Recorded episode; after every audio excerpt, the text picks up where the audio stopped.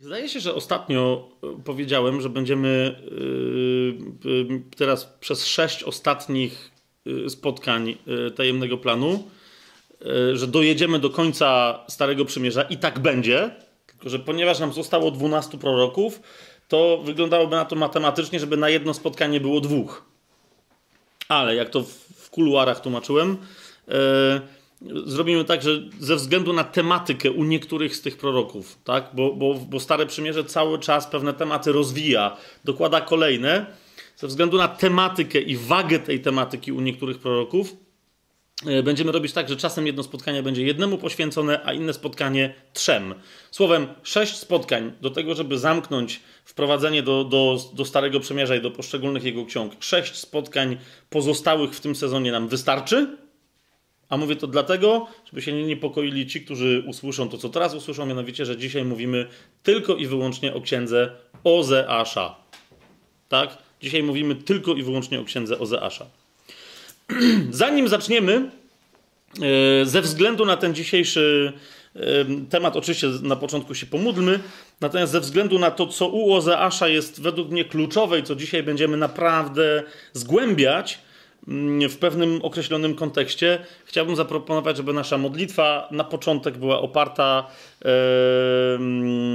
na tekście Pawła, apostoła z listu do Efezjan z trzeciego rozdziału. Ten, ten tekst znowu dzisiaj się nam jeszcze zapewne pojawi, mam taką nadzieję. Natomiast, y, natomiast y, chciałbym, żebyśmy na tej bazie y, dzisiaj otwarli. To jest trzeci rozdział listu świętego Pawła do Efezjan od 14 do 21 e, wersetu.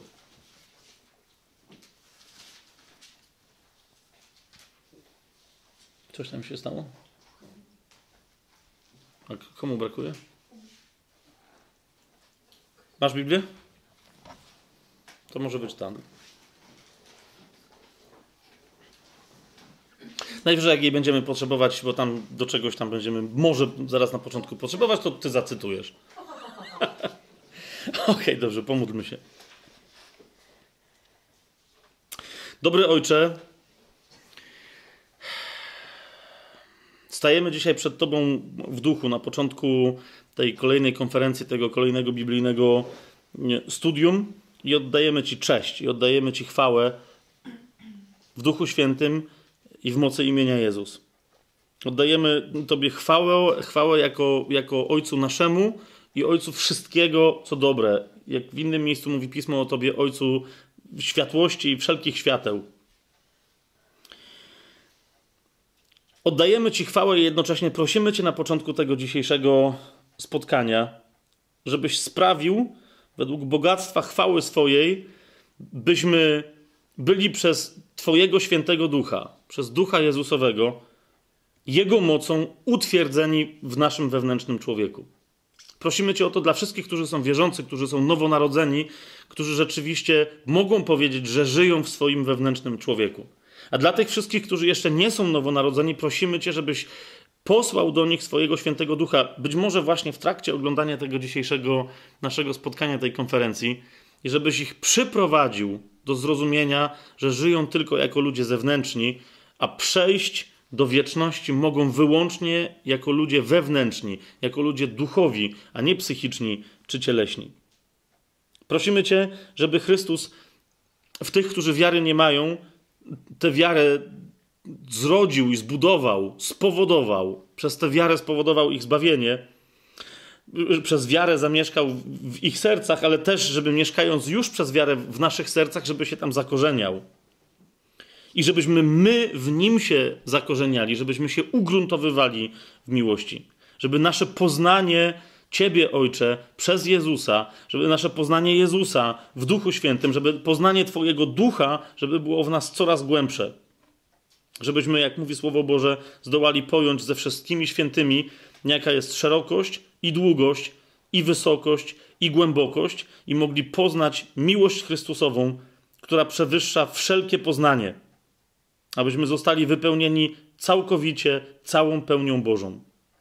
a temu, który według mocy działającej w nas potrafi daleko więcej uczynić ponad to wszystko, o co prosimy albo czego pragniemy, temu niech będzie chwała w nas, w Kościele i w Chrystusie Jezusie po wszystkie pokolenia na wieki wieków. Amen.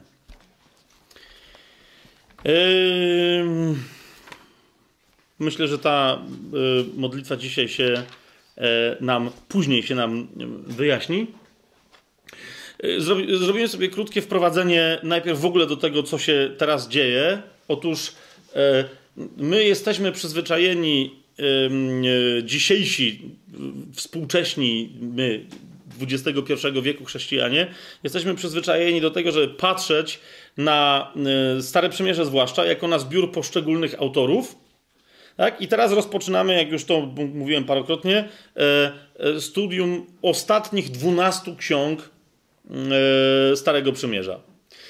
Natomiast jak będziecie czasem e, gdzieś coś czytać, tak? studiować jakieś rzeczy, zwłaszcza jeżeli to będzie na przykład literatura czy komentarze biblijne, e, judaistyczne, czy judaizujące, czy czasem pochodzące od niektórych, od niektórych Żydów mesjanistycznych, a więc nawet wierzących w Jezusa, to zobaczycie, czy na przykład, nie wiem, będziecie badać historię Kościoła, biblijnie wierzącego, to zobaczycie, że, że na, w pierwszych wiekach, ale i dzisiaj, niektórzy traktują tych ostatnich 12 ksiąg Biblii jako jedną księgę, która się składa e, z 12 części, a każda z tych ksiąg składa się z iluś tam rozdziałów.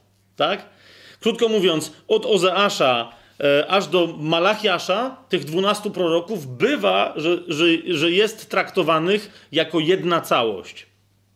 I teraz chodzi mi o to, że yy, widzicie, gdyby chcieć być bardzo takim, wiecie, zupełnie, żeby każde słowo wypełniać aż do końca biblijne, to rzeczywiście, to chociaż akurat w tym wypadku to nie ma większego znaczenia, tak?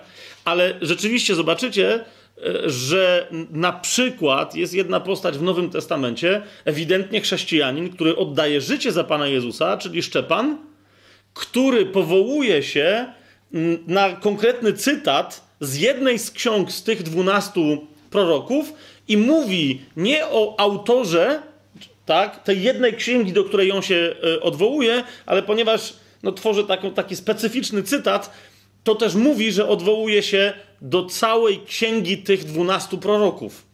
Tak?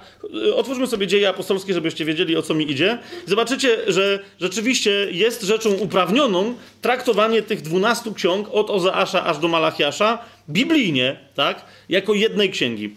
To jest siódmy rozdział dziejów apostolskich. To jest ta sławna, wiecie, mowa y, Szczepana, y, ostatnia w życiu Szczepana. I właśnie tuż przed swoją śmiercią, kiedy dochodzi do konkluzji, do ostatecznych argumentów, e, a później ginie dla Pana Jezusa, ale właśnie powołuje się, i tu zobaczcie na co. To jest siódmy rozdział, 42 werset. Szczepan mówi tak. Wtedy odwrócił się Bóg i oddał ich w służbę zastępów niebieskich, jak napisano w czym? Jak napisano w księdze proroków. I teraz uwaga, pojawia się cytat, jak napisano w Księdze Proroków. Czy mnie składaliście ofiary i dary przez 40 lat na pustyni domu Izraela? Tak.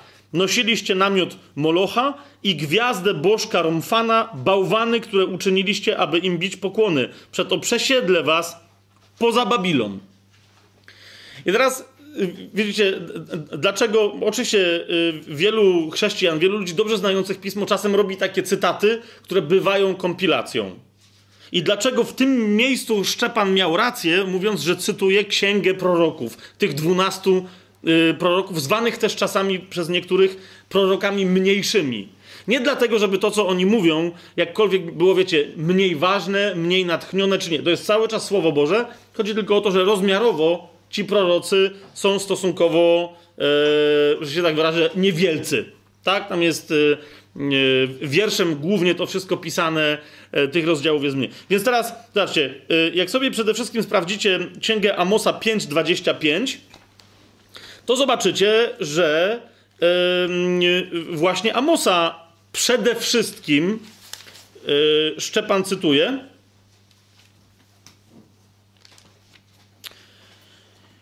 Czy składaliście mi ofiary krwawe i ofiary z pokarmów na pustyni przez 40 lat, domu Izraela? To jest piąty rozdział księgi Amosa, 25 werset aż do 27. Czy więc składaliście mi domu Izraela? Nie. A teraz poniesiecie Sikuta, waszego króla, i Kewana, obrazy waszych bóstw, które sami sobie uczyniliście. Ja zaś zaprowadzę was do niewoli poza Damaszek. Jak widzicie, jest mowa w dziejach apostolskich, yy, przesiedlę was poza Babilon, a tutaj mamy wyraźnie poza Damaszek. Niektórzy mówią, że no także 26 werset nie do końca się zgadza, ponieważ Szczepan mówi, nosiliście namiot Molocha i gwiazdę Bożka Romfana, bałwany, które uczyniliście, a tu jest powiedziane y, w tłumaczeniu warszawskim, składaliście, y, poniesiecie Sikuta waszego króla i Kewana obrazy waszych bóstw, ale w innych tłumaczeniach zobaczycie, na przykład właśnie w tym, które y, teraz Bogusi dałem, co tam masz Bogusia napisane? Nosiliście raczej Sikuta e, swojego króla. Tę gwiazdę Kiju- Kijuna. właśnie Sikuta swojego króla i gwiazdę Kijuna, ale jak zobaczysz tam e, przypis pod spodem, to oni wyraźnie w przypisie tam tłumacze mówią, że można też przetłumaczyć w ogóle inaczej. Yy, widzisz ten tamten przypis? Zdaje się, że A, ha, okej. Ty masz... To jest, y, to jest też Ligi Biblijnej? Tak jest. Amosa 5, 25. O, i, i widzicie, jest. Y, nosiliście raczej namioty swojego Molocha oraz cokół waszych podobizn, gwiazdy waszego Boga, którego sobie zrobiliście. Można też w ten sposób przetłumaczyć. Tak? Widać, że, że my dzisiaj z tym. Y, y, dziękuję bardzo, y, Lutem. Widać, że my dzisiaj mamy trochę e, problem z, w ogóle z, z, z tym językiem y, amosowym, ale to chcę zwrócić uwagę na jedną rzecz, że po pierwsze, tak, cytat tu jest nieco szerszy, jak wrócimy do dziejów apostolskich do siódmego rozdziału, em, ponieważ w- można też tak rozumieć cały ten tekst grecki, że do, te, do, tego, do, do tego, co jest napisane w Księdze Proroków, odnosi się również pierwsza część 42 wersetu. Odwrócił się Bóg i oddał ich w służbę zastępów niebieskich. Tak? E, To, to jest jedna rzecz. A 43 werset mówi nie o Damaszku, a o, o Babilonie. Zobaczycie, że można rzeczywiście wyciągnąć taki wniosek i powiedzieć taką rzecz, jak tu powiedział Szczepan, pod warunkiem, że oprócz Amosa, którego on tu głównie cytuje, zacytuje się jeszcze dwóch proroków. Nie będę już tego mówił gdzie, bo wiecie, nie, nie robimy teraz, nie dziobiemy teraz tego jak, jak, jak sikorka karmę, tak, w czasie mrozów, tylko, yy, tylko yy, sami sobie możecie tego potem poszukać, albo w innym miejscu o tym więcej powiemy, ale żeby całość yy, tu rzeczywiście ogarnąć, że rzeczywiście tak jest powiedziane, trzeba znać całość dwunastu proroków, ale zwłaszcza Amosa, także y, Micheasza i Sofoniasza. Tak? Ponieważ jeden z nich właśnie mówi o czczeniu zastępów niebieskich, czyli gwiazd na niebie, księżyca, słońca itd., itd., a drugi mówi o Babilonie. Tak? Są to tak rzadkie fragmenty wśród tych dwunastu proroków, e, że można łatwo zidentyfikować, e, z czego tego rodzaju cytat Szczepan skompilował. Każdym razie wszyscy ci prorocy należą do owych dwunastu proroków mniejszych i dlatego Szczepan powiedział, że się powołuje, jak napisano, że się powołuje na księgę proroków. Jasność? Tak czy siak, e, my będziemy poszczególnych tych proroków e, szczegółowo e, badać, ale mówię, miejcie to cały czas w głowie, że ci tak zwani prorocy mniejsi, to jest, y, jak, jak będziemy to studiować, to myślę, że to się jasno okaże, że istnieją pomiędzy nimi powiązania. Niekoniecznie takie powiązania, wiecie, że jeden kontynuował myśl drugiego i jeden po drugim był chronologicznie, ale e, że Bóg przez nich, oni nawet czasem o tym nie wiedzieli, jeden co robił drugi prorok, tak? Bo to było równocześnie, ale Bóg przez nich kontynuował swoją myśl i następnie w Biblii to, co chciał, żeby było uniwersalne, pozostawił. Tak? I tu będzie druga moja uwaga, yy, którą w ogóle przy prorokach, zapewne yy, przy wprowadzeniu do proroków powinienem powiedzieć, yy, ale ona tutaj będzie miała sens. Bo niektórzy zadają pytanie, mówią, no dobra, no taki, taki Ozeasz, czy taki Amos, to jeszcze są fajne chłopaki, tam mają po parę rozdziałów, tak? Ale na przykład jak sobie zobaczycie księgę Abdiasza, no to księga Abdiasza y, w niektórych tłumaczeniach z szacunku ma rozdział pierwszy, ale w innych tłumaczeniach y, z logiki nie ma rozdziału pierwszego, dlatego że się składa z jednego rozdziału, tak? I zasadniczo księga Abdiasza mieści się na jednej stronie, tak? A zatem niektórzy mówią, dobra, y, no więc fajnie, ale nie mogło to się, nie wiem, gdzieś. Co się stało? Zgubili więcej tekstów, czy ten chłop tylko tyle powiedział, czy co? No, na przykład, jak dzisiaj będziemy rozważać Ozeasza i zobaczycie, na, przes- na jakiej przestrzeni facet prorokował, to jest parę dziesiąt lat. I to jest taka sama. Ale to mówię, to nawet jakbyśmy wzięli, nie wiem, Izajasza, Jeremiasza, Ezechiela, Daniela, którzy też długo prorokowali, wiecie, jakby, jakby chcieli spisać wszystko, co prorokowali, to my, myślę, że byłyby tego tomy. Tak? A zostało nam parę dziesiąt tam u nich rozdziałów. U Ozeasza mamy 14 y, rozdziałów, a facet prorokował przez parę dziesiąt lat. I teraz dlaczego, o co chodzi? Sądzę, że miał wiele proroctw, każdy z tych proroków, ale bardzo dużo z nich to były proroctwa skierowane do ludzi ich czasu, do ich pokolenia, w których nie było zawartej żadnej uniwersalnej informacji, która miałaby znaczenie dla nas dzisiaj. Rozumiecie, o, o co mi chodzi? Która miałaby znaczenie w ogóle dla następnych pokoleń czytających pismo. Tak? Słowem, Bóg powołuje proroka, żeby prorok robił coś dla niego w danym czasie, w którym żyje i w miejscu, w którym żyje, ale jak widać, wielu z tych ludzi, nawet o tym nie wiedząc, bo wiecie, oni nie, nie, nie mieli zapewnienia, że uczestniczą właśnie w tworzeniu namaszczonego Pisma Świętego. Tak? I że teraz tworzą pod nad... Oni nie wie, za każdym razem cokolwiek robili, tworzyli, byli przekonani ci święci ludzie, że że oni głoszą wszystko, cokolwiek głoszą, nie chcą powiedzieć niczego więcej, tylko to, co powiedział Pan. I Nowy Testament nam również mówi, że kiedy my posługujemy Słowem Bożym, kiedy my prorokujemy i tak dalej, niech każde słowo, które wychodzi z, nas, z naszych ust, będzie jak osobiste słowo samego Pana Boga. Tak? Żebyśmy my głosili każde słowo jako słowo Boże i żebyśmy też tak głoszonego słowa słuchali jako słowa Bożego, a nie słowa ludzkiego. Natomiast Bóg wyraźnie pokazał, że pewne rzeczy tak, są istotne nie tylko dla jakichś tam ludzi, jakiegoś czasu, jakiegoś pokolenia i jakiegoś miejsca, ale są istotne i będą istotne dla wszystkich, którzy czytają Biblię. I dlatego, i dlatego właśnie, jeżeli jakiś Abdiasz, tak, czy jakiś tam inny Ageusz będzie mieć bardzo krótką swoją tak zwaną księgę, tak, że ona w zasadzie się, czy na przykład w Nowym Testamencie macie takiego Judę, tak, czy macie trzeci list yy, Jana Apostoła? Jeżeli, czy bardzo króciutkie rzeczy, to wiedz o tym i na pierwszy rzut oka może wyglądać, no i co tam chłop napisał?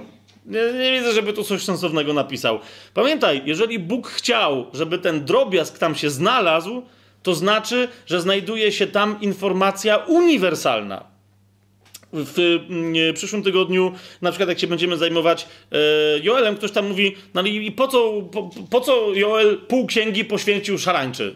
To, to, co mnie to interesuje dzisiaj w Polsce i w ogóle o, o, o, co biega, tak? Że jakaś szarańcza, to oni mieli problem, tak? No ale problem się skończył, to dzisiaj też mają problem, to nie jest mój problem. I zobaczycie, że, że to, że on się zajął lokalnym problemem szarańczy, ma znaczenie aż do końca tego wieku, tak? Czym jest szarańcza, e, jak rozróżniać szarańcze i tak dalej, i tak dalej, tak? I to nie tylko w kwestii jakiegoś symbolu, ale to jest bardzo konkretna informacja, która jest zawarta w Biblii i która wciąż jest dla nas istotna, bo kto wie, czy my, a być może jakieś pokolenie niedługo po nas, e, będzie się musiało z tą szarańczą, o którą Joelowi na przyszłość chodziło, będzie się musiało spotkać i zmierzyć. Tak? A zatem nie pomijajmy żadnej z ksiąg, także tych yy, dwunastu tak zwanych proroków mniejszych, bo każde z tych słów przez nich wypowiedziane było wypowiedziane pod natchnieniem Bożym i są to słowa Boga. Bóg chciał, żeby one były w Biblii, a więc mają takie samo znaczenie jak inne przekazy rzekomo, znaczy nie rzekomo, naprawdę wielkich, tak? Izajasza, Ezechiela i tak dalej, ale nie większych niż tacy Ozeasz, e, Joel, e, Amos, Malachiasz czy Micheasz, tak? Ma, mamy jasność tu w tej kwestii? Jeżeli gdzieś zauwa- wręcz powiedziałbym, że ktoś czyta Biblię i, i dochodzi do jakiegoś fragmentu, gdzie mówi, a dobra, to sobie pominę, bo to są w ogóle jakieś sprawy mnie niedotyczące, powiedziałbym, że prawie na pewno to jest sygnał, że masz się tam zatrzymać, przezwyciężyć e, to swoje wrażenie, że tam nie ma nic ciekawego i zgłębić się, e, pochylić się i zagłębić się w ten fragment, bo prawdopodobnie tam właśnie tkwi jakaś perła dla ciebie. Okej. Yy, ale już to mamy powiedziane. Zrobiliśmy wprowadzenie do tych 12 yy, kolejnych naszych proroczych przyjaciół. No to przejdźmy już do samej księgi Ozeasza. Pierwsza yy, istotna rzecz, yy, która, yy, bo tu niektórzy też yy, popełniają taki za, zbyt szybki, że się tak wyrażę, błąd egzegetyczny.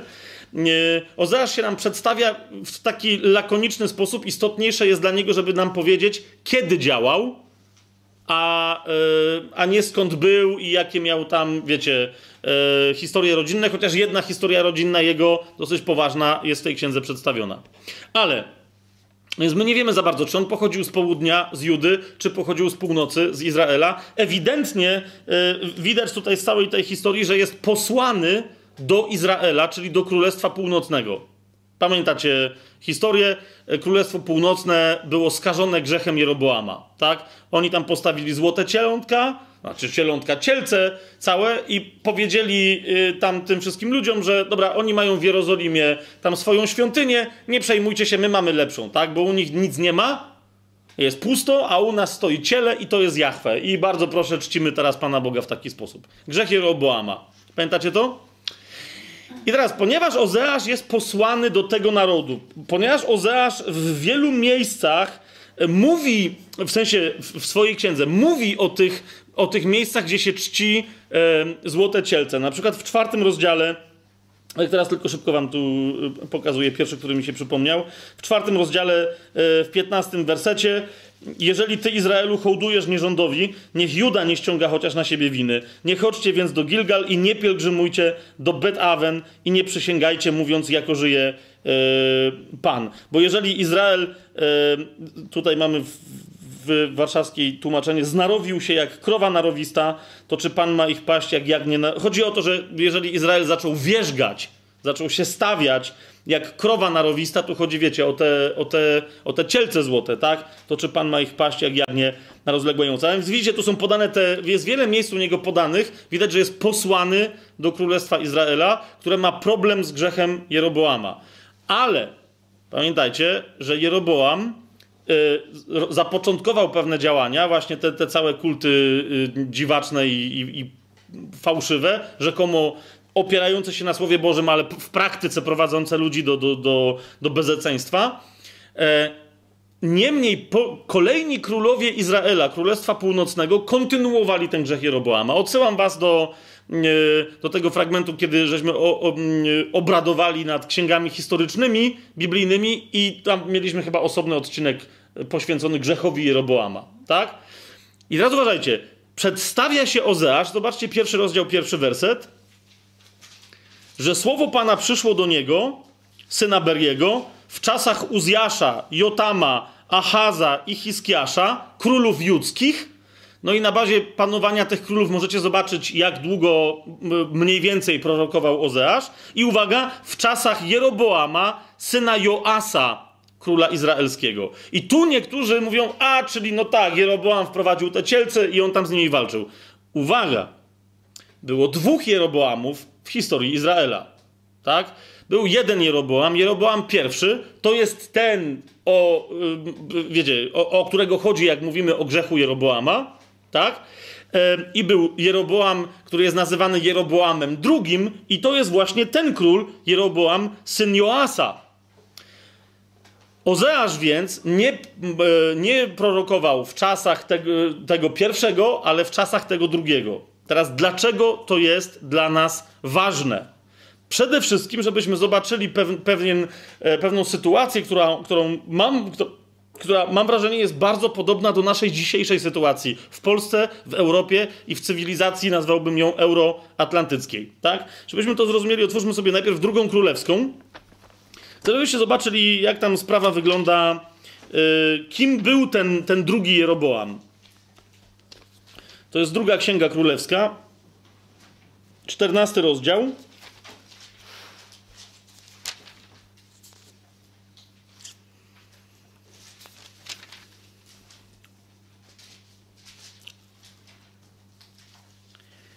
Czternasty rozdział, wersety 23. Ym, no, to on tam, wie, wiecie, on tam nie był jakimś kimś specjalnym, to nie był tamten Jeroboam, tak? Był drugi Jeroboam, to jest 23 do, do 29 wersetu 14 rozdziału drugiej Księgi Królewskiej. Niemniej chcę wam zwrócić uwagę na coś, co bywa często przeoczane, a jest istotne. Czyta, zobaczcie, czytajmy od 23 wersetu tego rozdziału. W 15 roku panowania Amasjasza, syna Joasza, króla judzkiego, czyli oni mówią, kto na południu był królem, w 15 roku panowania tego króla na południu, na północy objął władzę królewską w Samarii Jeroboam, syn Joasza, króla y, izraelskiego. Panował 41 lat. I teraz widzicie, jest tu wyraźnie powiedziane, że to jest inny Jeroboam. Czynił to, co złe w oczach Pana, nie odstąpił od żadnego z grzechów Jeroboama, syna Nebata. Tak? To jest ten pierwszy Jeroboam. I nie odstąpił od żadnego z grzechów Jeroboama, syna Nebata, w które on wciągnął całego Izraela. Ale, i tu jest wielkie ale z 25 wersetu, tak? Ale ten drugi Jeroboam, uwaga, przywrócił Izraelowi granice ciągnące się od wejścia do Hamat aż do Morza Stepowego, zgodnie ze słowem Pana Boga Izraelskiego, które wypowiedział przez swojego sługę Jonasza, syna Amittaja, proroka z Gad Szefer. Bo wejrzał Pan na niedolę Izraela niezwykle gorzką i tak dalej, i tak dalej, i przyszedł mu z pomocą, tak? A więc był drugi Jeroboam dziadem takim samym jak jego poprzednicy i jak pierwszy Jeroboam, ale odniósł sukces militarny, tak? Yy, zwróćcie uwagę jeszcze raz, 28 werset. Pozostałe zaś sprawy Jeroboama i wszystko, czego dokonał, i jego potęga, z jaką prowadził wojny, i jak przywrócił Izraelowi Damaszek i Hamat, które wcześniej należały do Judy, opisane jest w Księdze Dziejów Królów Izraelskich. I potem spoczął Jeroboam ze swoimi ojcami, królami izraelskimi, a władzę królewską po nim objął jego syn Zachariasz. Ale zwróćcie uwagę, jeszcze raz jest powiedziane wyraźnie, że nieważne kim w sensie jego relacji z Bogiem był, bo, bo był dziadem, nie, nieważne co, wiecie, za jego czasów się działo wewnątrz państwa, ale jeszcze raz, 28 werset, miał potęgę, która była potęgą militarną. Chodzi o potęgę, z jaką prowadził wojny. Tak? Krótko mówiąc, i, i teraz ta potęga się wyraziła w odzyskaniu innymi Damaszku i ym, Hamatu. E, dlaczego o tym mówię? Ponieważ jak będziecie czytać księgę Ozeasza, to chciałbym, żebyście mieli w pamięci, bo to wiecie, można na wielu różnych płaszczyznach ją czytać. Ale pierwsza podstawowa, jak będziecie patrzeć na aspekt społeczny, wiecie, organizacji narodu, państwa, rządów i tak dalej, to moje wrażenie osobiście było takie, nie żebym ja był jakimś, wiecie, wielkim znawcą historii przedwojennej Polski, tak? Bo, bo, bo, nie jestem, ale wiecie, że się troszkę interesuję historią. Być może niesłusznie, ale miałem takie skojarzenie, że Ozeasz i cała jego księga jest napisana do Królestwa Północnego Izraela, które wygląda jak dwudziestolecie międzywojenne, czyli druga Rzeczpospolita. Tak? Wiecie, Polska odzyskała niepodległość mniej więcej, tak? Ale no niech będzie w 1918 roku i jak odzyskała tą niepodległość, wszyscy nawet nie zdążyli się jakoś zacząć cieszyć, jak się rozpoczęły między innymi, nie wiem, na przykład Lutem, czy to o tym wiedziałeś, że tam się odbywała jakaś wojna polsko-ukraińska, wtedy 1919 rok, tak? 1920, tam pamiętacie, Rosja i cała Bolszewia przyszła i też mieliśmy masakrę i między innymi w ramach tej masakry, która się zaczęła dziać w Polsce, mm, powstające wielkie państwo czechosłowackie e, zaatakowało nas znaczy zaatakowało nas. Nie, nie, tam były jakieś sporne tereny, głównie czeskiego, nie czeskiego, Cieszyna, tam i całego tam Zaolzia, jak to, nie, nie, nie Zaolzia. No mniejsza o to. W każdym razie, oni nam tam coś urwali, tak? E, zaczęło być w Polsce nerwowo, że odzyskaliśmy niepodległość, a nie wiadomo, czy nas e, czerwona e, sowiecka Rosja nie zmiażdży, tak? Ale jakimś cudem, i teraz nie chcę mówić, że tym cudem, co zwykle ludzie mówią, że tam był jakiś cud, bo cudem to było, to mam wrażenie, że Józef Piłsudski miał e, ludzi, którzy potrafili rozszyfrowywać tajne przekazy sowieckie, a nie, że tam jakieś koniecznie siły, wiecie, niebieskie w tym jeszcze wzięły udział. Ale niech będzie, jakimś cudem odparliśmy atak y, Rosji, tam sobie na tych granicach coś tam poradziliśmy, tak?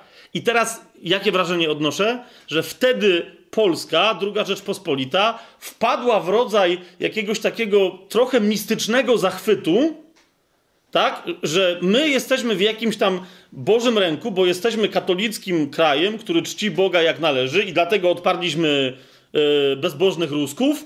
Wie, wiecie o co mi chodzi? Kacapów tam yy, ateistycznych. Obroniliśmy całą Europę. Krótko mówiąc, od tej pory już nam się nic nie może stać. I teraz, jakby na tej bazie Nikt w Polsce, znaczy wiecie, co i róż, tak? Jakaś tam lewica atakowała jakąś tam pseudoprawicę, jacyś narodowcy, jakichś lewaków, wiecie, ci tam tych zamykali, Bereza Kartuska, przewrót majowy, te wszystkie historie, cały czas się szarpali o władzę nad tym, wiecie, mistycznym krajem, który teraz jest mesjaszem wreszcie narodów i nie zorientowali się, że z jednej strony zbroi się jeszcze raz, Rosja sowiecka, a z drugiej strony zbroją się hitlerowskie Niemcy i y, jak przyszło co do czego, to nas po prostu zjedli na śniadanie. Co prawda, oczywiście wiecie, jak bardzo szanuję bohaterstwo wszystkich, którzy walczyli przeciwko totalitaryzmom i tak dalej, i tak dalej. Wiecie o tym doskonale, tak? Ale jeszcze raz uważam, że cała ta... Yy, nie wiem, może tak musiało być. Niektórzy by powiedzieli, może okej, okay, ale uważam, że był w tym wszystkim jakiś taki duch, wiecie, religijny, który kazał w Polsce wierzyć, że my tu robimy jakieś, wiecie, mamy czas na, na wewnętrzne zmagania się i dowalania sobie i kłócenie się w tym kraju i tak dalej, bo ważne, żeby religia była, wiecie, właściwa, e, bo nawet komuniści, którzy tam mieli coś do klechów, to zasadniczo, wiecie, nikt nie walczył z dominującym kościołem w tym kraju. Religia jest właściwa, no to cała reszta musi jakoś pójść, bo przecież ta religia nam pomogła pokonać tam Rosjan i tak dalej. Potem zaczęliśmy być też bezczelni, no bo na przykład właśnie... Czechom znowu, wiecie, zaangażowanym y, z, z, Niemcami hitlerowskimi, my zaś tam im coś zakosiliśmy. Ja tam nie pamiętam co, ale pamiętam, że wiecie, to były właśnie takie czasy, tak? I to zostało ogłoszone jako tam super, jesteśmy goście, odzyskujemy swoje tereny.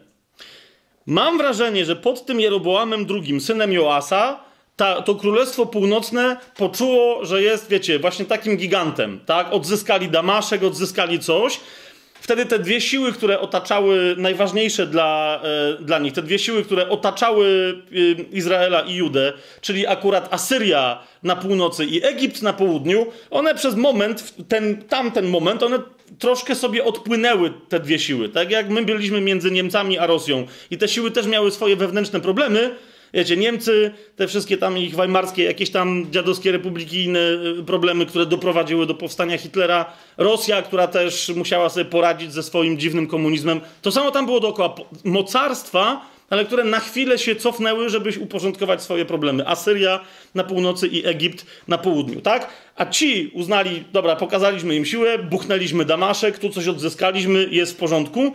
Co więcej, wzięliśmy naszym kumplom E, czyli Królestwu Południowemu Judy, tereny, które kiedyś do nich należały, czyli jest fajnie, jesteśmy silni, a w kraju zaraz, przecież mamy swoje świątynie, które są lepsze niż świątynia w Jerozolimie, mamy swoje cielce złote, oni nawet cielców nie mają, mamy złoto, demonstrujemy swoją siłę. Ludzie z Judy, jak słyszycie, zresztą w innych miejscach już o tym mówiliśmy, chodzili na pielgrzymki do tych świątyń e, północnych, wiecie, bo tam był większy czad religijny, tak? Na, na południu potem zaczął też być, ale, ale na północy był ten, wiecie, wiecie, tam był czad, tak? Pomieszanie, jak ktoś chciał być bardziej pobożny, to, to czcił Jachwę, jak chciał być niepobożny, to i mógł spokojnie skorzystać z prostytutek świątynnych, tak? W jednym i tym samym miejscu, o czym między innymi Ozeasz mówi. Ale oni cały czas mówili, my mamy właściwą religię, tak? Czcimy Jachwę, czcimy. Wszyscy się cieszą, wszyscy się cieszą. Mamy, ele elegancko się toczy historia, super elegancko, tak? I teraz... Na to wszystko przychodzi Ozeasz i Bóg przez Ozeasza mówi ludu mój, no nie, no nie. Otwórzcie sobie Ozeasza czwarty rozdział.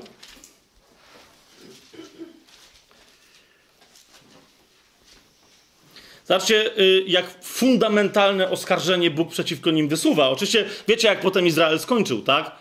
E, Asyria jak ich połknęła, no to potem z Izraela została tylko Samaria, tak? Oni się nigdy już więcej później nie, nie odrodzili, ale tu jeszcze mogli, tak? Tu jeszcze Bóg im mówił, ja was uleczę, ja was uzdrowię, ale no zobaczcie, czwarty rozdział, pierwsze trzy wersety. Słuchajcie słowa Pana, synowie Izraela, bo Pan ma powód do skargi na mieszkańców tego kraju. Nie ma w tym kraju ani wierności, ani miłości, ani poznania Boga. Można by było też przetłumaczyć yy, to zdanie jako nie ma w tym kraju ani wiary, ani miłości, ani osobistej znajomości ze mną, waszym Bogiem. Tak można zupełnie swobodnie też ten, ten fragment. Ani wiary, ani miłości, ani osobistej znajomości ze mną. Jest natomiast, zobaczcie co, jest natomiast krzywoprzysięstwo, kłamstwo, zabójstwo, kradzież, cudzołóstwo, rabunek, morderstwa idą za morderstwami. Dlatego kraj okrywa się żałobą i mdleją wszyscy jego mieszkańcy wraz ze zwierzętami polnymi, ptactwem niebieskim, a nawet i ryby morskie giną. I teraz wiecie, jak mówię, nie chodzi mi teraz o sytuację naszą w Polsce, ale chodzi mi o to, e, co się dzieje w ogóle w cywilizacji, wiecie, euroatlantyckiej, tak? Wszyscy twierdzą, że coś, ale chodzi im głównie o to, żeby zdobyć poparcie w takich czy innych wyborach, wszyscy twierdzą, że są eko, że są organik, szmanik, banik, tak? A potem się okazuje, że nie wiadomo czemu jakieś ptaki, nagle 5 tysięcy spadło w jakimś jednym stanie w Stanach Zjednoczonych kolejny raz, tak? Jakieś delfiny gdzieś wypływają z morza, bo są pogubione, bo, bo wiecie, bo tam ktoś nie zadbał o jakieś tam fale radiowe, niektórzy nawet nie wiedzą o co biega, tak? I cały czas to nie jest nasza wina. Tak, tu się ropa wyleje, tam, tam coś. Niby mamy ci, którzy najwięcej czasem krzyczą na temat, wiecie, ekologii, de facto y, y, y, w tle, jak się dowiadujemy o tym za 3, za 10 lat, za 20, dokonują jakiegoś krzywoprzysięstwa, zdrady, oszustwa, defraudacji, to potem dopiero wychodzi i mówimy, ok, no ale to było 20 lat temu, ci goście teraz to na pewno już tego nie robią, tak? Tak, tak jakby, dlaczego niby, co, co spowodowało, że mieliby się zmienić.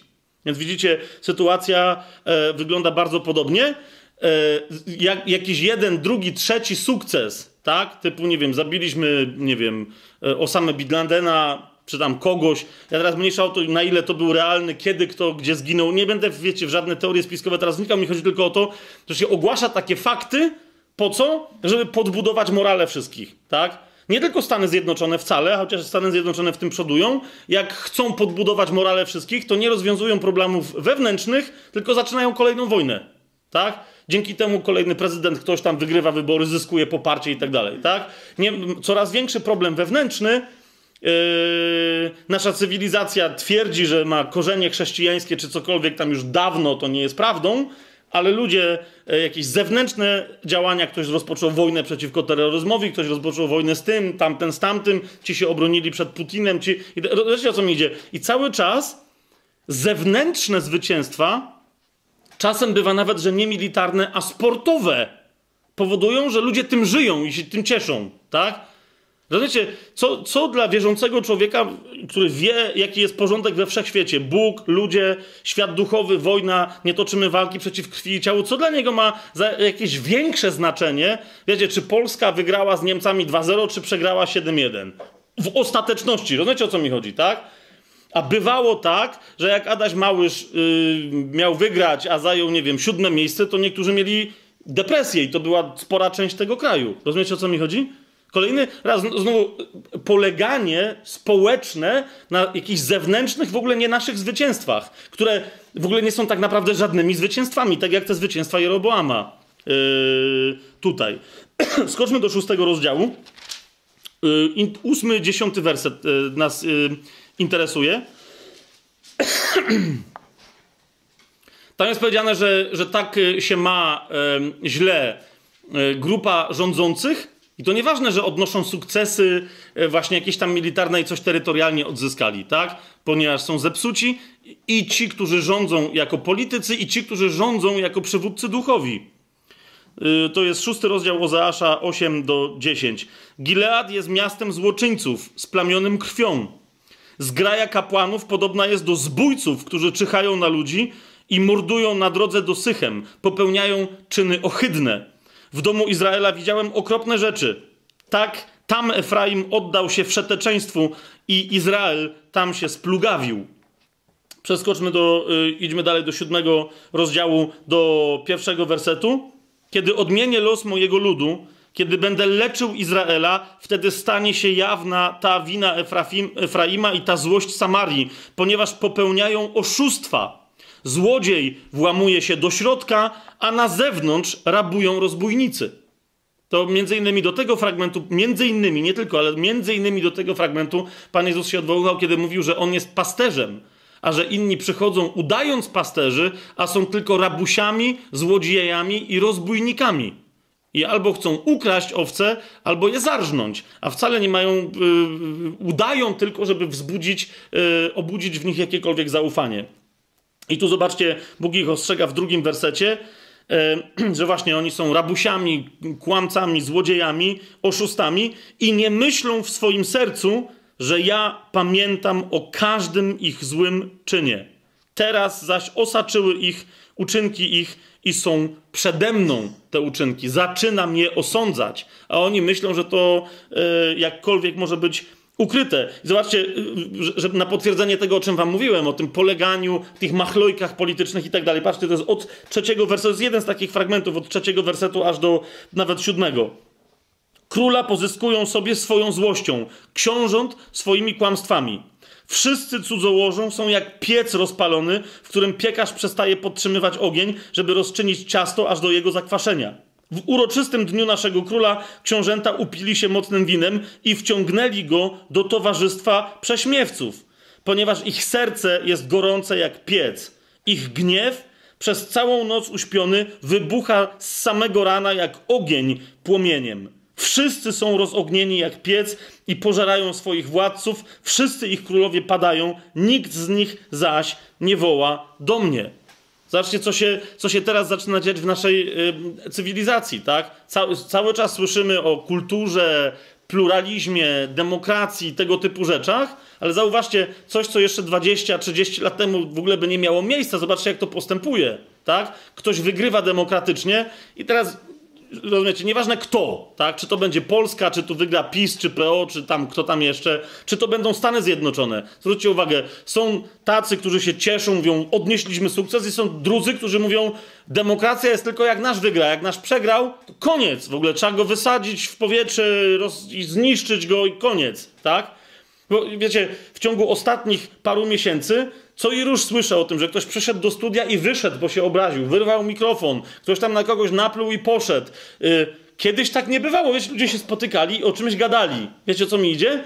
A teraz nie ma, nie, nie spotykają się, żeby na siebie drzeć japy i tyle. Kto jest głośniejszy, to wygrał, a, a, i tak potem się rozchodzą. Chodzi tylko o to, że potem, o, ten mówił, ten, ten, ten, ten nie mówił. Nikt nie, wiecie, nie ma takiego spotkania uczciwego, żeby dojść prawdy. Tak? Żeby ktoś powiedział, ok, no nasza partia ma inne poglądy, ale rzeczywiście w tej kwestii macie wy rację, bo, bo coś... Nie, to nie ma znaczenia, tak? Cokolwiek by to nie było, jak się nie zgadza z linią partii, jakiejś tam, wiecie, ideologii, czy poparcia takiego czy innego człowieka w takim czy innym względzie, ludzie są albo ekstremalnie za, coraz bardziej ekstremalnie za, albo tak ekstremalnie przeciw, że odczłowieczają tych, przeciwko którym są. Tak? Już nie ma teraz, że, że nie jest człowiekiem terrorysta z jakiegoś innego kraju. Teraz nie jest człowiekiem ktoś, kto, kto, kto nie wierzy politycznie tak jak ty. Tak? Więc o, to mi chodzi. Szaleństwo, które widzicie, to jest tutaj. Ich serce jest gorące jak piec, ich gniew, na, jeżeli no, przez noc uśpiony, bo się uchlali, to śpią, tak? Wybucha z samego rana, jak ogień wybucha płomieniem. E, otwórzmy sobie jeszcze ósmy rozdział, żeby to yy, dopełnić tego obrazu. Ósmy rozdział, powiedzmy, yy, czwarty werset do siódmego. Powołują królów, ale beze mnie. Wiecie, to jest to. Niby tam to wtedy no to nie były czasy demokratyczne, ktoś tam jest królem, ale to jest to walka frakcji. Zresztą, jak sobie przypomnicie, co się działo w Izraelu, to tam zwykle jest, że ktoś został królem, został zamordowany przez następnego. I ten został królem, i został zamordowany przez następnego, i ten został królem, i został zamordowany przez następnego. I Izrael, tu między innymi Ozasz o tym mówi, że Bóg przyjdzie i wam wreszcie zrobi porządek, tak? Bo królem zostaje ten, kto zrobił skuteczny spisek przeciw poprzedniemu królowi. I wszyscy myślą, że tak się zostaje królem. Przez fałszywy przewrót, przez przemoc, nie przez wolę, nie mówię o woli ludu, tak? Ale absolutnie nie przez wolę Boga. A Bóg wyraźnie mówił: Ja wam dam królów według mojego serca, tak jak Dawid był według mojego serca. Ale on, nie, nie, nie, to nie, my tu mamy swoje interesy. Powołują królów, lecz beze mnie skarży się tutaj Pan. Ustanawiają książąt, lecz bez mojej wiedzy. Ze swojego srebra i złota uczynili sobie bałwany na własną zgubę. A ja odrzuciłem twojego cielca, Samario, mówi Pan. Zapłonął mój gniew przeciwko nim. Jak długo dom Izraela pozostanie bez kary? Przecież on nie jest Bogiem, rzemieślnik go zrobił. Tak? To jest no, oczywista rzecz, tak? Jedna z podstawowych rzeczy, podstawowych dziesięć słów, tak? Nie będziesz sobie czynił rzeźby, obrazu tego, co jest na niebie, na ziemi i tak dalej, i tak tak? A oni mówili, nie, my, to jest czysta Tora, czysty pięcioksiąg, czysty dekalog i cielątko. To jest Jachwę. Dokładnie ten sam grzech, co na pustyni, jak, jak Mojżesza przez krótką chwilę nie było, tak? I Aarona zmusili, żeby im postawił cielca. Odrzuciłem twojego cielca Samario. Przecież on nie jest Bogiem. Rzemieślnik go zrobił. Zaiste w drzazgi rozleci się cielec Samarii. I tu y, pojawia się sentencja, porzekadło, które później wraca nam także w Nowym Testamencie, y, ponieważ po prostu jest jednym z podstawowych prawideł y, tego, jak świat duchowy objawia się i manifestuje się w świecie materialnym. Mianowicie mówi Ozeasz, sieją wiatr i będą zbierać burze. Zboże nie ma kłosa, nie da więc mąki, a choćby nawet dało, to obcy ją zjedzą. Tak? Nie siejcie wiatru, bo będziecie zbierać burze. Siejecie wiatr, to wiedzcie, że będziecie zbierać burze. Po prostu. Tak? Potem Biblia powie, że co siejesz, to zbierasz, ale jeżeli siejesz wiatr, to zawsze zbierzesz burzę, tak? Ty dmuchasz w jakąś tam jedną stronę, ale tobie też dmuchną wreszcie w, drugą i to będzie dmuchnięcie mocniejsze. Bo jeszcze raz, co siejesz, to zbierasz. Jak siejesz wiatr, to zbierzesz burzę. I jeszcze dziesiąty werset na, yy, dziesiąty rozdział na podsumowanie. Trzynasty yy, werset. Po tym, jak Bóg yy, im powiedział wyraźnie, siejcie w sprawiedliwości, żnijcie w miłości, uprawiajcie ugór na nowo, bo już czas szukać Pana, aby przyszedł i nauczył was sprawiedliwości. To jaka była odpowiedź Izraela? Bóg mówi, ale wy oraliście bezbożność, rzęliście niegodziwość i jedliście owoc kłamstwa. Więc teraz widzicie, jaki to jest kraj, tak? Na wierzchu, z wierzchu, e, na powierzchni, e, udający, że tam wszystko gra, ale wewnątrz skorumpowany, o czym wszyscy wiedzą, że jest skorumpowany. Tak? Skorumpowany dlaczego? Otóż y, Bóg posyła proroka Ozeasza, i tu znów widzicie, my wiele o Ozeaszu osobiście o nim nie wiemy, ale z samej tej krótkiej historii opowiedzianej, nawiasem mówiąc, myślę, że to jest jakiś, nie będę teraz tłumaczył czemu, ale jakiś rodzaj szacunku Boga e, Słowa Bożego wobec Ozeasza, że dwa rozdziały, które wspominają, e, jakiego rodzaju Ozeasz był znakiem dla Izraela i że to bycie znakiem musiało być dla niego okrutnie bolesne, Obydwa te rozdziały, czyli pierwszy rozdział Księgi Ozeasza i trzeci rozdział Księgi Ozeasza, nie są napisane językiem poetyckim, ale są napisane prozą. Jakby Bóg chciał powiedzieć, nie ma niczego wzniosłego i podniosłego w tym, co musiał przejść Ozeasz ale zrobił to dla mnie i szanuję go, dlatego opowiadam wam o tym normalnym językiem. Żeby do, do was dotarło w tym prostym języku, jakie cierpienie dla mnie podjął, żeby dla tych, którzy byli źródłem de facto cierpienia Bożego, żeby do nich, chociażby do niektórych dotrzeć. Otóż, yy, Ozeasz jest właśnie tym prorokiem, któremu Bóg powiedział, przynajmniej tak, yy, tak głosi wieść gminna, któremu Bóg powiedział, żeby się ożenił z prostytutką. Tak? Nie tylko, żeby się z nią ożenił, ale żeby miał z nią dzieci. Tak? Yy, ponieważ to będzie pewien znak dla Izraela. Tam czegoś. Tak?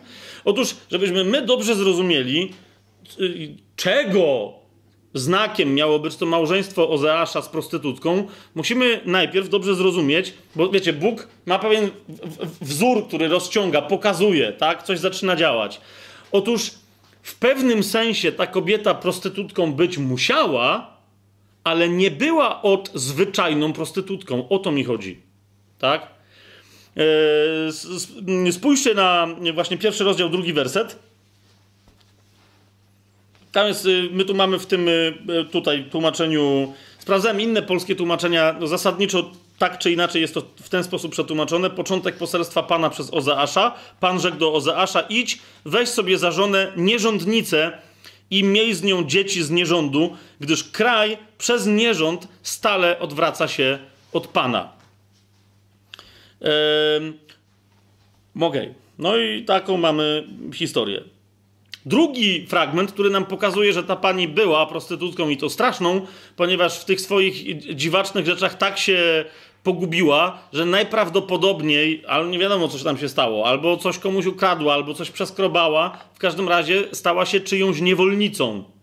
A więc widzicie, nie dość, że Ozeasz bierze za żonę prostytutkę, ma z nią dzieci, może więcej, ale troje tego, to później się jeszcze okazuje, że Bóg każe mu znaleźć ją, bo ona go gdzieś zostawiła, poszła wiecie, jakby zaplątała się. Bóg każe mu ją znaleźć, odkupić od tego, czyjego była, kogo była własnością i na nowo żyć z nią jako ze swoją żoną. To jest trzeci rozdział, zobaczcie. Potem Pan rzekł do mnie, idź, pokochaj jeszcze raz kobietę, która teraz kocha innego i z nim cudzołoży, tak jak Pan miłuje synów, pokochaj ją tak, jak Pan miłuje synów Izraela. Chociaż oni zwracają się do innych bogów i lubią placki z rodzynkami. I mówi, e, bo niektórzy mówią, że a, to jest taki symbol. E, jeszcze raz, jak się w Biblii pojawiają, pojawiają konkretne fakty, kwoty, daty, wiecie, była godzina dziesiąta, tak jak e, w Ewangelii Jana na przykład, się pojawia konkretna kwota, to jest konkretny fakt. I Ozeasz tu wyraźnie mówi, że za tą kobietę, która była już jego żoną, a po prostu gdzieś tam się zaprzepaściła, e, zapłacił konkretną kwotę. To jest drugi werset. Nabyłem ją więc sobie za 15 srebrników i za półtora korca jęczmienia. To jest konkretna kwota, tak? E, no, jak potem sobie przypomnicie, ile srebrników było danych za Pana Jezusa, e, to widzicie, że tu nawet jako niewolnica ona tak była stosunkowo słabo potraktowana, tak? Czyli chyba, że, że te, to półtora korca jęczmienia było warte kolejnych 15 srebrników, tak? No ale to w najlepszym wypadku po prostu, no odkupuję niewolnicę. Nabyłem ją więc sobie za 15 srebrników i za półtora korca jęczmienia i powiedziałem do niej, siedź spokojnie u mnie poprzez wiele dni i nie uprawiaj już nierządu i nie oddawaj się innemu mężczyźnie, choć ja też do ciebie się nie zbliżę. No i to ma być znak e, tego, że również Izrael w pewnym momencie przez długi czas będzie bez króla, bez księcia, bez ofiar i się zaprzepaści, ponieważ Asyria go weźmie, e, weźmie go w niewolę. Teraz, e, ale kochani, bo, bo, bo my musimy, bo, no, wszyscy mówią, no i prostytutka. Otóż, jeszcze raz wróćmy do pierwszego rozdziału, do drugiego wersetu. Tam, gdzie mamy powiedziane, idź, weź sobie za żonę nierządnicę, to de facto, jak się dobrze wgryźć w tamten hebrajski tekst, i wielu to czyni, wygląda na to, że, y, że ta nierządnica de facto jest tam nazwana, uważajcie, kobietą wszeteczeństw. Liczba mnoga. Kobietą wszeteczeństw lub też kobietą sprośności. Ale wiecie, tam jest liczba mnoga, tak? To nie jest nierządnica. Kobieta wszeteczeństw e, niewątpliwie musi być prostytutką, bo to jest jeden z podstawowych rodzajów wszeteczeństwa, tak? W staropolskim języku to oznaczało zachowanie e, przede wszystkim rozwiązłe seksualnie oraz także gorszące w innych dziedzinach, tak? To, to było zachowanie wszeteczne. Zachowanie sprośne, no to, to wiemy o co chodzi, tak? Ale tu chodzi o to, że, że to jest kobieta wielu, bardzo istotne, wielu sprośności, wielu e, wszeteczeństw, tak? Teraz jak, jak do, dokładnie sobie zobaczycie, gdzie jeszcze pojawia się to słowo, tak? Że ktoś się zajmuje wszeteczeństwami w liczbie mnogiej, tak? Nie w liczbie pojedynczej. Zenunim, e, liczba mnoga, tak? Nie jednym wszeteczeństwem. Nie, ona nie jest kobietą wszeteczną, ale kobietą wszeteczeństw to między innymi e, wcale chyba nie zaskoczeni odkrywamy Księgę Ezechiela, e, niesławny 23 rozdział. Tam to słowo w liczbie mnogiej pojawia się, z tego co pamiętam, chyba dwukrotnie, tak? Ale w tym między innymi, e, w tym fragmencie, to ten niesławny 23 rozdział, bo tam niektórzy jak mówiliśmy o Ezechielu, to wspominałem o tym, że to jest bardzo ostry, e, taki po angielsku powiedzielibyśmy explicit content, tak? Że tam jest język dla niektórych e, wręcz pornograficzny i tak dalej, i tak dalej. Że Bóg bardzo ostro mówi o Izraelu. No ale w tym, ten 23 rozdział, zobaczcie sobie 28 werset i następne, to mówi co prawda Pan do, nie do akurat Izraela, ale chodzi o to, że się ten sam problem tam pojawia, tak? Tak mówi wszechmocny Pan, oto ja wydam cię w ręce tych, których nienawidzisz, w ręce tych, od których teraz odwróciła się twoja dusza i postąpią z tobą z nienawiścią. Zabiorą cały twój dorobek i pozostawią cię nagą i gołą, tak że będzie odsłonięty wszeteczny twój srom, twoja niegodziwość i twoje, tu jest i twoje przeteczeństwo, ale właśnie tutaj jest powiedziane i, mm, no tak, tu jest przeteczeństwo, bo to są trzy rzeczy. Wszeteczny twój srom, twoja niegodziwość i twoje przeteczeństwo. One to na ciebie sprowadziły, ponieważ uprawiałaś wszeteczeństwa z narodami i skalałaś się ich bałwanami. To jest liczba mnoga. A więc już widzicie, tak? To jest jeden z tych ważnych elementów, który powoduje, że zawsze jak się czyta Biblię i gdzieś w Biblii pojawia się wszeteczeństwo, prostytucja, płatna miłość, zdradzanie małżonka, prawie zawsze to gdzieś w tle, nawet jeżeli dosłownie o to chodzi, to i tak chodzi o to, że gdzieś w tle jest bałwochwalstwo. Ale zazwyczaj chodzi o to, że to jest i uprawianie e, przeteczeństwa i e, bałwochwalstwo naraz. Jasne to jest, co mówię? Żeby się stało jeszcze jaśniejsze, to sięgnijmy sobie do drugiej księgi królewskiej, ponieważ tam się pojawia pewna e, no, kobieta, o której o niej jednej jest wprost powiedziane właśnie w liczbie mnogiej, że jest kobietą wszeteczeństw. A więc widzicie, Ozeasz się ożenił z kimś takim, jak teraz, no nie powiem, że, że to jest druga księga królewska, dziewiąty rozdział. Nie powiem, że teraz ona będzie wam przedstawiona, bo już o niej trochę mówiliśmy. No ale E, to jest dziewiąty rozdział drugiej Księgi Królewskiej, 22 werset. Jehu pojawił się tam w pewnym miejscu. Mniejsza o to, kto to był Jehu. On akurat był wtedy na etapie mszczenia, e, z polecenia Bożego mszczenia pewnych tam wydarzeń. I zobaczył go Jehoram. Znowu mniejsza o to, to sobie potem możecie sprawdzić, jaka tam była historia, ale tenże Jehoram zobaczył Jehu i zapytał go, czy przybywasz w pokojowych zamiarach? Na co Jehu mu odpowiedział, co znaczy, czy w pokojowych zamiarach? Skoro aż dotąd ciągle trwają sprośności Izabel, twojej matki, i liczne jej gusła. Widzicie? To są sprośności, ale tu są znowu wszeteczeństwa. Tak? Oto macie kobietę, Jezebel, zwaną też Izabel, albo Izabel w tych, w tych różnych tłumaczeniach. Oto macie kobietę, która jest kobietą wszeteczeństw, która jest kobietą, dodajmy, wielu wszeteczeństw. Tak? I teraz jakby jeszcze komuś było mało, co to są te wszeteczeństwa. No wiemy, że ona, no właśnie, wywodziła się z narodu, to nie była Żydówka oryginalnie, która, mm, który uprawiał e, prostytucję sakralną, e, świątynną, różnego rodzaju nierząd. Mniejsza o to, ale jakby komuś było jeszcze mało, to, to umówmy się, ponieważ Eliasz, e, ten Eliasz, tenże prorok powiedział wyraźnie, nazwał wszeteczeństwa Jezebel wprost. Tylko, że to się wydarzyło w pierwszej księdze królewskiej, także jeszcze tam się e, cofnijmy. W 18 rozdziale. Powiedzmy w 19 e, wersecie. To o, o, pamiętacie tą historię, jak Eliasz wyrżnął proroków Baala, tak? Yy, no właśnie. Natomiast to jest moment, kiedy, kiedy Eliasz rzuca wyzwanie. Tak? Nawiasem mówiąc, tu zobaczycie, że wyzwanie nie zostało przez koniecznie wszystkich yy, podjęte, chociaż on rzucił wyzwanie Baalowi. Ale zobaczcie, jakie były sprośności yy, Jezebel. To jest 18 rozdział, 19 werset. Eliasz mówi, tam no mniejsza o to, tak mówi do Ahaba, poślij tedy teraz i zgromadź do mnie całego Izraela na górze Karmel oraz kogo?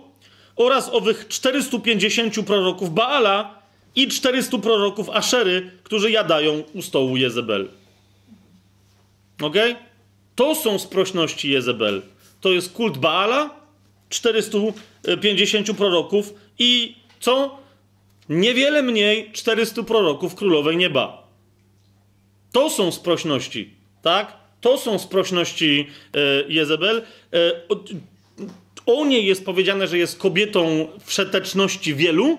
I jak widzicie, to słowo się w niewielu miejscach pojawia, tylko przy okazji żony Ozeasza i na przykład Jezebel, która jest jedną z głównych odpowiedzialnych za wprowadzenie kultu Aszery, e, czy Asztartę, czy, czy właśnie Isztar, czy Izis, czy też po prostu, jak powiedział Jeremiasz wprost w wielu miejscach, królowej nieba. Tak? Nawiasem mówiąc, gdyby to dla niektórych było niejasne, to zauważcie, że e, tu jest powiedziane o tym, że jest. e, e, Wróćmy do Ozeasza, tak? Pierwszy rozdział, drugi werset. Jest powiedziane, że, że Ozeasz ożenił, ma się ożenić z kobietą wszeteczeństw, a zatem musi to być kobieta, która uprawia nierząd, ale jednocześnie, która uprawia fałszywe kulty, tak? E, Jakiego rodzaju? Czy rzeczywiście mogłoby chodzić między innymi o Aszerę? No zobaczcie, co o niej jest powiedziane. Jeszcze raz przyjrzyjcie się temu dobrze. W trzecim rozdziale Ozeasza.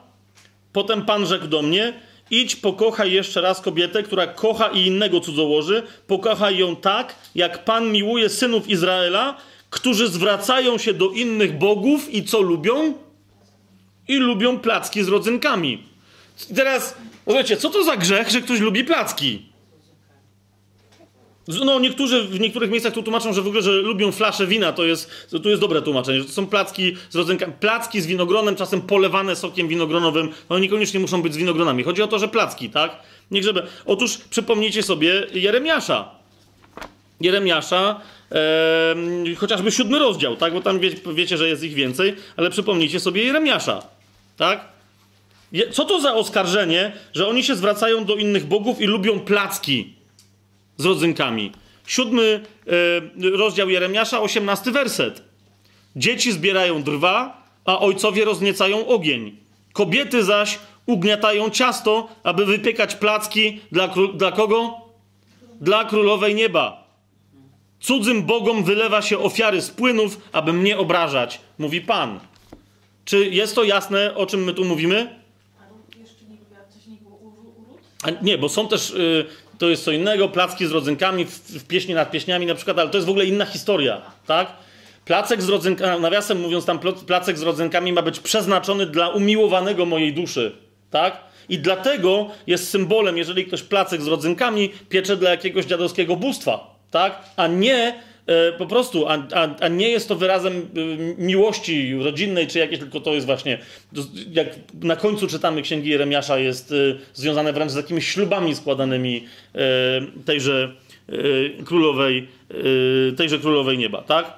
Więc otwórzmy sobie Ozeasza, 10 rozdział. Tak, jak już o tym mówimy.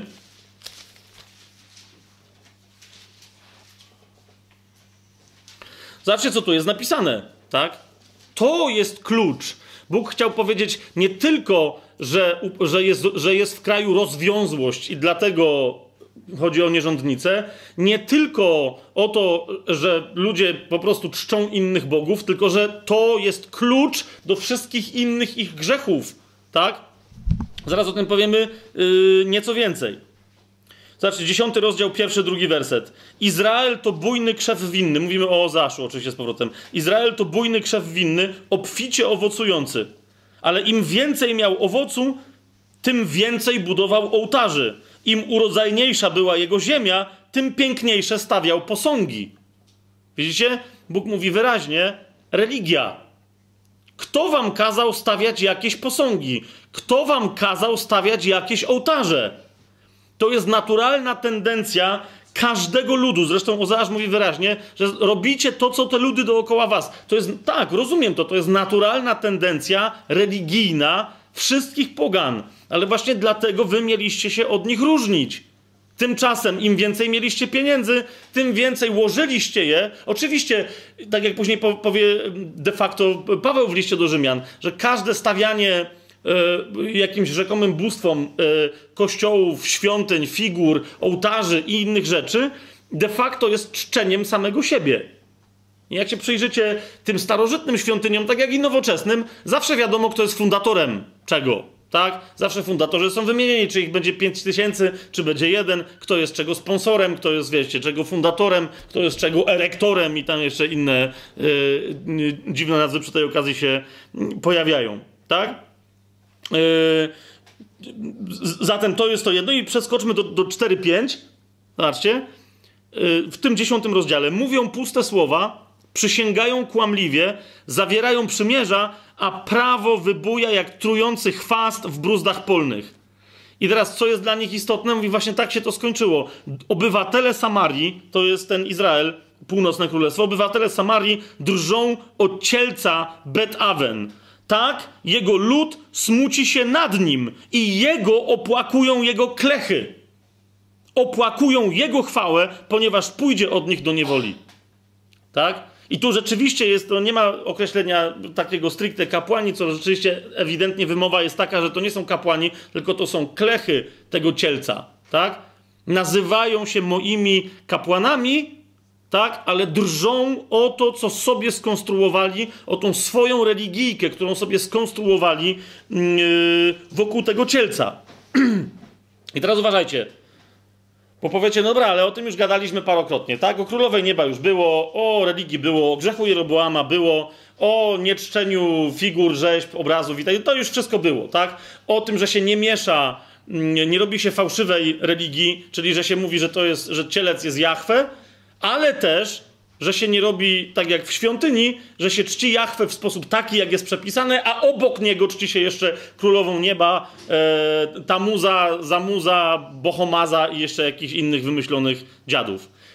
Otóż chcę wam zwrócić uwagę na rzecz, która tutaj została w innych miejscach w Starym Przymierzu, ona jest zaznaczona, ale ona, mam wrażenie, począwszy od Ozeasza, zaczyna być bardzo mocna, wybijana na czele jako kolejny problem związany z religią. I teraz znowu, zrozumcie mnie, nie mam żadnej przyjemności w tym, żeby tak ten temat formułować, y, jak to zaraz zrobię, ale tak go formułuje Biblia, więc czy ja mam z tego przyjemność, czy nie, to nie ma żadnego znaczenia. Otóż problem religii to nie jest tylko. Problem religii to nie jest tylko mieszanie właściwego kultu i Słowa Bożego z innymi rzeczami, które są dodane do tego słowa. Problem religii to nie jest wskazywanie rzekomo na Boga, a pokazywanie ten obraz, ten ołtarz, tamto miejsce, taki sposób czczenia, ten placek, tamten płyn i tak dalej, są prawdziwym czczeniem Boga, tak? Czyli zastępowanie relacji z Bogiem obrzędami. Ale też, uważajcie, Biblia zaczyna mówić coraz, znaczy mówi wyraźnie wszędzie o tym, ale od księgi Ozajasza aż do Malachiasza ten temat staje się coraz ostrzejszy. Powiedziałbym, Biblia staje się pismem antyklerykalnym. Okej, okay. staje się pismem antyklerykalnym w rozumieniu antykapłańskim, w rozumieniu kapłanów, który, którzy byli przeznaczeni do, do kultu Jahwe. Pamiętacie już o Ezechiela, dopiero co go tam rozważaliśmy? E, ile, dwa spotkania temu, już u Ezechiela było powiedziane, że takich bezeceństw dopuszczaliście się w mojej świątyni, że w przyszłości, kiedy powstanie jeszcze raz ta świątynia, która już będzie trwać na zawsze, w przyszłości e, i tylko i wyłącznie synowie Sadoka będą mogli być kapłanami we właściwym znaczeniu tego słowa, a cała reszta tych, którzy byli synami Lewiego, będzie, będzie co najwyżej służyć w przedsionkach jako dozorcy. Pamiętacie to? Ci, co pamiętają, którzy byli, to dobrze. Jak nie, to sobie to sprawdź. Więc ten temat się pojawia tam wcześniej. Ale u Ozeasza i zaraz postanowiłem sobie, że wam to dokładnie przedstawię, żeby nie było yy, niejasności. Jest wyraźnie powiedziane, że problem stanowi, i raz uważajcie dobrze na to, co powiem, problem stanowi nie tylko religia, która zwykle jest po prostu bałwochwalstwem, ponieważ skierowuje umysł i serce człowieka nie na jedynego Boga i nie na jedynego pośrednika między Bogiem a ludźmi, którym jest Pan Jezus, ale na jakieś inne rzeczy i twierdzi, że te rzeczy komunikują nas z Bogiem, a więc problemem jest nie tylko religia, ale księga Ozeasza i aż do końca Starego Przymierza. A potem Pan Jezus to w zasadzie w pewnym momencie miał tylko ten jeden temat, jak się dobrze temu przyjrzymy, ale tu się zaczyna inny temat. Mianowicie inny wątek, że problemem jest nie tylko religia, czyli de facto taka czy inna forma bałwochwalstwa, ale także problemem są słudzy religii, którzy albo są sługami Boga, a przestali służyć Bogu, a zaczęli służyć religii, a więc swojemu wyobrażeniu tego, tego, jak powinna wyglądać ich służba, lub też są to ludzie, którzy twierdzą, że rzeczywiście nie ma innych pośredników między Bogiem a ludźmi, jak tylko oni. Czyli to jest forma takiego czy innego kapłaństwa, które uzurpuje sobie prawo do stania pomiędzy Bogiem yy, a człowiekiem. Teraz Księga Ozeasza mówi o tym wyraźnie, inne yy, potem nie, niekoniecznie tak to ustawią, ale Księga Ozeasza, i to jest jeden z jej naczelnych wątków, mówi wyraźnie o tym, że perwersja religii, yy, czy inaczej, perwersja kultu Bożego, która prowadzi do religii, jest, jej skutkiem może być perwersja sług Bożych, którzy się zamieniają w kapłanów tejże religii. Ale wszyscy nadal myślą, ponieważ jest te, to samo nazewnictwo, te, samo, te same formy zewnętrzne i jakieś tam, nie wiem, to samo pismo święte, wszyscy nadal myślą, że to jest dalej to samo, ponieważ jest ciągłość, tak? A nie zauważają, że ci, którzy kiedyś byli kapłanami Boga, już w tym pokoleniu po prostu są kapłanami samych siebie. I teraz o czym mówi y, księga Ozeasza? Y, ja wam zaraz to pokażę, żeby, żeby potem nie było, że ale czy na pewno tak jest. Pokażę wam to bardzo dokładnie. Niemniej księga Ozeasza mówi, nie chodzi o to, czy ci kapłani y, byli powołani przez Boga, czy nie. Zwłaszcza, że i tak w pewnym momencie kapłaństwo miało przejść ekstremalną transformację dzięki Panu Jezusowi, tak? Ale Biblia mówi, niezależnie od tego, kto, nawet w tych czasach, kiedy Bóg chciał mieć takich kapłanów, niezależnie od tego, kto był tym kapłanem, czy literalnie stosował się do tego, czego Bóg chciał, nawet wtedy, i rozumiecie, a skoro nawet wtedy, to co dopiero dzisiaj, nawet wtedy Nikt nie mógł się wymówić od osobistej odpowiedzialności, twierdząc, że przecież robił to, co kazali kapłani. Nikt nawet wtedy nie mógł się wymówić od tej odpowiedzialności. Co prawda, Księga Ozeasza mówi wyraźnie, wasza jest potężnym oskarżeniem, nie jedynym w Biblii, ale jest potężnym oskarżeniem pod adresem kapłanów. Wasza odpowiedzialność jest większa, ponieważ doprowadziliście lud do ciemnoty, lud słuchał was, a wam zależało na tym, co mogliście otrzymać od tego ludu. I nikomu nie zależało od tej pory więcej na mnie. Więc to, to jest wasza wina. Tak? Ponieważ wy, kapłani, w tamtym czasie mieliście być nauczycielami. Niemniej wtedy, mimo wszystko, Bóg mówi do całego Izraela, mówi, ale i tak, Posyłałem was, wam proroków. Zabijałem was tak agresywnych, że, że, że zabijałem was moim słowem. I i tak się nie nawróciliście. Więc mówi, nie zrzucajcie swojej winy wy na kapłanów. Jeżeli tak było w Starym Przymierzu, to mówię ci, mówię ci dzisiaj, nie wiem, kto tutaj akurat wszystkich yy, nas, wszystkich was znam, tak? Ale nie wiem, kto nas yy, w tym momencie słucha na YouTubie, więc mówię do tych wszystkich, którzy się nad tym zastanawiają, tak? Nieważne, kto jest twoim guru, nieważne, kto jest twoim nauczycielem, kto jest twoim kapłanem, tak? I teraz nie chodzi mi koniecznie o księży w kościele katolickim, chociaż są ludzie, którzy się nimi zasłaniają. Chodzi mi też o takich, którzy się zasłaniają pastorami, yy, swoimi bacjuszkami, tych, którzy się zasłaniają. Ja jestem chrześcijaninem biblijnym. Słucham tylko i podają tutaj imię i nazwisko nauczyciela YouTube'owego, że tak powiem, albo jakiegoś innego proroka czy kogoś tam, tak? Słuchasz go, ale czy bierzesz odpowiedzialność za wszystko, co on mówi? Siedem jego biblijnych nauczeń wcale niekoniecznie musi skutkować ósmym równie biblijnym. Tak? Chłop czy tam jakaś baba może mieć jakąś nagle inną koncepcję. Cały czas masz sprawdzać. Wszystko badajcie, a tylko to, co dobre, zachowujcie, mówi Nowy Testament. Tak? Wszystko badajcie, a tylko to, co dobre, zachowujcie. Nikt z Was nie może zrzucić odpowiedzialności za to badanie y, duchów, za sprawdzanie, czy jest ściśle Twoje postępowanie zgodne ze Słowem Bożym. Nie możesz tego zrzucić na. na także, y, bo niektórzy mówią, ja nie mam żadnych nauczycieli, ja mam tylko moją społeczność. Nie możesz tego również zrzucić na swoją społeczność. Co z tego, że żyjesz w kościele, który zasadniczo jest biblijny, ale dopuszcza jakąś jedną rzecz, która jest kompletnie bez związku z Nowym Przymierzem? Twoim zadaniem jest albo się wycofać z takiej społeczności, albo upomnieć tę społeczność, że coś tu nie gra. A nie mówić, no skoro oni wszyscy. Przecież tyle osób nie może się mylić. Dużo osób najczęściej się myli, właśnie dlatego, że każdy myśli, że inni mają rację. Pan Jezus powiedział wyraźnie i mówi to wyraźnie w Ewangelii, że szeroka i przestronna i wygodna jest droga dla tych, którzy zmierzają do, do zatracenia. I że tłum tamtędy wali. Właśnie dlatego, no bo tyle ludzi nie może się mylić. A mówi, droga Twojego zbawienia jest drogą na jedną osobę. Jest wąska, jest stroma. Dlaczego? Bo jest tylko Twoja. Jest drogą tylko i wyłącznie Twojej odpowiedzialności. Yy, rozumiecie tu, o co mi idzie? Teraz Widzicie, e, ponieważ ten wątek w księdze Ozeasza się specyficznie rozwija, to ja z pewnych względów, ponieważ zauważyłem, że to będzie ciekawa yy, kontynuacja, postanowiłem nie od początku księgi do końca wam pokazać ten atak na kapłanów Boga, atak Boga na swoich własnych kapłanów, ale od końca księgi, żebyśmy poszli, tak? Bo tam zobaczycie pewną logikę, której niekoniecznie niektórzy mogliby, niektórzy by mogli jej nie złapać od początku. Otóż 13 rozdział sobie otwórzmy.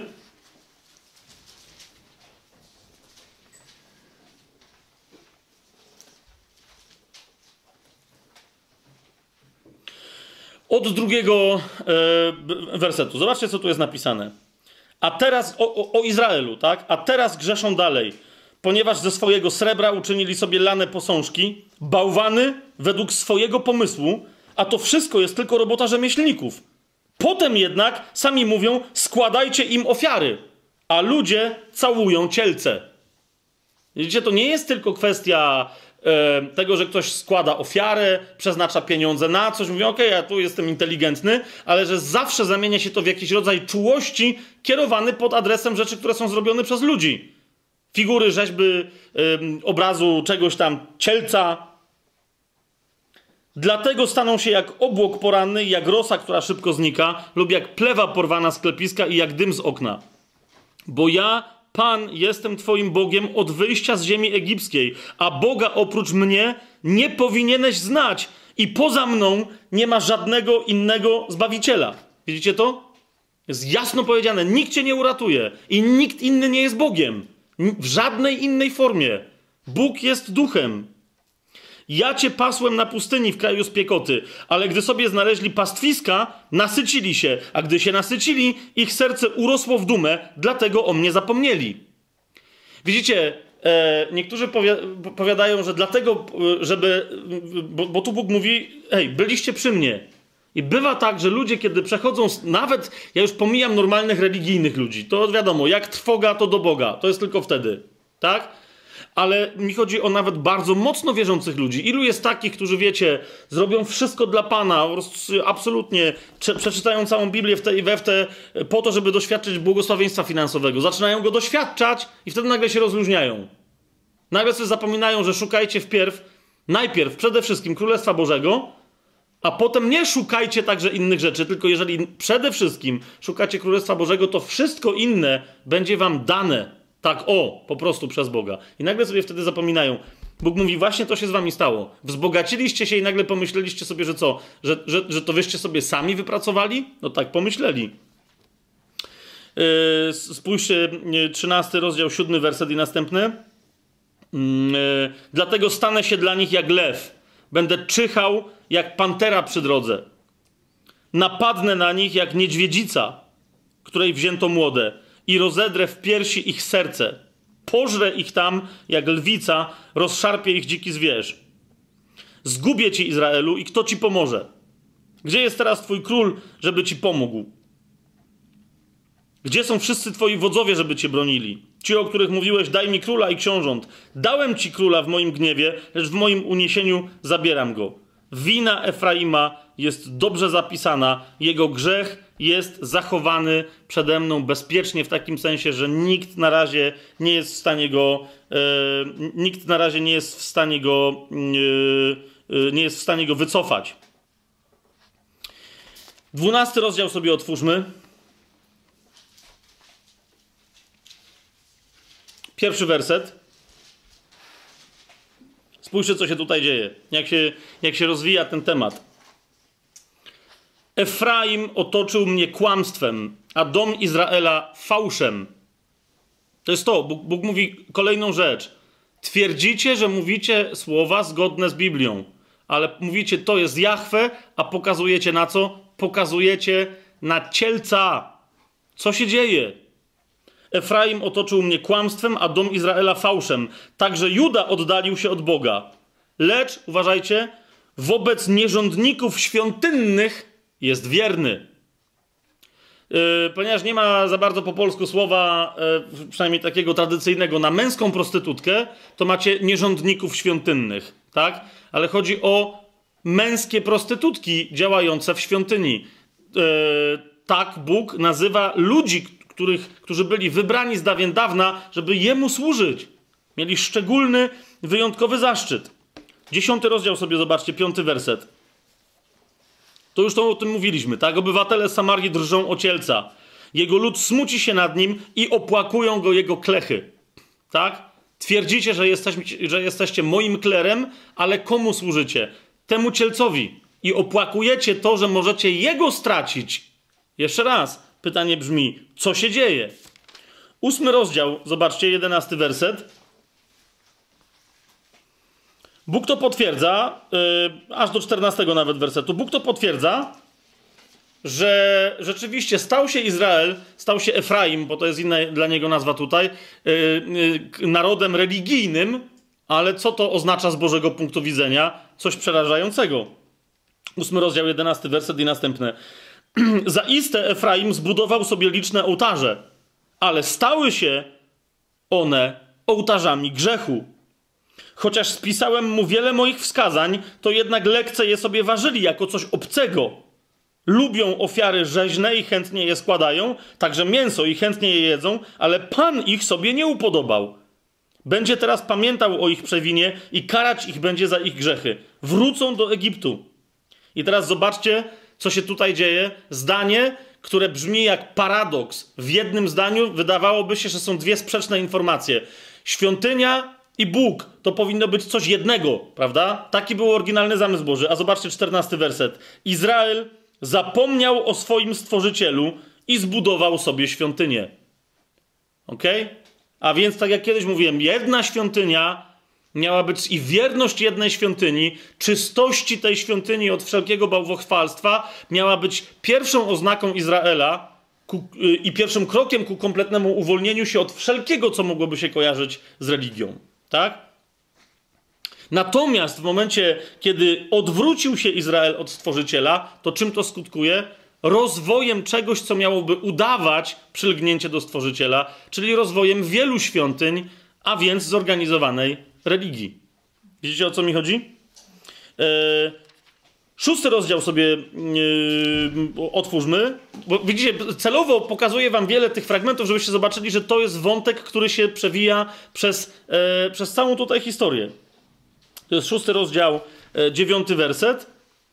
I teraz popatrzcie, no to już to cytowałem, ale jeszcze raz chciałbym, żebyście w tym kontekście to zobaczyli. Zgraja kapłanów podobna jest do zbójców czyhających na ludzi mordują na drodze do Sychem, popełniają czyny ohydne.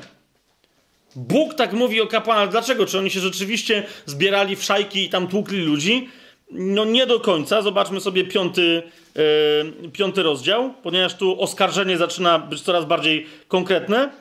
Idąc tak wstecz oczywiście, bo tu, się, bo, bo, bo tu atak na kapłanów to się od początku księgi zaczyna. Piąty rozdział, wersety 1-2.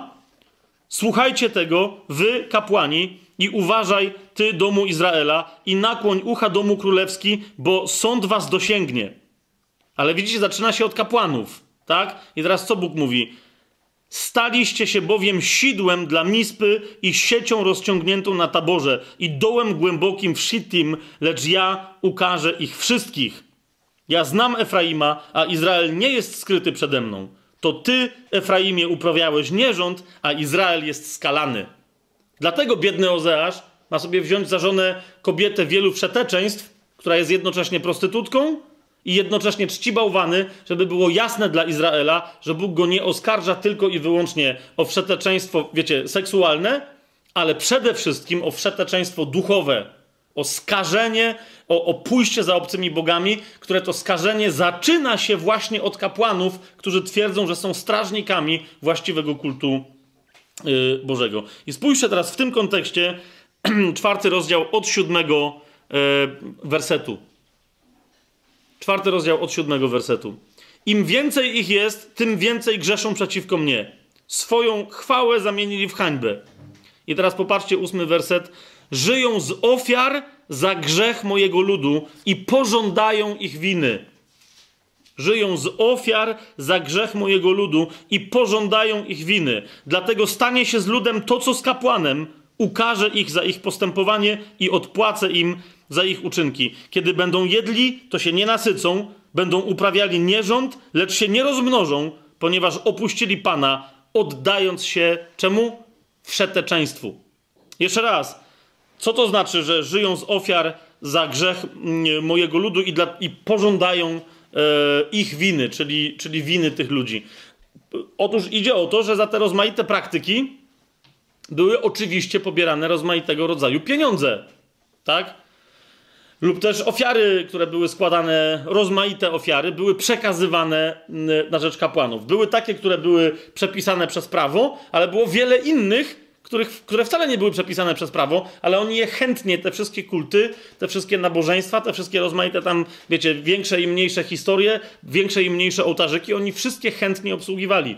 Pamiętacie u, Ezechiela, jak Ezechiel był przeniesiony do świątyni, co, czego on się tam napatrzył, tak? Że były kulty i jawne, i skryte, i pomalowane rzeczy na, na ścianach. Ci się kłaniali słońcu, tamci opłakiwali tamuza, i tak dalej, i tak dalej, i tak dalej. Pamiętacie to wszystko, tak?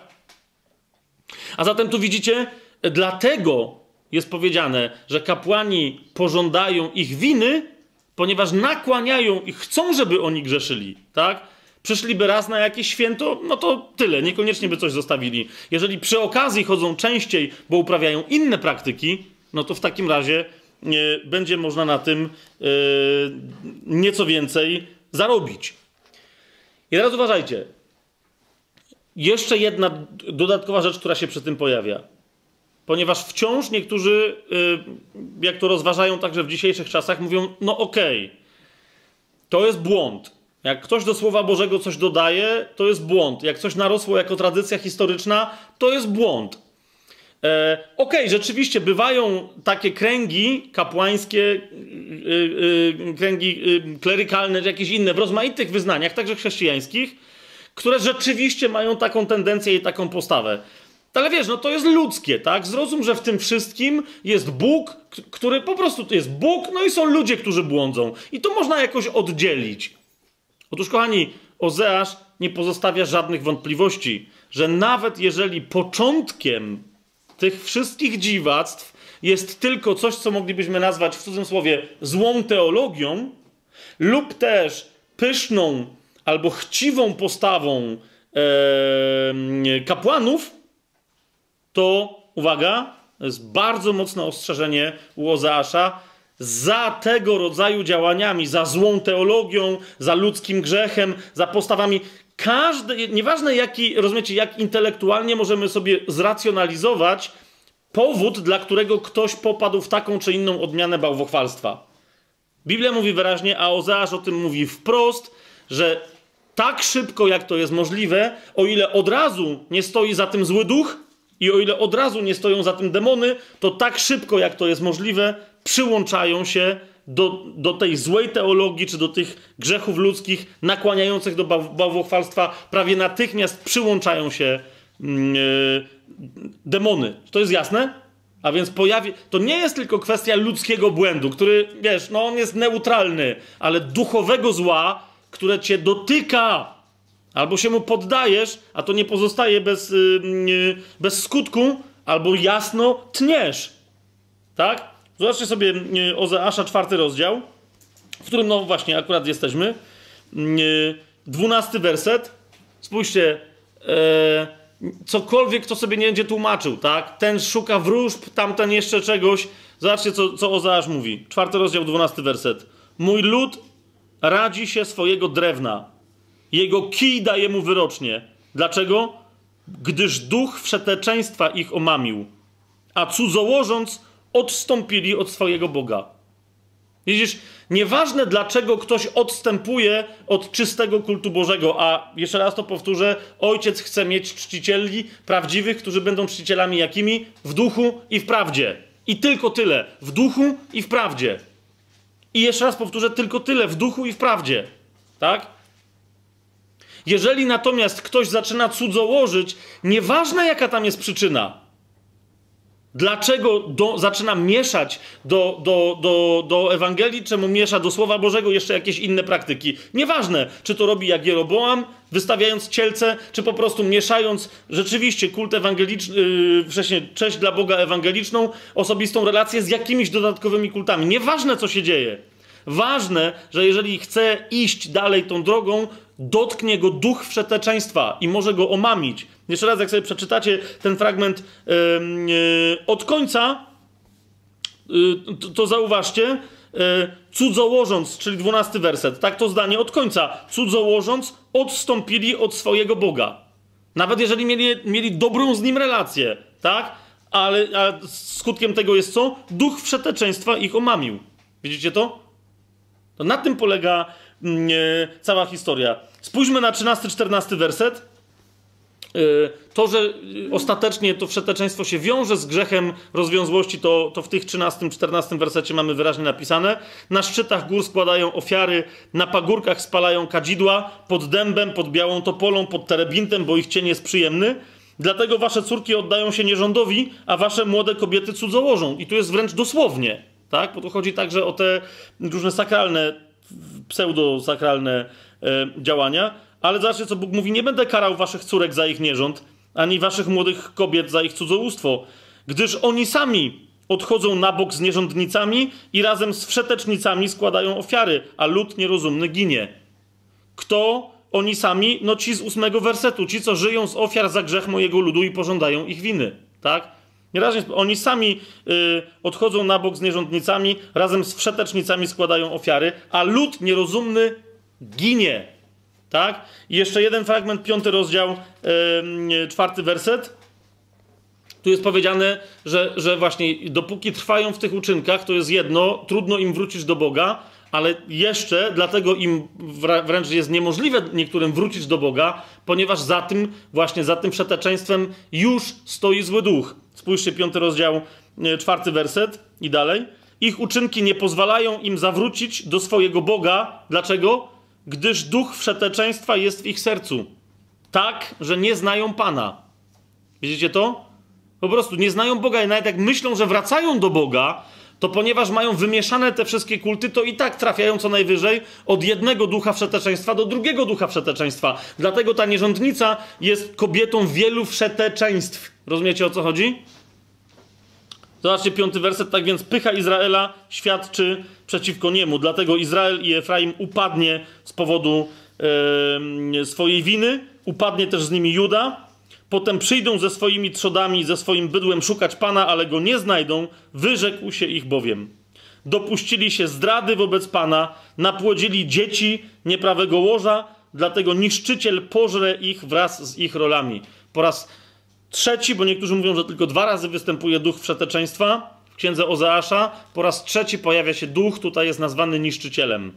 Jeszcze raz, to jest ktoś, wie, wiecie, w, w księdze objawienia on się pojawia i jest wprost nazwany, że tak ma na imię niszczyciel. Tak?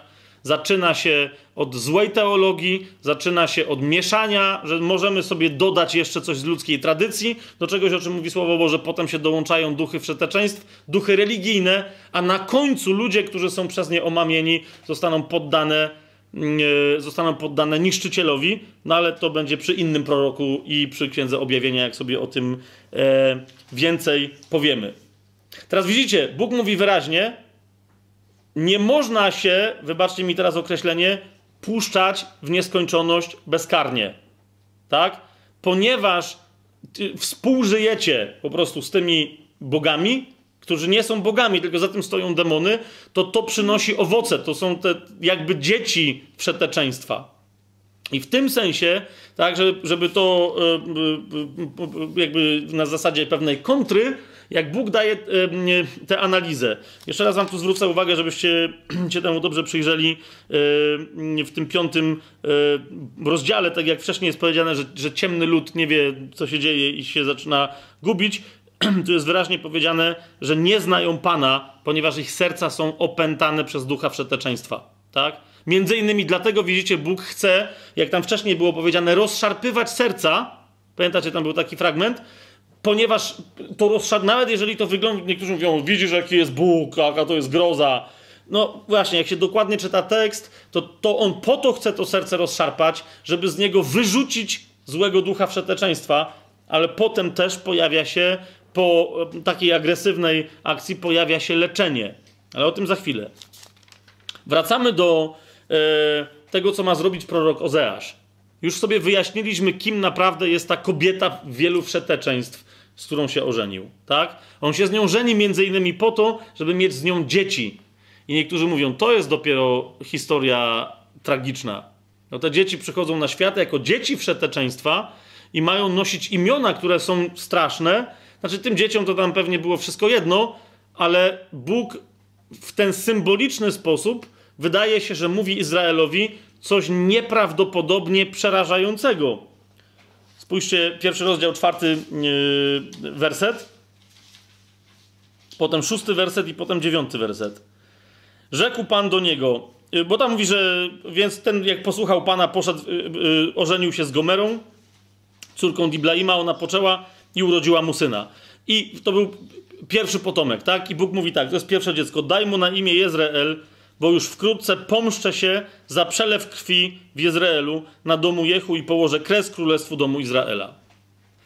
Okej, okay, no ale to, to dziecko jeszcze mogłoby powiedzieć, w porządku, ja mam imię, które oznacza, że Bóg się pomści, czyli chyba okej, okay, tak?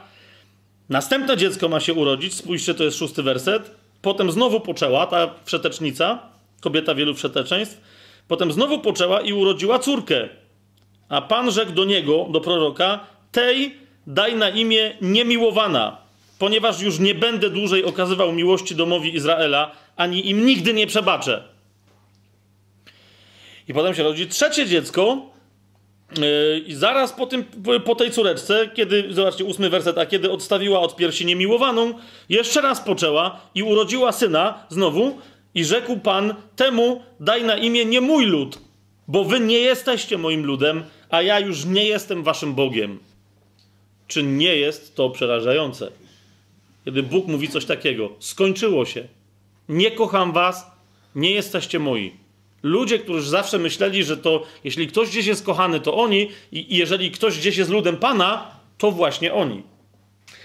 I niektórzy właśnie na takie fragmenty bywa, że się powołują w Biblii i mówią, no i widzisz, ten Bóg jest straszny, to jest, to jest wiesz, raptus, to jest gniew, to jest, wiesz, on często wyraża nienawiść. Otóż, dlatego właśnie mamy tak, sola scriptura, czytać tylko pismo, ale też dlatego zawsze mamy brać pod uwagę zasadę pasa grafę, czyli całe pismo. Tak? Ponieważ często Bóg stosuje tego rodzaju wypowiedzi jako coś, co ja sobie nazwałem ostrzeżenie lekarskie, inni nazywają terapią szokową, taką werbalną. Wiecie, jak ktoś przychodzi do lekarza i lekarz mówi mu, panie, no już gadaliśmy, on mówi, że mu się dzieje to, kaszle, tu, serce, krążenie, wszystko na raz. I lekarz mówi, panie, no ale żeśmy tyle razy gadali, no cztery paczki dziennie, no to co się pan dziwi? Skończę pan palić wreszcie. Wiecie o co mi chodzi, tak? I teraz bywa, że taki lekarz może się wreszcie wkurzyć i zamiast powiedzieć temu komuś, tak, że daj pan spokój, przestań pan palić, no przecież sam se pan krzywdę robisz, tak jak Izrael tutaj widzicie, przez całą tą księgę zobaczycie, że Bóg mówi, sami sobie robicie krzywdę tym, przecież nie ja wam robię, ja tylko czekam, ale nie będę czekać w nieskończoność, bo nie ma nieskończoności. W końcu wasz grzech po prostu za, zapadniecie się pod jego ciężarem, więc muszę podjąć działanie. I to jest to. On mówi coś takiego, jak powiedziałby lekarz do pacjenta, który mówi: yy, Panie, no mówiłem panu tyle razy, że jak pan będziesz tyle palił, to pan zdechniesz. No a dzisiaj już panu tego nie mówię, dlatego że po prostu prawdopodobnie w ciągu najbliższych trzech dni pan zdechniesz. No. Po prostu to jest taki stan, że tu już nie ma co poprawiać.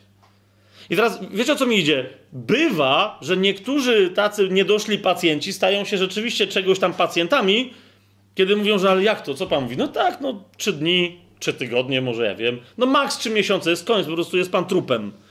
Wiesz o co idzie? I bywa, że ci ludzie zaczną ale serio? Nie ma, naprawdę nie, nie da się nic zrobić? I teraz wobec takiej postawy taki lekarz powie, no dobra, no może nie jest aż tak źle, może się coś da zrobić, ale skończ pan palić! Rozumiecie o co mi idzie? Otóż w tym momencie tutaj Bóg mówi, nie kocham was. I od dzisiaj cały ten naród nazywam niekochana. Nie jesteście moim ludem i dlatego cały ten lud będzie miał na imię nie mój lud. Nie mówi tego po to, żeby to miało być definitywne, prawdy, ale mówi to na zasadzie takiej wstrząsowej, werbalnej terapii, na zasadzie ostrzeżenia lekarskiego do pacjenta, który nie słucha już żadnych innych ostrzeżeń. Tak? Niektórzy powiedzą, "Mm, fajna teologia, ale no, no jeszcze raz, nie mówię tego dlatego, że chcę bronić, bo, bo ja nie muszę się, wiecie, upewniać, czy Bóg zachował twarz. Mówię to na podstawie całego słowa. Gdyby było inaczej, to by nic więcej się po prostu Bóg by to powiedział i byłby koniec. Ale już za chwilę, i dlatego właśnie mówię, że, że Bóg wy, wy, w, tym sensie wysuwa ostre oskarżenie i groźbę, ale to nie są definitywne stwierdzenia, ponieważ za chwilę em, yy, mówi co? Zobaczcie, Ozeasz, drugi rozdział, pierwszy werset. Bo dopiero co powiedział, wy nie jesteście moim ludem, tak? A patrzcie, zaraz następne zdanie. A liczba synów Izraela będzie jak piasek morski, którego nie można ani zmierzyć, ani zliczyć. I będzie tak, że zamiast mówić do nich, wy nie jesteście moim ludem, będzie się do nich mówiło, synami Boga żywego jesteście. Wow! A więc Bóg mówi, tak, tamta historia się skończyła. Koniec, jesteście nie moim ludem. Ale myśl jest taka, że możecie być czymś jeszcze więcej niż moim ludem. Możecie być nie tylko moim ludem, ludem należącym do Boga, ale możecie być ludem, który jest moją rodziną. Możecie być nie ludem posłusznych mi ludzi, ale możecie być ludem żyjących synów i córek Boga. Co wy na to? Tak? Spójrzcie dalej. O za, yy, drugi werset. Potem zbiorą się razem synowie Judy i synowie Izraela i ustanowią nad sobą jedną głowę i wyruszą z kraju, bo będzie wielki dzień Jezreela. Pamiętacie, jak się miał pierwszy ten gość nazywać? Jezreel, tak? Bo Bóg będzie mścił, bo, bo to będzie wytknięcie winy Izraela. Ale on mówi, okej, okay, ale to imię powróci jako imię chwalebne nie, dla Izraela. Zobaczcie trzeci werset. Mówcie do swoich braci, ludu mój. A dopiero co było, że nie mój lud, tak? W pierwszym rozdziale, w dziewiątym wersecie. A on mówi, mówcie do swoich braci, ludu mój, a do swoich sióstr, bo kobiety pewnie bardziej były przejęte tym, że, że jedna córka się nazywa, nazywała niemiłowana, tak? Mówi, nie, mówcie do swoich braci, ludu mój, a do swoich sióstr, jak? Umiłowane. Tak do nich mówcie. Bo ja was teraz ostrzegam, że teraz się skończyła jedna historia, ale Bóg wciąż ma rozwiązanie, tylko chcę was przebudzić do tego nowego rozwiązania. Chcę wam pokazać, że naprawdę pewne rzeczy można zatracić raz na zawsze. Przeskoczmy w tym drugim rozdziale do 20 wersetu. Spójrzcie, Bóg mówi: Wszystko, co mogliście zaprzepaścić, to, za, to zaprzepaliście, zaprzepaściliście, zrąbaliście, skrzaniliście, ale ja mam kolejny plan. Tylko zrozumcie, jak wielkie zło czynicie sami sobie.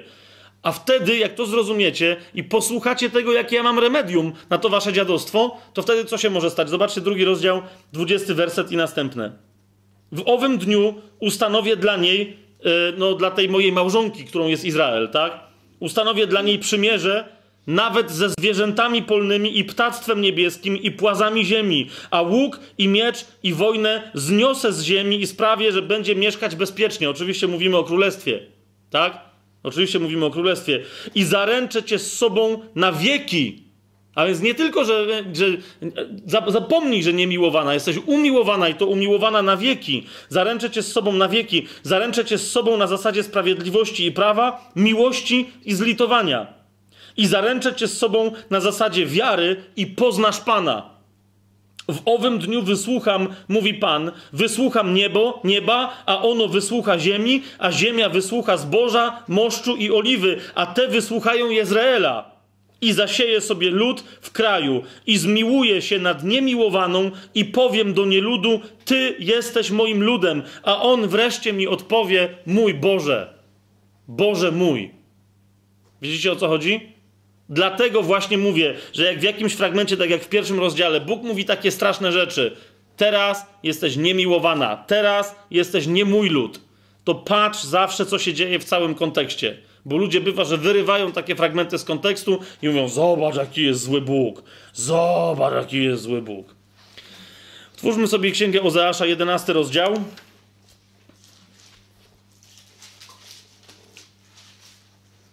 Jakby wiecie, Bóg po tym ostrzeżeniu jakby cały czas miał jeszcze taką, nie wiem, bo on to mówi Izraelowi poważnie, mówi, macie kapłanów, dziadów, macie religię jakąś syfiastą, udajecie, że mnie czcicie, a robicie nie wiem co, ale cały czas zapewnia Izraela, że go kocha. Spójrzcie, 11 rozdział, yy, pierwszy werset. Kiedy Izrael był młody, pokochałem go i z Egiptu wywołałem, powołałem mojego syna. I teraz popatrzcie, przeskoczmy dalej, bo to mniejsza to, co się dzieje. Yy, chociaż cały ten tekst jest tutaj piękny, ale ósmy, dziewiąty werset. Jakże mógłbym cię porzucić, Efraimie? I jak mógłbym ciebie zaniechać, Izraelu? Jakże mógłbym zrównać ciebie z Adam i postąpić z tobą jak z Seboim?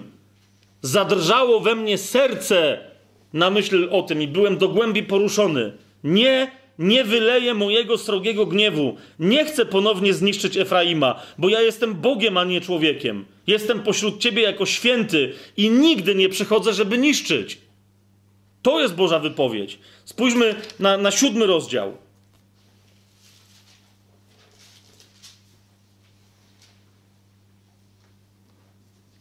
Pierwszy werset.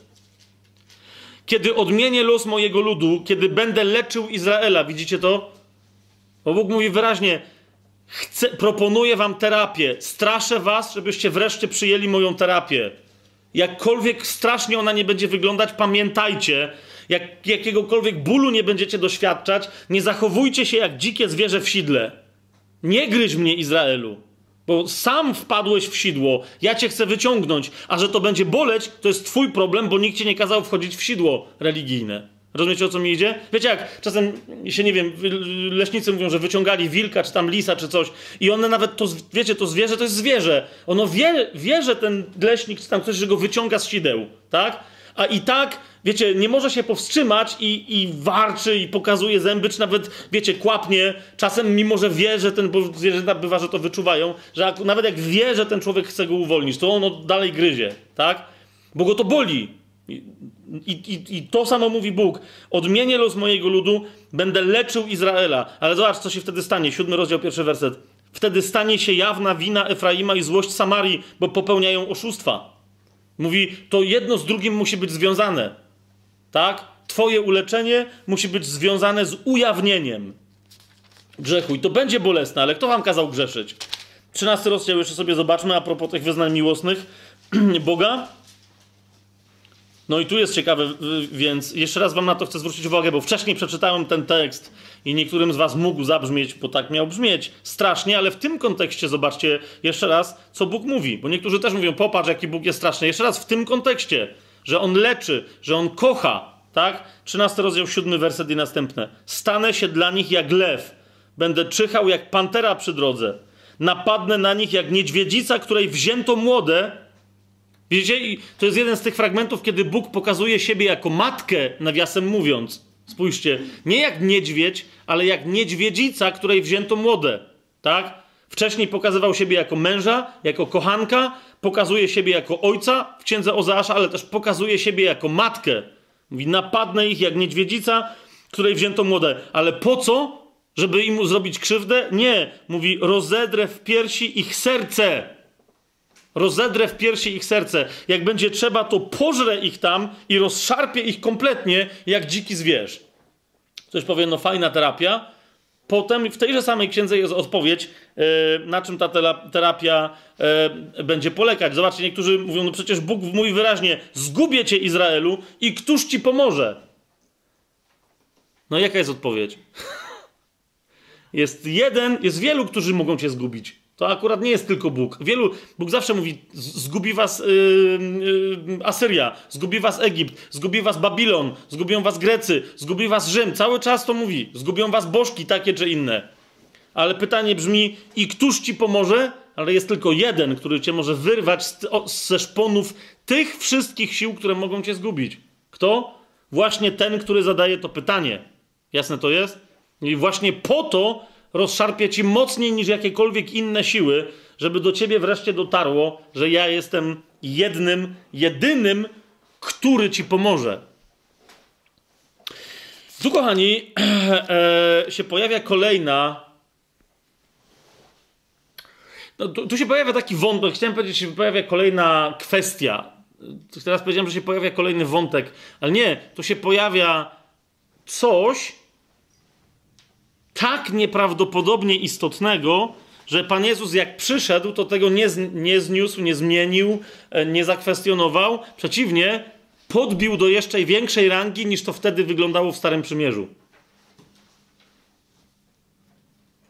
To znaczy, tu się pojawia kwestia, która nie do końca mogła być zrozumiała dla e, Izraelitów, a dla nas, jako dla chrześcijan nowonarodzonych, e, ewangelicznie wierzących pod nowym e, przymierzem, jest jeszcze istotniejsza niż dla nich wtedy. Stokroć bardziej, tysiąckroć bardziej.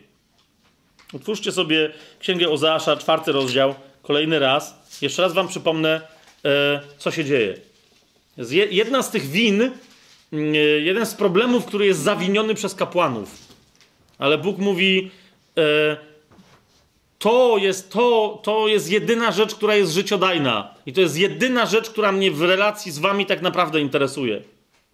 Spójrzcie, czwarty rozdział, pierwszy werset. Pan ma powód do skargi na mieszkańców kraju. Dlaczego? Trzy rzeczy. Bo nie ma w kraju wierności, jak powiedziałem, można to też przetłumaczyć jako wiary. Nie ma w kraju miłości i nie ma w kraju czego? Poznania Boga. Teraz ktoś powie, poznanie Boga, yy, jakie to ma. Zwróćcie uwagę na to, ja wam tylko to podbijam jako temat, ale studiując sobie księgę Ozeasza, zwróćcie uwagę, jak ten temat wybucha w księdze Ozeasza. W tym samym rozdziale, czwartym, w szóstym wersecie, spójrzcie, co jest powiedziane o tymże poznaniu. Mój lud ginie,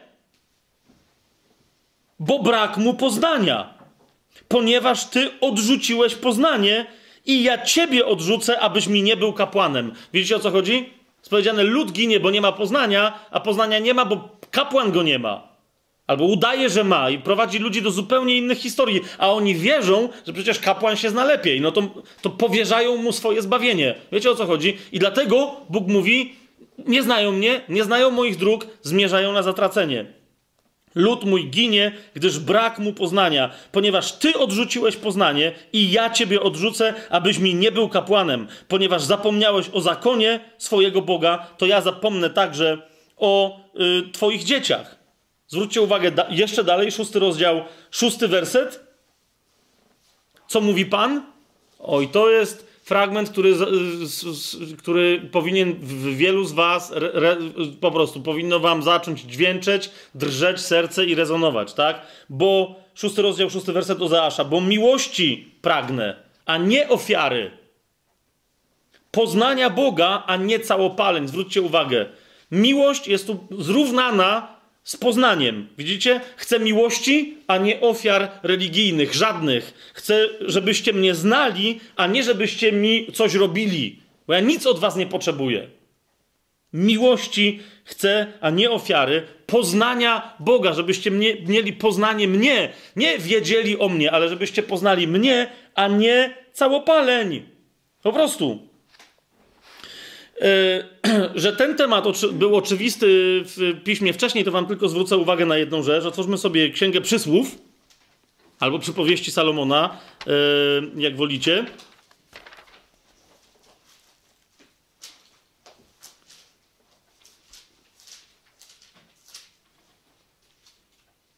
Albo może nawet, e, wiecie co, jeszcze zanim co, to, to, to, to kaznodziei.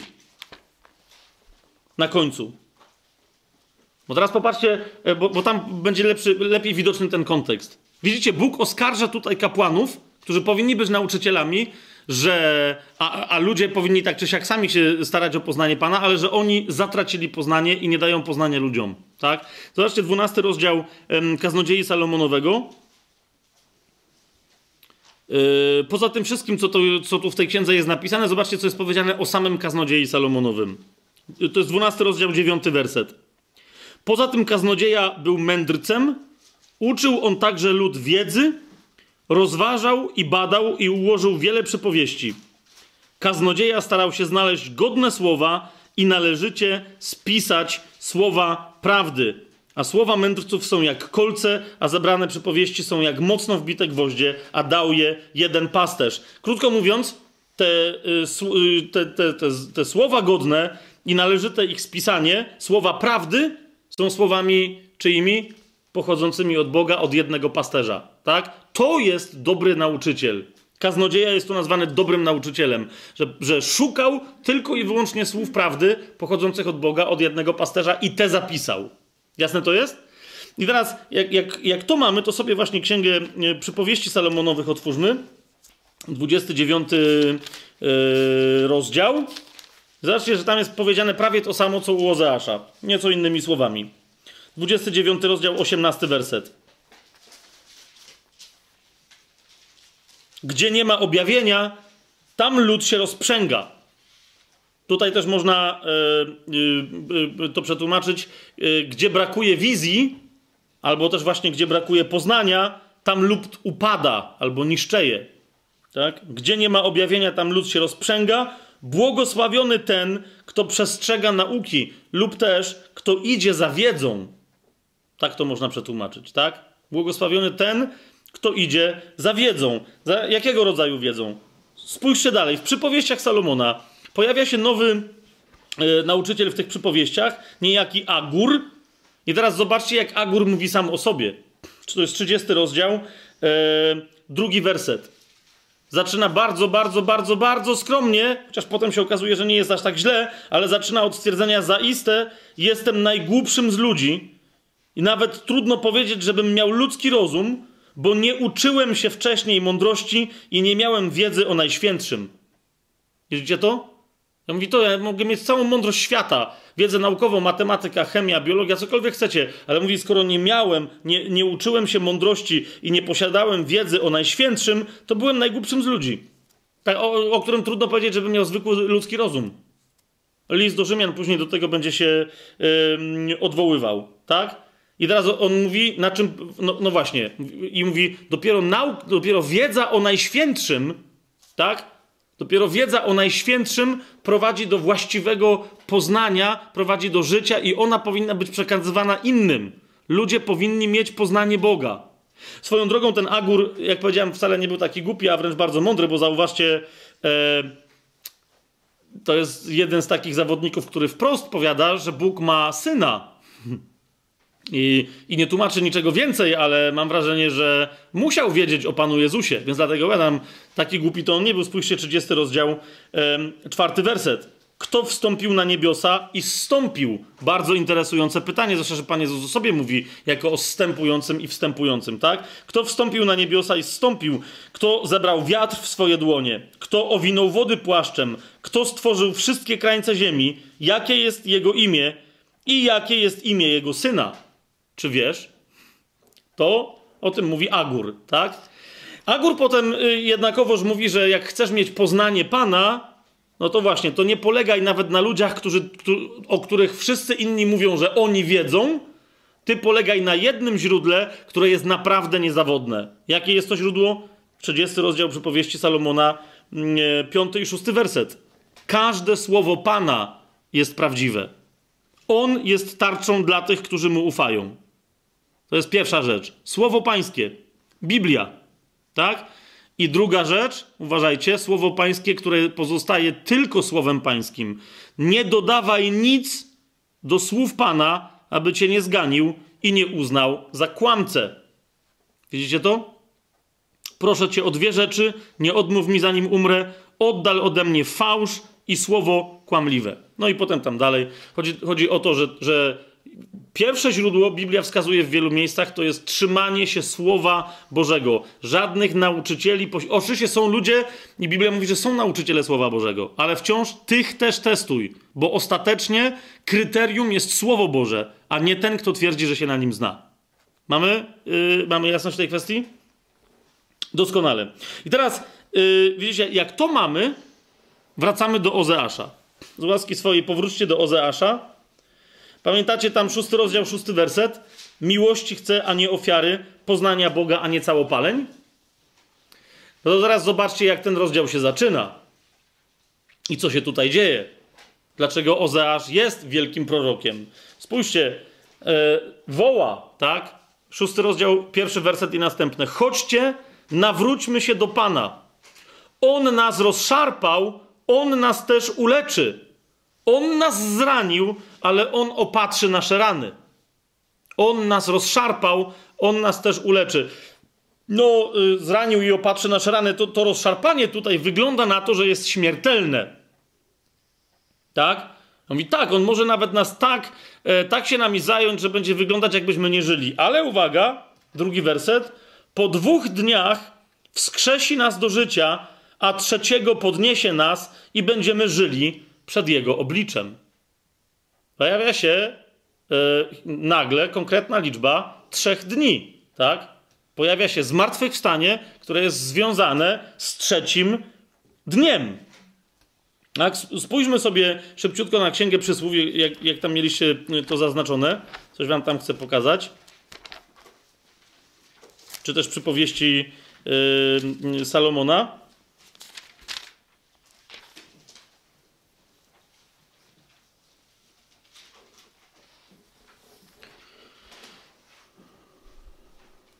Teraz to będzie nieco skomplikowane, ale zaraz się to y, rozjaśni, tak?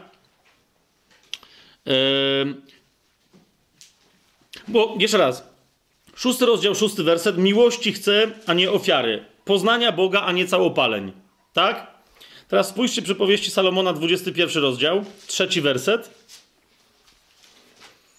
Bo, bo niektórzy jak słyszą to i, i czasem e, nawet w rozmowach, czy nawet w jakimś tam moim głoszeniu mówię, Bóg powiedział miłości pragnę, a nie krwawej ofiary, bywa, że oni wołają, dlatego teraz, wiecie, dlatego to podjąłem, tak? Zanim pójdziemy dalej do Pana Jezusa. Niektórzy mówią, zaraz, zaraz, zaraz, 21 rozdział przypowieści e, Salomona, trzeci werset. Co tam Pan powiedział? Wykonywanie sprawiedliwości i prawa milsze jest Panu niż krwawa ofiara. Tak? Czyli Ozeasz mówi: miłości chce, a nie ofiary, poznania Boga, a nie całopaleń. A niektórzy powiadają: dobra, dobra, ale ta miłość i to poznanie Boga to jest wykonywanie sprawiedliwości i prawa. A więc mamy przestrzegać prawa, no i tak dalej, i tak dalej. I niektórzy wracają, wiecie, do, do tej historii, do e, źle, absolutnie źle rozumianego legalizmu. Więc teraz jeszcze raz, żebyśmy mieli tę kwestię raz na zawsze rozwiązaną. Tak? Według mnie Ozeasz dość jasno wskazuje na Pana Jezusa, a nawet jeżeli komuś nie wystarczy to stwierdzenie, po dwóch dniach wskrzesi nas do życia, trzeciego dnia podniesie nas i będziemy żyli przed Jego obliczem, to inne e, elementy wyraźnie według mnie tłumaczą, dlaczego nie ma żadnej sprzeczności między przypowieściami Salomona, wykonywanie sprawiedliwości i prawa milsze jest Panu niż krwawa ofiara. Nie ma żadnej mm, sprzeczności między tamtym stwierdzeniem, a tym, że Bóg chce miłości i poznania Boga, a nie ofiary. Miłość, poznanie Boga, sprawiedliwość i wykonywanie prawa to jest jedno i to samo, i to nigdy nie jest cokolwiek, co mógłby wykonać człowiek. To nigdy nie jest cokolwiek, co mógłby wykonać człowiek. Słuchajcie, e, po, podążcie za mną, tak? Podążcie za mną, to po raz kolejny zobaczymy po prostu, że kluczem do wszystkiego, jak samo sobie powiedział, bramą do życia jest Chrystus, jest Pan Jezus, tak? Twierdzę, że Ozeasz w szóstym rozdziale, w tym pierwszym, drugim e, wersecie, zobaczcie jeszcze trzeci werset, tak? Szósty rozdział Ozeasza, trzeci werset. Starajmy się więc poznać, usilnie poznać Pana. Że go znajdziemy, pewne jest jak zorza poranna i przyjdzie do nas jak deszcz, jak późny deszcz, który zrasza ziemię. Widzicie? Mówi, podejmijmy wysiłek, ale nie taki, że my coś mamy tu uzyskać. Po prostu nawróćmy się do Pana, a całą resztę zrobi On. Bo to, że przyjdzie, to, że On przyjdzie teraz do ciebie, znaczy, kiedy się do Niego nawracasz, jest pewne, jest pewne. Jak zorza poranna przyjdzie do nas jak deszcz, jak deszcz jesienny, który nie ma takiej możliwości, żeby nie przyszedł do Efraima. Dlaczego uważam, że chodzi tutaj o Pana Jezusa? Niektórzy powiadają, yy, Ozeasz powiedział, po dwóch dniach wskrzesi nas do życia, trzeciego dnia podniesie nas i będziemy żyli przed Jego obliczem, dlatego, że jest takie zwyczajowe określenie, czy było takie zwyczajowe określenie w języku he hebrajskim, jak ktoś chciał powiedzieć, że stosunkowo mało, my po polsku mówimy, że parę rzeczy, a niektórzy powiadają, w, w języku hebrajskim się mówiło dwie, trzy rzeczy. A jak czegoś miało być trochę więcej niż parę, to było pięć, sześć. Tak? Otwórzcie sobie Izajasza, 17 rozdział, bo, bo wielu się na ten fragment powołuje. Izajasza 17 rozdział. I mówią, że to jest to, tak? To po prostu Izajasz też tak powiedział. Izajasz 17 rozdział. Tam jak jest mowa o y, zniszczeniu Damaszku, o tym, że Damaszek przestanie być y, miastem, to jest 17 rozdział, 6 werset. I że tam y, zostanie, no tam, okej, okay, coś tam się wydarzy. W każdym razie jest szósty werset. Pozostanie na niej pokłosie jak przy otrząsaniu oliwnika. Dwie lub trzy oliwki na wierzchu, cztery lub pięć na gałęziach owocowego drzewa. Widzicie to? Według mnie Izajasz tu podaje konkretne liczby i podaje stosunek liczbowy, ale niechże będzie, że istniało w języku hebrajskim takie określenie, czyli że on powiedział, że na wierzchu zostanie parę, a trochę więcej na gałęziach. Tak? Że o to mu chodziło. Dwie lub trzy na wierzchołku, cztery lub pięć na gałęziach. I niektórzy mówią, no i o to chodzi w Ozeaszu, że tam jest powiedziane, że, że po dwóch dniach nas skrzesi, trzeciego nas podniesie, znaczy, że trochę potrwa to, a jeszcze więcej tamto. Tak? No, nie do końca, ponieważ po hebrajsku w Ozeaszu 6.2 jest, jest, jest od początku mowa tylko i wyłącznie o trzech dniach. Tak? Czyli jest powiedziane po dwóch dniach, a więc trzeciego dnia. Tak? Trzeciego dnia wskrzesi nas do życia, tegoż właśnie trzeciego dnia podniesie nas i od tej pory, jak nas podniesie, będziemy już żyć przed Jego obliczem. Tak brzmi e, ten werset. Teraz, czy chodzi o to, że to krótko potrwa, zanim zmartwychwstaniemy? Niektórzy odwołują się do Nowego Testamentu, mówią, ej, ale Pan Jezus tak samo sobie mówił. Zobaczcie sobie Ewangelię Łukasza.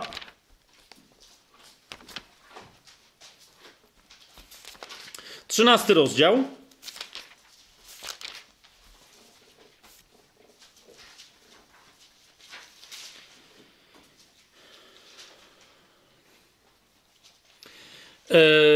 w 13 rozdziale, w 31 wersecie przychodzą ludzie i ostrzegają Pana Jezusa, mówiąc mu, że Herod go ściga. Że, się że zaczyna coś knuć, kolejny Herod, tak? Nie ten wcześniejszy, tylko nie ten, który tam zażynał dzieci e, w okolicach Betlejemu, tylko e, kolejny. Bo tam tych Herodów było tam paru pod rząd. I teraz oni mu mówią, 31 werset. Wyjdź stąd i oddal się, bo Herod chce cię zabić. I zobaczcie, jaka jest odpowiedź Pana Jezusa. Niektórzy mówią, no on powiedział, że jeż... co on miał na myśli? Że jeszcze parę dni będzie działał? Zobaczcie, mówi, jest jeden dzień, jest drugi dzień jest trzeci dzień. Rzekł do nich, idźcie i powiedzcie temu lisowi, oto wypędzam demony i dokonuję uzdrowień dziś i jutro, a trzeciego dnia skończę. Tymczasem muszę dziś i jutro i pojutrze odbyć drogę, bo jest nie do pomyślenia, żeby prorok ginął poza Jerozolimą.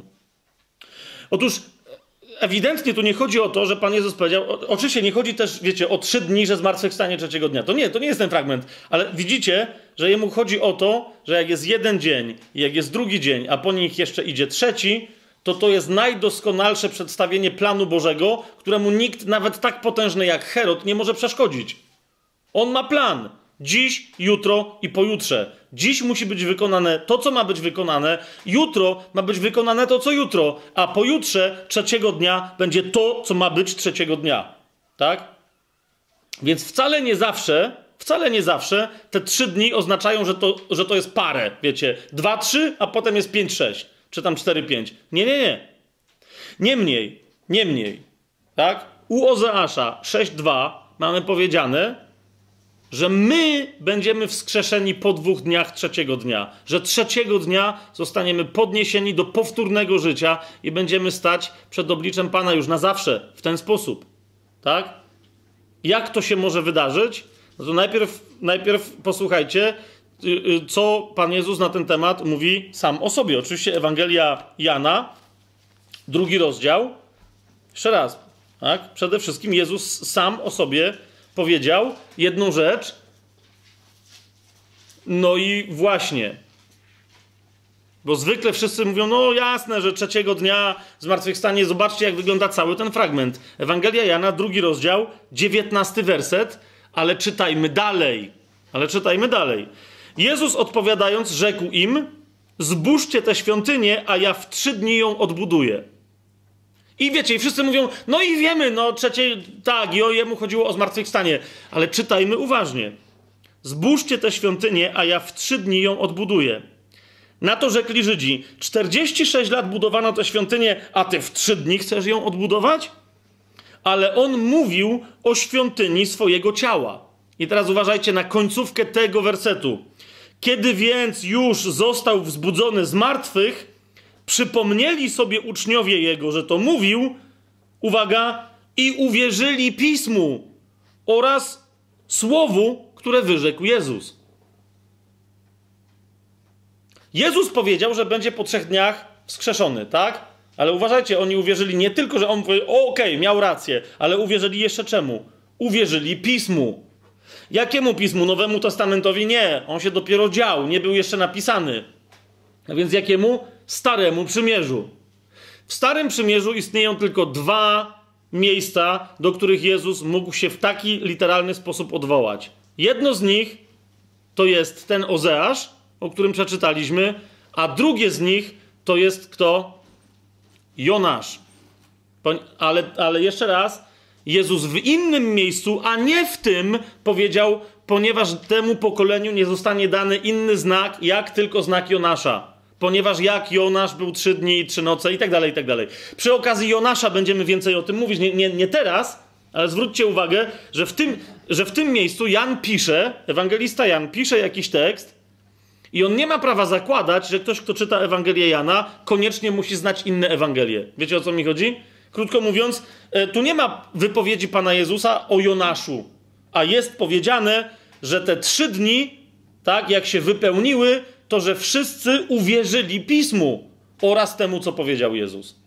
A zatem, według mnie, bardzo duże prawdopodobieństwo, że uwierzyli Pismu nie tylko temu fragmentowi ewidentnemu z Jonasza, ale także temu z Ozeasza. Również y, dlaczego? Z jakiego innego powodu? Ano z takiego, yy, że yy, wiecie dobrze o tym, że Jezus zmartwychwstał po to, abyśmy my przez Jego śmierć i zmartwychwstanie również do zmartwychwstania mogli dojść. Krótko mówiąc, my przechodząc przez wyznanie wiary, za chwilę o tym będziemy mówić i tak dalej, wchodzimy w cały e, ten trzydniowy proces Pana Jezusa. To się oczywiście może wydarzyć tak o, w jednym momencie, tak? Tak o, ale chodzi o to, że ty przechodzisz tę samą historię, co Pan Jezus, tak?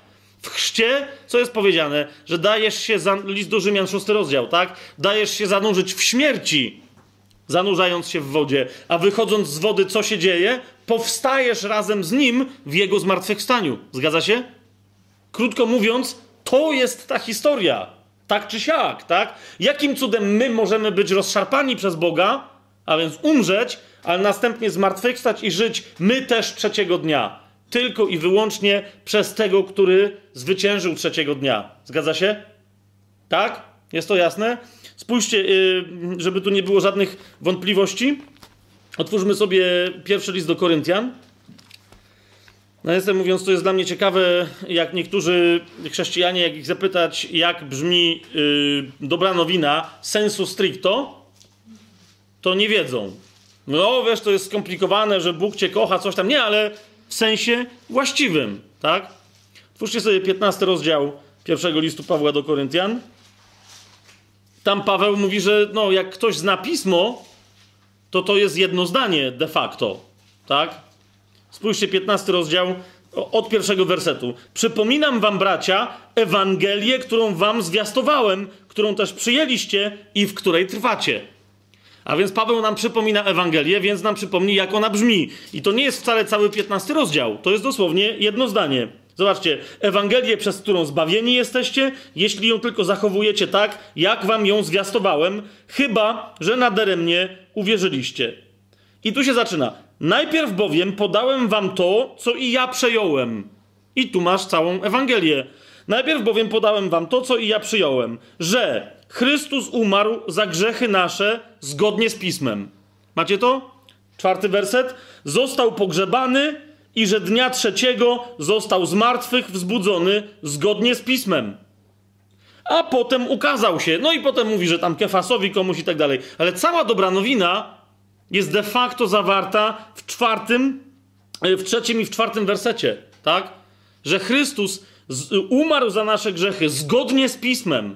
A i tu już musisz wiedzieć, co to oznacza, że to jest zgodnie z pismem. Wszystkie zapowiedzi, co Bóg chciał przez to uzyskać i co uzyskał, oraz, że został pogrzebany i że zmartwychwstał trzeciego dnia zgodnie z pismem. Tak? Zmartwychwstanie Jezusa trzeciego dnia jest kluczem do całej naszej wiary. Od niego się wszystko zaczyna, od uwierzenia w to, że Bóg go wskrzesił z martwych. Tu się rozpoczyna głoszenie Ewangelii, tu w tym, w czymś jak w potężnym ziarnie jest zawarta cała dobra nowina. Umarł za nasze grzechy zgodnie z pismem, został pogrzebany, zmartwychwstał trzeciego dnia zgodnie z pismem i żyje. Śmierć nad nim więcej nie ma już władzy, nigdy więcej nie umrze. Tak? Jeżeli Chrystus, zobaczcie sobie dalej 17 werset. Jeżeli Chrystus nie został wzbudzony, daremna jest wasza wiara i do tej pory jeszcze trwacie w swoich grzechach. Tak? Jezus umarł za nasze grzechy, ale pełne zwycięstwo, abyśmy my nie musieli trwać w naszych grzechach i żebyśmy nie musieli ponieść konsekwencji naszych grzechów. Pełna, e, pełne zwycięstwo jest w czym? Jest w Jezusowym e, zmartwychwstaniu. Tak? Jest ewidentnie w Jezusowym zmartwychwstaniu. Krótko mówiąc, Ozeasz według mnie wskazuje tam na Jezusa i to na Jezusa zmartwychwstałego. Ale nawet gdyby ktoś miał problem wciąż, że nie, okej, okay, on tam mówi o tym, że my możemy korzystać ze zmartwychwstania. Okej, okay, pośrednio przez Pana Jezusa, ale jego tam nie ma, to zauważcie, że o, Jezus sam cytuje szósty rozdział Ozeasza, żeby powiedzieć: Ja tam jestem. Otwórzmy sobie Ewangelię Mateusza. Swoją drogą. Yy, te cytaty są tylko u Mateusza, ponieważ Mateusz pisze swoją Ewangelię do Żydów, no i oni jedni e, cały ten dyskurs w ogóle łapali w mig, cała reszta w ogóle by nie wiedziała, co się dzieje, tak? Spójrzcie, dziewiąty rozdział, e, trzynasty werset. Co Pan Jezus mówi? Tam przyszli faryzeusze, bo tam jest jakaś historia, e, jak powołuje Lewiego, czyli Mateusza, Pan Jezus. Przyszli faryzeusze, to jest 9 rozdział 11 werset i mówią, dlaczego nauczyciel wasz jada z celnikami i grzesznikami, a nie zachowuje się tak religijnie i pobożnie jak my, świętoszki. A, zobaczcie, a gdy Jezus usłyszał te słowa, powiedział, nie potrzebują zdrowi lekarza, ale ci, co się źle mają. Idźcie i nauczcie się, co to znaczy miłosierdzia chcę, a nie ofiary. Nie przyszedłem bowiem wzywać sprawiedliwych, ale grzeszników. Tak? I on mówi o sobie, to ja jestem tym Bogiem, który przemawiał u Ozeasza, to ja jestem tym lekarzem, który nie przyszedł leczyć tych, co są zdrowi, ale który przyszedł do chorych. To ja jestem ten, co rozszarpał, to ja jestem ten, co poskłada i wskrzesi do życia na nowo. Rozumiecie, o co mi chodzi? To ja jestem ten, który mówi, miłosierdzia chcę, a nie ofiary. Niektórzy powiadają, no nie jest to tutaj jasne. Oczywiście, że jest jasne, ponieważ Pan Jezus jeszcze raz to samo zacytował, tak? W tej samej Ewangelii. Bo, bo do tamtych oczywiście nie dotarło. Oni powiedzieli, nie, to nie jest jasne, tak? Spójrzcie, 12 rozdział. Yy, wersety 6, 8. Oni tam się pytają znowu, czemu uczniowie zrywają kłosy w szabat, wiecie, że nie przestrzegają znowu religijnych tam jakichś przepisów, tak? Jezus wyraźnie pokazując na siebie, zauważcie, co robi. 12 rozdział, 6 werset. Mówię wam, że tutaj jest coś większego niż wasza świątynia. Znowu kolejny raz, jak tam ci powiedzieli, że mają świątynię, on, on mówi, te świątynie zbóżcie w trzech dniach ją postawię. Ale zobaczcie, mówi, tutaj jest coś większego niż świątynia. To jest szósty werset i siódmy. I gdybyście byli zrozumieli, co to znaczy miłosierdzia chce, a nie ofiary, to nie potępialibyście niewinnych. I zobaczcie wyraźne wskazanie na siebie, albowiem syn człowieczy, Daniel, tak, posługuje się tytułem z Daniela, syn człowieczy jest panem szabatu. Widzicie to? A więc wyraźnie jeszcze raz powtarzam, szósty rozdział mówi o Panu Jezusie, mówi o Nim jako tym, który umrze, zmartwychwstanie, będzie w stanie prowadzić do zmartwychwstania wszystkich, którzy Mu uwierzą i sam Pan Jezus wskazuje, że co prawda w innym miejscu tego rozdziału, ale sam wskazuje, że kiedy prorok mówił miłosierdzia pragnę, a nie ofiary, to są wyraźnie Jego słowa. Jego słowa. Miłosierdzia pragnę, a nie ofiary. Poznania Boga, a nie całopaleń. Teraz, dlaczego powiedziałem, że, że to jest istotny wątek? Ponieważ niektórzy, jak słyszą, że miłości pragnę, a jeszcze niektóre tłumaczenia mają, że miłosierdzia, i łączą to, wiecie, z tym, że wykonywanie spraw, sprawiedliwości i prawa. Uważajcie, to, bo to jest istotne. Ej, to jest ważne teraz, to jest ważne. Ok? Bo potem znowu będę musiał 15 razy tłumaczyć. To jest ważne. Wykonywanie prawa i sprawiedliwości nie jest związane w żaden sposób z uczynkami miłosierdzia, ale jest związane z całkowitym powierzeniem się Panu, oddaniem się Mu na poziomie osobistym, jak żona mężowi, a mąż żonie. Ok? Nikt, te, za chwilę jeszcze więcej sobie o tym powiemy, ale po prostu, po prostu, nie ma niczego istotniejszego. Biblii, Nowy Testament o tym huczy i krzyczy, tak? Że nie chodzi o wy, właśnie prawo, sprawiedliwość, tak? Uczynki miłości, uczynki prawa. To wszystko wynika z Twojej znajomości y, osobistej z Bogiem. A ona jest możliwa tylko i wyłącznie przez Jezusa Chrystusa. I albo ty masz znajomość z nim, a wtedy te uczynki w twoim życiu pojawiają się samoistnie poprzez jego wiarę, poprzez jego Jezusową sprawiedliwość, poprzez jego ofiarę, jego życie, w które ty wchodzisz poznając go i poznając się z nim, albo jakiekolwiek uczynki chrześcijańskie czy niechrześcijańskie, żydowskie czy nieżydowskie, takiego czy innego prawa w niczym ci nie pomogą. Najwspanialsze dobre uczynki miłosierdzia, charytatywne w niczym ci nie pomogą. Jeżeli nie oddasz się Chrystusowi, najpierw dając mu się poznać i poznając Jego. Otwórzmy sobie Ewangelię Jana, żeby nie być gołosłownym. Bo widzicie, tutaj idzie o życie wieczne, tak? O nic innego, tylko i wyłącznie o życie wieczne. I niektórzy mówią, no to właśnie, trzeba, rozumiesz, poznanie, Bóg nie chce ofiar. Tak, ponieważ chce, żeby pełnić prawo i sprawiedliwość. Trzeba wypełniać uczynki. Tam ci mówią, no, no nie, Bóg chce miłości, która się musi wyrażać w miłosierdziu. Jesteśmy w Nowym Przymierzu. Serio? Ewangelia Jana, 17 rozdział, trzeci werset. Zobaczcie, co powiedział Pan Jezus. Daje definicję życia wiecznego. Czym to jest? Definicja życia wiecznego. A to jest życie wieczne, aby poznali Ciebie, jedynego prawdziwego Boga i Jezusa, Mesjasza, którego posłałeś. Widzicie to?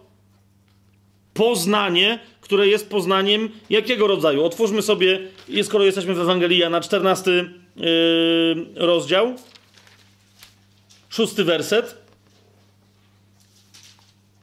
Jezus powiedział: Ja jestem droga i prawda i żywot. Nikt nie przychodzi do Ojca inaczej, jak tylko przeze mnie. Gdybyście mnie poznali i Ojca mego byście znali. Ale odtąd go znacie, bo widzieliście go. Rzekł mu Filip, panie, pokaż nam Ojca, to nam wystarczy. Odpowiedział mu Jezus, tak długo jestem z wami i nie poznałeś mnie, Filipie? A przecież kto mnie widział, widział już Ojca. Więc jak możesz mówić, pokaż nam Ojca? Kto mnie widział, widział Ojca. Nikt nie przychodzi do Ojca inaczej, jak tylko przeze mnie.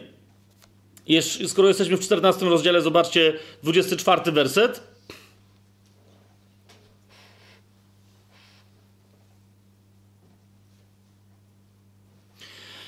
Jezus wyraźnie mówi, tak, że poznanie Jego wiąże się z kochaniem Go. To jest całe, to jest to samo. Miłość i poznanie to jest jedno i to samo. Jeszcze niektórzy cały czas im dźwięczą uczynki w tle. Jeszcze raz, zapomnijcie na razie o uczynkach. To jest jedno i to samo. Jezus mówi, że kochanie Go jest wypełnianiem przykazań, tak? I mówi, to, to jest też jedno i to samo. Ale jeszcze raz, zaczekajcie, aż je sobie zdefiniujemy według Słowa Bożego. 24 werset, zobaczcie. Kto mnie miłuje, ten słów moich przestrzega. Y, tak jest, no okej, okay, bo jest kto mnie nie miłuje, ten słów moich nie przestrzega, tak? Ale chodzi mi o to, że kto mnie miłuje, ten słów moich przestrzega, tak? Bo dlaczego? Bo słowo, które słyszycie, nie jest moim słowem, ale Ojca, który mnie posłał, tak? Kto mnie nie miłuje, ten nie przestrzega moich słów. A zatem prawo jest zawarte nie w uczynkach, które ludzie nam wskazują, ale w tym, co powiedział Pan Jezus. Tak? Ten nie, yy, yy, ten nie miłuje ani mnie, ani ojca, kto nie przestrzega słowa. Dalej. Yy, idźmy do pierwszego rozdziału Ewangelii Jana, bo Jan to bardzo mocno, widząc co się działo, jak wielu chrześcijan, to samo co Paweł widział, jak wielu chrześcijan zaczyna od wiary, tak jak Galacjanie, a kończy y, na jakichś uczynkach, na powrocie do przestrzegania prawa. Okej, okay, przestrzegajmy tego i tamtego. Ci mają chodzić tak, te mają na głowie mieć to, ci mają mieć zawieszone na, na plecach tamto. Zobaczcie, pierwszy rozdział, dziewiąty werset i aż do trzynastego. Prawdziwa światłość, która oświeca każdego człowieka, przyszła na świat. Był na świecie i świat przez ten powstał, ale świat go nie poznał. Do swojej własności przyszedł, ale swoi go nie przyjęli. Tym zaś, którzy go przyjęli, dał prawo stać się dziećmi bożymi. Tym, którzy wierzą w jego imię, którzy narodzili się nie z krwi, ani z cielesnej woli, ani z woli mężczyzny, lecz z Boga. Okay? Musi być związana miłość, wypełnianie Słowa Bożego, najpierw z narodzeniem się, a narodzenie się musi wynikać z wiary. Teraz widzicie, te przykazania, które mamy przestrzegać, z nich pierwszym jest uwierzyć w Jezusa. I zaraz to sobie jeszcze klarowniej zobaczymy. Tak? Te uczynki, to prawo i ta sprawiedliwość, to wszystko, nikt nie, nie jest w stanie pełnić żadne, jeżeli chociaż jedno przykazanie przez człowieka było złamane, a wszyscy wiemy, że są grzesznikami, to całe prawo zostało złamane. A więc jak ktokolwiek z nas miałby chociażby kawałek prawa wypełnić? Nikt z nas, tylko Jezus jest jedynym, który wypełnił całe prawo i całą sprawiedliwość. Nasze przykazanie, całe dzieło, które mamy do wykonania, to jest przyjąć dobrą nowinę o Nim, uwierzyć w Niego, w ten sposób przyjąć Jego, a od tej pory zająć się znajomością Chrystusa, niczego więcej, Jego i mocy Jego zmartwychwstania. W tej znajomości okazuje się, jakie jeszcze inne mamy uczynki czynić yy, dobre i najlepsze, bo do nich jesteśmy przeznaczeni. Spójrzcie, pierwszy rozdział, 18 werset. A propos wiedzy na temat Boga. Boga nikt nigdy nie widział, ale jednorodzony Bóg, który jest na łonie Ojca, objawił go. Jednorodzony Bóg, który jest na łonie Ojca, to jest Jezus Chrystus, objawił go. Mamy jasność w tej kwestii? Świetnie. Teraz, w jaki sposób to się dzieje? Tak? W jaki sposób ma, e, ma to działać? Już wyprzedziłem troszeczkę, bo tu nam Jan powiedział, że, że to jest wiara, ale żebyśmy to jasno zobaczyli. Otwórzmy sobie pierwszy list Jana, ponieważ Jan cały czas ten, e, ten temat roztrząsał i rozważał.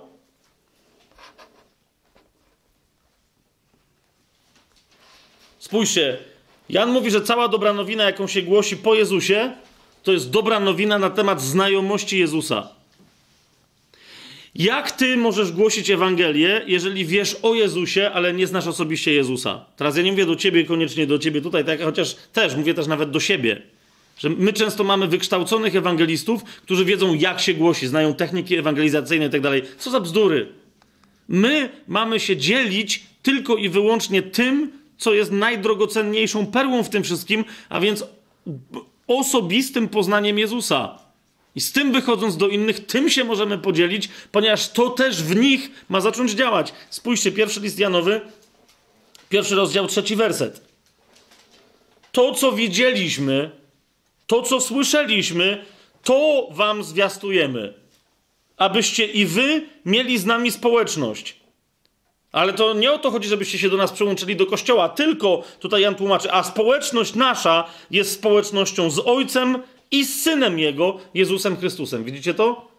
Poznanie e, Boga. Myśmy coś widzieli, my wam tylko to mówimy, co, czego doświadczyliśmy. Poznanie Boga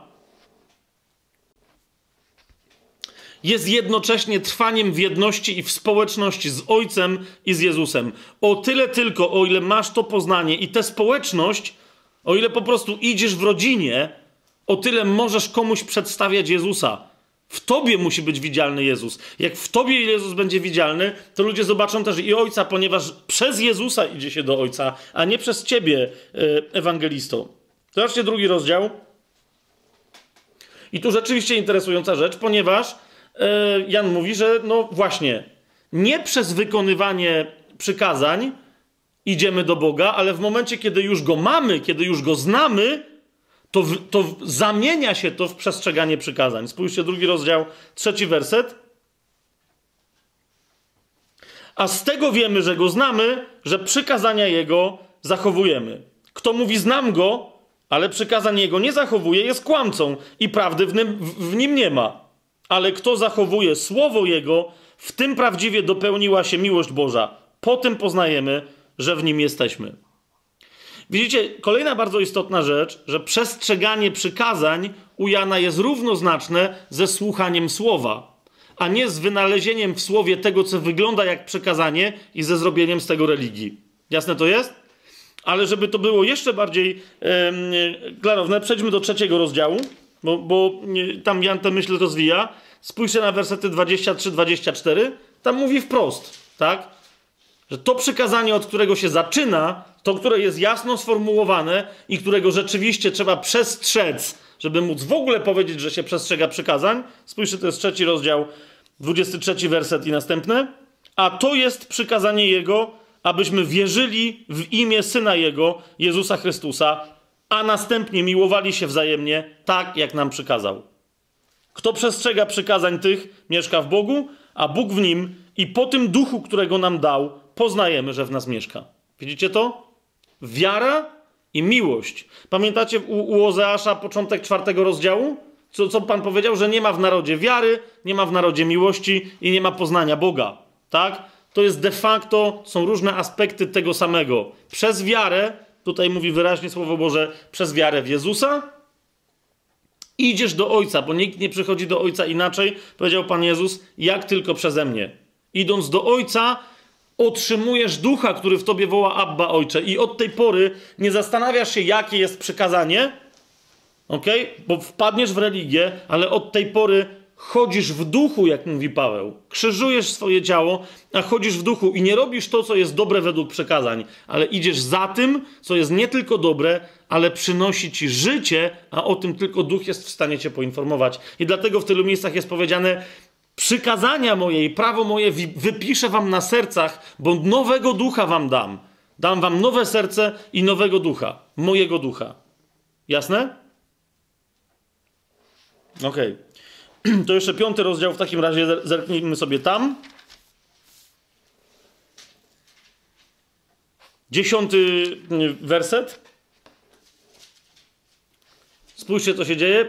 Jeżeli ktoś wypełnia to jedno proste przekazanie, że uwierzy w Jezusa, nie potrzebuje żadnych potwierdzeń. Właśnie chodzi o to, że nie potrzebuje żadnych pośredników, żadnego kapłana takiego czy innego rodzaju, tak? Żadnego szpeca, specjalisty, ewangelisty, który jest specjalnie wyszkolony. Nie potrzebuje nikogo, kto by mu potwierdził: O, to jest dobrze zrobione.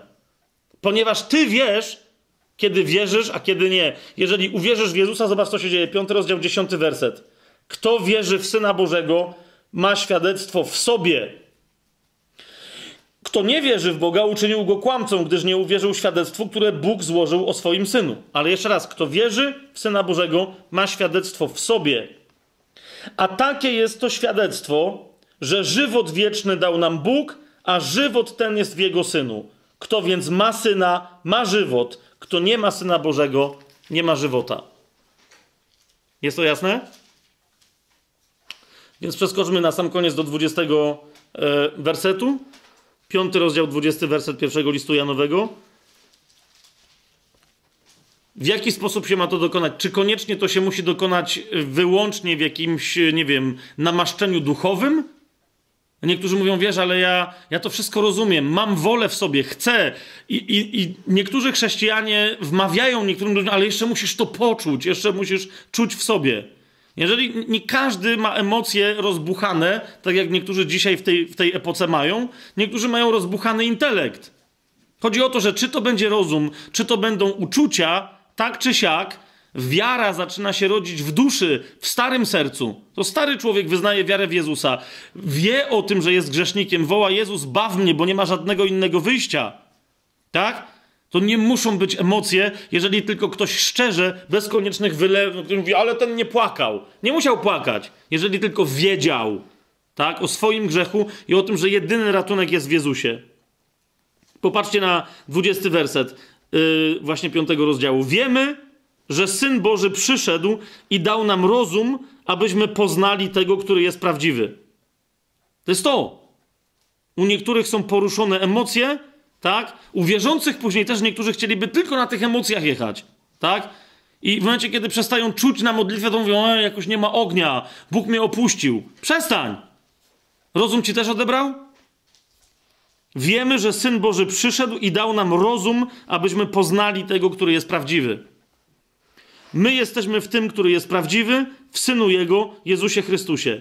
On jest tym prawdziwym Bogiem i życiem wiecznym. Teraz, zanim pójdziemy krok dalej, zanim pójdziemy krok dalej, zwróćcie uwagę tym, który był pierwszy, ale jednocześnie najmocniej powiedział, że żadne inne uczynki, tylko wiara, a potem, kiedy masz wiarę, pogłębianie znajomości z Jezusem. Bo niektórzy mówią, że ja znam Jezusa, bo już po prostu się poznałem z nim, tak? Uwierzyłem w niego i już go znam. Nie. Nadal nie ma niczego innego ważniejszego w Twoim życiu chrześcijańskim. Żadna służba, żadne uczynki inne, rozumiesz, nie stoją przed tym jednym. Przed drogą poznawania Pana, ponieważ powiedziałem wyraźnie, że poznanie ma, ma nas nie tylko prowadzić do zbawienia, ale poznanie ma nas, kiedy już jesteśmy zbawieni, prowadzić przez drogę uświęcenia. Otwórzmy sobie no Paweł to w wielu miejscach mówi, ale otwórzmy sobie list do Filipian. No niech będzie list do Filipian. Tak, bo to, potem będzie co innego. List do Filipian.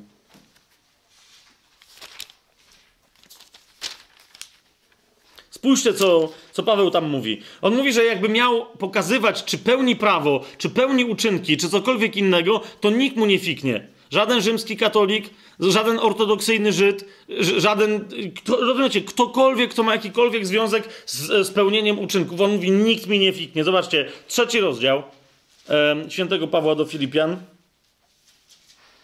Od czwartego wersetu. Co mówi Paweł? Ja mógłbym pokładać ufność w ciele. Chodzi mu o uczynki materialne, tak? Jeżeli ktoś inny sądzi, że może pokładać ufność w ciele, to tym bardziej ja. Obrzezany ósmego dnia z rodu izraelskiego, z pokolenia Benjamina, Hebrajczyk z Hebrajczyków. Co do zakonu, faryzeusz, to znaczy najradykalniej przestrzegający zakonu, przestrzegający prawa, tak? Co do żarliwości, prześladowca kościoła. Co do sprawiedliwości, opartej na prawie, człowiek nienaganny. A więc mówi, wszystko, cokolwiek prawo przepisywało, pisemne, ustne, Tora, Talmud, Miszna, co chcecie, nienaganny. O czymkolwiek tylko mi nie powiedzieli, to robiłem. I teraz popatrzcie, co mówi na to Paweł. Ale wszystko to, co mi było wtedy zyskiem, uznałem ze względu na Chrystusa za stratę. Albo też, jak mamy w Biblii Warszawskiej, za szkodę. Więcej jeszcze, i zobaczcie tutaj, co się dzieje. Więcej jeszcze wam powiem. Nie tylko wtedy, ale także teraz, co ja wam mówię. Ja, Paweł Apostoł, spójrzcie. Wszystko uznaje za szkodę w porównaniu z doniosłością, jaką ma poznanie Jezusa Chrystusa, Pana mojego. Rozumiecie o co mi chodzi? Paweł powiedział: z jednej strony masz poznanie Jezusa Chrystusa, a z drugiej strony masz nic. Jakiekolwiek formy pobożności nowotestamentowej, co, rozumiesz, cokolwiek służba twoja, śmierć za innych, co mówi, to nie ma żadnego znaczenia, jeżeli nie znasz się z Jezusem. Więcej jeszcze, wszystko uznaję za szkodę wobec doniosłości, jaką ma poznanie Jezusa Chrystusa, Pana mojego, dla którego poniosłem wszelkie szkody i wszystko uznaję za śmieci, żeby tylko zyskać Chrystusa. Zobaczcie, co się dzieje. To mówi Paweł. Tak? Do Filipian pisze, to już siedzi w więzieniu. To mówi Paweł. Mówi, wszystko uznaje za śmieci, żeby tylko zyskać Chrystusa i znaleźć się w Nim, nie mając własnej sprawiedliwości. Widzicie o co mi chodzi? To jest to, jak znasz Jezusa i jesteś w Nim, masz z Nim osobistą relację, to ty się nie musisz martwić, czy wypełniasz prawo i sprawiedliwość, ponieważ w Nim wypełniasz przez Niego prawo i sprawiedliwość. Jasne to jest? Znaleźć się w Nim, nie mając własnej sprawiedliwości opartej na zakonie, ale tę, która się wywodzi z wiary w Chrystusa. Sprawiedliwość z Boga na podstawie wiary.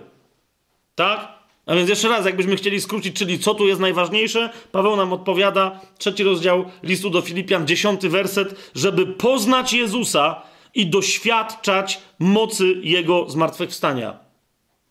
Ale także dzięki temu mieć siłę, żeby, zobaczcie dalej, uczestniczyć w, Jego cierpieniach, stając się podobnym do Niego w Jego śmierci, aby tym sposobem dostąpić zmartwychwstania. Pełnego, także w ciele, nie tylko w duchu. Widzicie o co mi chodzi? Widzicie o co mi chodzi? Teraz ktoś powie, no ale to, no czyli dobrze, czyli przez wiarę. Z, zwróćcie uwagę, co się dzieje. Paweł, który wielu nawrócił, swoje nawrócenie, swoje nowe narodzenie ma wiele dziesiąt lat za sobą. A zobaczcie, co dalej mówi na temat poznania Jezusa. Jedenasty werset. Dwunasty. Nie, mówię, tu, mówię to nie jakobym już to osiągnął, albo jakobym już był w tym doskonały. Mówię to, ponieważ dążę do tego, aby pochwycić, ponieważ sam zostałem pochwycony przez Chrystusa Jezusa. Widzicie to? A więc on wyraźnie mówi, że droga poznania to nie jest tylko uwierzenie, to jest ten jeden moment, już znasz Jezusa i od tej pory działasz. Nie. On mówi dalej, to o co chodzi w moim życiu, to jest droga poznania Jezusa. Jeszcze raz zwróćcie uwagę, y, ósmy werset, tam się cofnijmy. Wszystko uznaje za szkodę wobec doniosłości, jaką ma poznanie Jezusa Chrystusa, Pana mojego. Wszystko, nawet to, co, się, co jest, wiecie, charakterystyczne dla życia chrześcijańskiego. Wszystko. Jeżeli chrześcijanin jakiś stawia cokolwiek innego na pierwszym miejscu przed swoją osobistą relacją z Jezusem, to zaczyna się religia, a kończy się życie w wierze i chodzenie w duchu. Trzynasty werset, i tu zakończymy te, to świadectwo Pawła. Bracia, ja o sobie samym nie myślę, że pochwyciłem, ale jedno czynię, zapominając o tym, co za mną, zdążam do tego, co przede mną. Zmierzam do celu, do nagrody w górze, do której zostałem powołany przez Boga w Chrystusie Jezusie. Ilu nas wtedy jest w ten sposób doskonałych? Wszyscy tak myślmy. A jeśli o czymś inaczej myślicie, to i wam Bóg objawi, jak się sprawy mają. On mówi to i to mówię.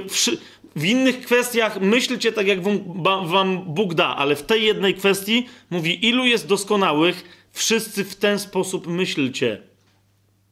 Tylko, tylko i wyłącznie osobiste poznanie Jezusa Chrystusa, tylko i wyłącznie wejście przez wiarę w możliwość takiego poznania możecie pozwolić ży żyć dalej. Pamiętacie ostrzeżenie Pana Jezusa? E, też z Ewangelii Mateusza, już nie będę tego otwierać, żeby tam się nie rozwodzić i tego koniecznie y, wszystkiego nie cytować, ale pamiętacie ostrzeżenie Pana Jezusa, jak On tam mówi, wielu przyjdzie i powiedzą do mnie, Panie, Panie, czy nie czyniliśmy w Twoje imię, czy nie wypędzaliśmy złych duchów, czy nie prorokowaliśmy, czy w Twoje imię nie czyniliśmy cudów? I teraz Jezus co im odpowie? Idźcie ode mnie precz. Tam niektórzy dodają z jakiegoś powodu w ogień wieczny, on tam, tam nic takiego nie mówi, on tylko im mówi, idźcie ode mnie teraz precz. Tak? bo ja was nie znam. I mówi o nich co? Jedną bardzo interesującą rzecz. Wy, którzy czynicie nieprawość, którzy jesteście odpowiedzialni za nieprawość. Właśnie to jest to. Mówi, wszystko to robiliście w moje imię. Fajnie, bo odkryliście, że będąc wierzącymi, macie dostęp do mocy duchowych. Ale gdzie zapo zapodzialiście to, co miało być najważniejszą perłą w waszym życiu? Gdzie zapodzialiście naszą relację? Gdzie zapodziałeś relację ze mną, chłopie? Gdzie, gdzie podziałaś relację ze mną, babo? Latałaś, wiem, no widziałem, no 200 tysięcy ludzi widziało, jak uzdrawiałaś. I? Ale stoisz teraz przede mną. I ja ci mówię, były cuda. Ale w twoim życiu sprawiedliwość pochodzi tylko i wyłącznie ode mnie. Jeszcze raz popatrzcie na dziewiąty werset. Znaleźć się w nim nie mając własnej sprawiedliwości, bo moja sprawiedliwość zawsze zamieni się w nieprawość. Zawsze. Zawsze jakieś złe duchy przyjdą i będą właśnie duchy wszeteczeństwa i będą bredzić. Dlatego tak ważne jest, żeby znać i to poznanie Boga, pamiętacie to od, od Ozeasza, które się zaczęło, o to mi chodzi. Nie jest tylko, wiecie, jak ktoś ma poznanie, to jest zbawiony i dobra, i potem ma coś robić. Nie. Po prostu. Lud Boży, który jest pod opieką Pana, nadal ma się zajmować poznawaniem Go przez Jego Słowo i poprzez Jego Ducha. Ma trwać w relacji. Co więcej, oddając Mu swoją sprawiedliwość. Przyjść i powiedzieć, Panie, nie mam żadnych uczynków. Patrzcie, dziewiąty werset. Nie mając własnej sprawiedliwości opartej na zakonie, ale te, która wywodzi się z wiary w Chrystusa. Tylko i wyłącznie taką. Sprawiedliwość, która pochodzi z Boga na podstawie mojej wiary. I dlatego tym fundamentalnym przekazaniem jest wiara. Wiara zmartwychwstałemu Jezusowi. Nie tylko w zmartwychwstałego Jezusa. Zaufanie Jemu. Powierzenie się, yy, powierzenie się Jemu. Dlatego też, yy, wiecie, całą historię w liście do Rzymian, yy, w dziesiątym rozdziale, Paweł, zdaje się, wygląda na to, jakby sprowadzał tylko i wyłącznie do jednego. Spójrzcie, Rzymian, dziesiąty rozdział, ósmy werset. Właśnie jak jest powiedziane, że przestrzeganie przykazań to jest zachowywanie słowa. To zwróćcie uwagę, Paweł mówi, jakie to jest słowo. To jest, ono jest jakieś skomplikowane, musisz być uczonym w piśmie, żeby. Nie, zobaczcie, dziesiąty rozdział, ósmy werset. Co powiada pismo? Mówi Paweł. On mówi, pismo jest proste. Popatrz. Blisko ciebie jest słowo. W ustach twoich i w sercu twoim jest słowo, tylko musisz je wypowiedzieć. Musisz chcieć w sercu i wypowiedzieć ustami w ustach Twoich i w Twoim sercu. To jest słowo wiary, którą my głosimy. Słowo wiary, które my głosimy. I dlatego zauważcie, samo zbawienie jest tak proste, ale to jest dopiero wejście na drogę nieustannego, pogłębiającego się poznawania Pana. Zobaczcie, dziewiąty werset. Bo jeżeli ustami swoimi wyznasz, że Jezus jest Panem, wierząc w sercu swoim, że Bóg wskrzesił go z martwych, będziesz zbawiony. Kropka. Cała wiadomość. Tylko właśnie chodzi mu o to, że no i tyle, no i co z tego, że będziesz zbawiony? Będziesz zbawiony, to kiedyś tam kiedyś będziesz z tego zapewne korzystać, tak? Ale zacznij korzystać już. Wejdź na drogę poznania się z Panem, poznawania się z Nim. Przynoś owoce. Przynoś owoce. Nie takie, jak ty myślisz.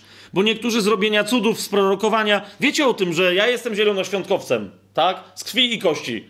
Czasem tylko z krwi i kości, a nie z ducha. Niestety muszę się upamiętać czasem z tego i wiecie o tym dobrze. Ale jestem zielonoświątkowcem. W tym sensie, że wierzę w zielone święta, wierzę w dary, które działają w kościele. Ale właśnie jako ktoś taki mówię wam właśnie to, co Pan Jezus ostrzegał, tak? Że dla niektórych właśnie objawy zielonoświątkowe, charyzmatyczne dary, działanie ducha staje się drogą uczynków sprawiedliwości, które nie są uczynkami sprawiedliwości. Dlatego Pan Jezus mówi: Nie znam Cię, a Ty się popisujesz, że wskrzeszałeś w moje imię, czy jakieś inne cuda robiłeś, że prorokowałeś, że demony wypędzałeś. No i co? No i co? To samo robili uczniowie Jezusa, których on wysłał, a potem im powiedział, kto nie y, je mojego ciała i nie, poje, nie pije mojej krwi, i oni powiedzieli: Up, to teraz przesadziłeś. Trudna jest ta mowa, kto jej może słuchać, i go opuścili. Pamiętacie to? Tylko apostołowie, Ewangelia Jana o tym mówi, apostołowie tylko zostali i Jezus im powiedział, czy wy też chcecie ode mnie odejść? No i jeden się trzeźwo odezwał, mówi, nie panie, bo ty i tylko ty masz słowa życia wiecznego. Więc ty, nie wiem, co ty gadasz teraz. Też mnie to gorszy, ale wierzę, że to jest Słowo Boże, to co ty mówisz. Jeszcze tego nie rozumiem. Więc chcecie poznać lepiej i dlatego z tobą zostanę. Wiecie, o co mi idzie, tak? Teraz ja wiem, ja wiem, ja wiem, że wszyscy, którzy się tutaj y, znajdują, są y, wierzący. Y, I wszyscy tu są zbawieni w taki czy inny sposób, ale chcą wiernie iść za Panem, poznajecie Go i wiem, że tu się dre, a wy, okej, okay, dobra, co się drzesz Błaszkiewicz, jak przecież my tak robimy. Ale też zdaję sobie sprawę, że słucha... I, I tajemny plan zasadniczo jest, to, to, jest, to są konferencje, to jest zgłębianie Słowa Bożego zasadniczo kierowane do ludzi, którzy są wierzący, którzy wie, po prostu oddali swoje życie Jezusowi, są nowonarodzeni, tak? Chcą wierzyć ewangelicznie, niekoniecznie charyzmatycznie, ale przynajmniej ewangelicznie, chcą być wierni tylko i wyłącznie Słowu. Niemniej wiem też, bo, bo po prostu wiele osób do nas o tym pisze i wiele osób o tym mówi, wiem też, że słuchają tajemnego planu ludzie, którzy go słuchają badając to aż mnie to dziwi, bo to jest żadna ewangelizacja. My tu czasem skomplikowane rzeczy gadamy. Ja też tak gadam, jak gadam, tak? E, a oni jednak słuchają, są głodni Słowa Bożego i jeszcze nie są nowonarodzeni. W związku z tym, jeżeli teraz yy, wybaczycie mi tutaj na chwilę, czy inaczej, wy mi nie musicie nic wybaczać, bo ja akurat chcę, myślę, z, z Boga rzecz zrobić, ale to właśnie, zamiast mi wybaczać, to się inaczej, to się przyłączcie teraz e, do mnie, tak? Yy, otóż mówię teraz do tych ludzi, którzy nas słuchają przez YouTube'a, którzy są poruszeni tym z jakiegoś tajemniczego powodu, bo zdaje się, że trochę, jak o tym opowiadałem, to namieszałem, ale jednak to Słowo Boże ma nawracać, a nie doskonałość mówcy. Więc jeżeli jesteś akurat teraz taką osobą, która właśnie w tym momencie, słysząc to słowo, zdaje sobie sprawę, że jeszcze nigdy wcześniej w swoim życiu nie powierzyła swojego życia Jezusowi i chcesz to zrobić teraz. Chcesz się oddać Jezusowi, chcesz po prostu przyjść do zbawienia i zacząć swoją drogę, nowe życie z Jezusem, to wiedz, że to się dzieje przez wiarę. Niektórzy ludzie błędnie, e, czasem mnie, nawet innych tu z nas rozumieli, że to musi być chrzest. Chrzest to jest następny krok, tak? Ale wszystko dokonuje się poprzez wiarę, tak jak to słowo, które przed chwilą przeczytałem, tak? Sercem wierzy się ku usprawiedliwieniu. List do Rzymian 10, e, 10, 10. A zatem, jeżeli jesteś taką osobą, to zapraszam cię, żebyś nie czekał, czy nie czekała e, do nie wiadomo kiedy. Jeżeli masz teraz takie poruszenie w sercu, to powiesz swoje życie Jezusowi teraz. Ja zaraz e, taką przykładową modlitwę, e, krótką ci bardzo przedstawię, którą możesz po mnie powtórzyć. Możesz też to powiedzieć swoimi słowami, wcale po mnie nie powtarzać. E, jeżeli, to sekundka, tak? Więc, ale jeżeli jesteś taką osobą, która już wierzy, to, to, to poświęć tę chwilę teraz, żeby się pomodlić za takich, którzy jeszcze nie wierzą, żeby Pana Jezusa przyjęli, żeby byli zbawieni. To samo, to samo wam tutaj teraz e, proponuję, tak? Żebyśmy się pomodlili za tych, którzy być może właśnie w tym momencie tego słuchają, potrzebują tej modlitwy i chcą przyjść do Pana Jezusa. A zatem, jeżeli jesteś taką osobą, wystarczą w tej chwili tylko dwie rzeczy. Po pierwsze, po pierwsze, czy masz taką świadomość, odpowiedz sobie w sercu, czy masz taką świadomość, że jesteś osobą grzeszną?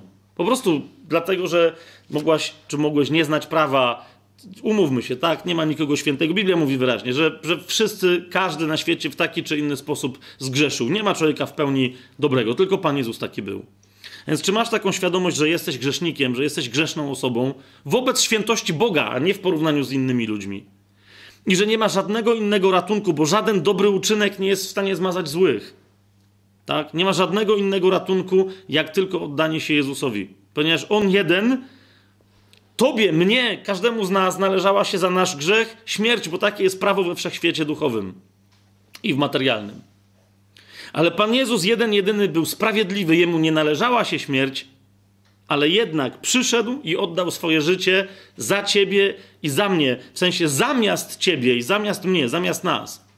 Za tych wszystkich, którzy musieliby polec, on powiedział: Ja poświęcam moje życie, żeby oni mogli żyć. A zatem to jest pierwsza rzecz. Jeżeli masz taką świadomość, że jesteś grzesznikiem i wiesz, że jedyny ratunek jest w Jezusie, który za ciebie, w zastępstwie za ciebie, umarł za twoje grzechy, tak jak i za moje, za nas wszystkich, i druga rzecz, jeżeli wierzysz nie tylko w to, że on umarł za ciebie, ale także, że Bóg tą jego misję potwierdził, że go wskrzesił z martwych, a więc chcesz przyjąć od niego ratunek, ale że też chcesz powierzyć jemu swoje życie, jako jedynemu Panu we wszechświecie, który powiedział: Ja, mnie dana jest wszelka władza na niebie i na ziemi. Nad nim śmierć nie ma władzy. On ma klucze do śmierci, do otchłani, do piekła, do wszystkiego, po to, żeby ludzi uwalniać do nowego życia. Je- Jeżeli wierzysz, więc w Niego, w takim sensie, jako w swojego jedynego Zbawcę, jedyną możliwą drogę, dzieje apostolskie mówią, że nie ma pod niebem żadnego innego imienia, w którym moglibyśmy być zbawieni, jak tylko w imieniu Jezusa i chcesz Mu oddać swoje życie, yy, to, to zrób to teraz. Je- Jeżeli nie masz swoich słów, yy, to możesz powtarzać za mną. Panie Jezu, dociera do mnie, że jestem osobą grzeszną, nie w porównaniu z innymi ludźmi, ale wobec świętości, jaką Ty reprezentujesz, jaką reprezentuje Bóg, którym Ty jesteś. Wiem, że nie ma dla mnie innego ratunku. Żaden człowiek, żadne stworzenie, żadna rzecz, żaden czyn nie może mnie odkupić, nie może mnie wybawić od konsekwencji tej mojej grzeszności. Sam też, sama też nie mogę sobie z tym poradzić. A zatem dzisiaj klękam przed Tobą, padam przed Tobą, wypłakuję moje serce, proszę Cię o jedno. Ty, który już za mnie umarłeś, dla mojego odkupienia, dla mojego zbawienia, przyjdź dzisiaj do mnie i, i daj mi doświadczyć tego zbawienia.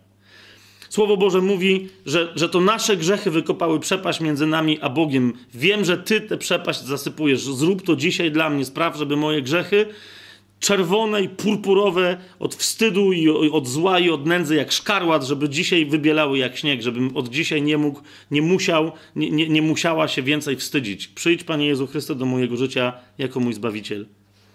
Wierzę, wierzę, że Ty umarłeś dla mojego zbawienia na krzyżu za moje grzechy, zgodnie z wolą Bożą i że właśnie dlatego, że to było zgodne z wolą Bożą, Bóg Cię wskrzesił z martwych. Tak, jak to zapowiedział. Przyjdzie mój sługa, przyjdzie mój syn i on będzie waszym zbawicielem. Umrze za was, poniesie wasze grzechy, a ja go wskrzeszę z martwych, ponieważ śmierć nie może mieć nad nim władzy. On ma władzę nad śmiercią. A zatem Jezu, wierzę całym swoim sercem, że Bóg cię wskrzesił z martwych, że ty z martwych wstałeś i dzisiaj oddaję ci od, całe moje życie, oddaję ci całą moją osobę, całą moją przeszłość, teraźniejszość i przyszłość. Chcę od dzisiaj, żeby nikt inny mną nie rządził. Chcę mieć wolność, którą tylko Ty mi dajesz i dlatego wyznaję, Jezu, Ty jesteś moim Panem. Przyjdź, działaj w moim życiu. Dzięki Ci, Panie Jezu, ponieważ wiem, że ten prosty akt, o którym Ty mnie zapewniasz w Słowie Bożym, przez ten prosty akt właśnie w tym momencie rozpoczynam nowe życie.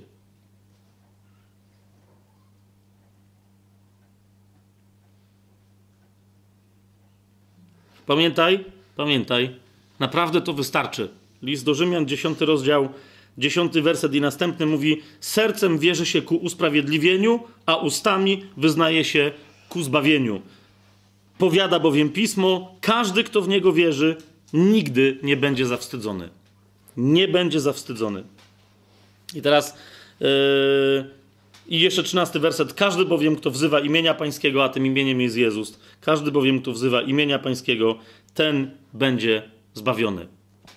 Dzięki Ci, Panie Jezu, jeżeli chociaż jedna osoba skorzystała teraz z tego słowa i z tej modlitwy, dzięki Ci, bo to jest kolejna osoba, która żyje i żyć będzie. Amen. Amen. Natomiast y, czym chcę skończyć dla y, Kościoła? Nawiasem mówiąc, jeżeli ty teraz jesteś osobą, która właśnie przejęła Pana Jezusa, to już jesteś Kościołem. Hurra! Niekoniecznie możesz w ogóle znać jakichś wierzących, ale znam takich, którzy po tym, jak się nawrócili swoje życie Panu Jezusowi, ofiarowali się narodzili na nowo, e, zanim tam jeszcze dotarli do chrztu, to jeszcze było długo, zanim spotkali pierwszego innego chrześcijanina, to im zajęło dwa, trzy miesiące, czy nawet pół roku. Otóż, kochani, skoro jesteśmy w liście do Rzymian, w dziesiątym rozdziale, chcę wam pokazać, że w dziewiątym rozdziale, właśnie w odniesieniu do Kościoła, Paweł odwołuje się do Ozeasza i mówi: Kapujecie, tam ta historia się odnosiła nie tylko do Żydów. On powiedział Żydom do, do Izraela: Mówi, przesadziliście. Nie jesteście już moim ludem, ale dlatego, że z was, ale nie tylko z was, tak mówi Paweł, chce stworzyć nowy lud. I to będzie Kościół. Spójrzcie sobie dziewiąty rozdział. Zobaczcie, jak macie warszawską, to jest na, na tej samej nawet stronie. 24 werset. Zobaczcie, co, co, co tam Paweł wyprawia. On mówi, Ozeasz zapowiadał ciebie. Więc czytając Ozeasza, pamiętaj, że ty tam jesteś w jego wizji. Tak? Patrzcie, co mówi. Takimi naczyniami jesteśmy i my, których powołał, nie tylko z Żydów, ale i z pogan. I na to daje potwierdzenie. Zobaczcie, jak też u Ozeasza mówi, nie mój lud nazwę moim ludem, a tę, którą nie była, która nie była umiłowana, nazwę umiłowaną. I będzie tak, że na tym miejscu, gdzie im powiedziano, nie jesteście ludem moim, nazwani będą synami Boga żywego. Jeszcze raz, 24 werset. O kim to jest powiedziane? O tych, których powołał nie tylko z Żydów, ale i z Pogan. Tak? O tym samym również mówi Piotr i o tym pamiętajcie. Otwórzmy sobie pierwszy list Piotra.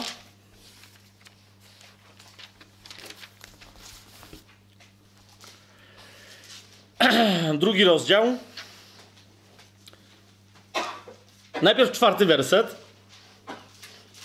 To jest to, co niektórzy być może przed chwilą zrobili. Tak? Czwarty werset. Przystąpcie do Niego, czyli do Pana, do Pana Jezusa. Przystąpcie do Niego, do kamienia żywego, przez ludzi wprawdzie odrzuconego, ale przez Boga wybranego jako kosztowny.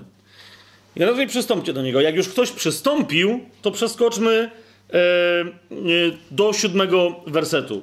Bo tam jest powiedziane, że inni go odrzucili i tak dalej, inni, ale ci, którzy go wybrali, czego doświadczają? Zobaczcie, dla was, którzy wierzycie, że jest on rzeczą drogocenną, dla niewierzących kamień ten, którym wzgardzili budowniczowie, pozostał kamieniem y, węgielnym, ale też kamieniem, o który się potkną i skałą zgorszenia. Ci, którzy nie wierzą słowu, potykają się o niego, na co zresztą są przeznaczeni. Tak?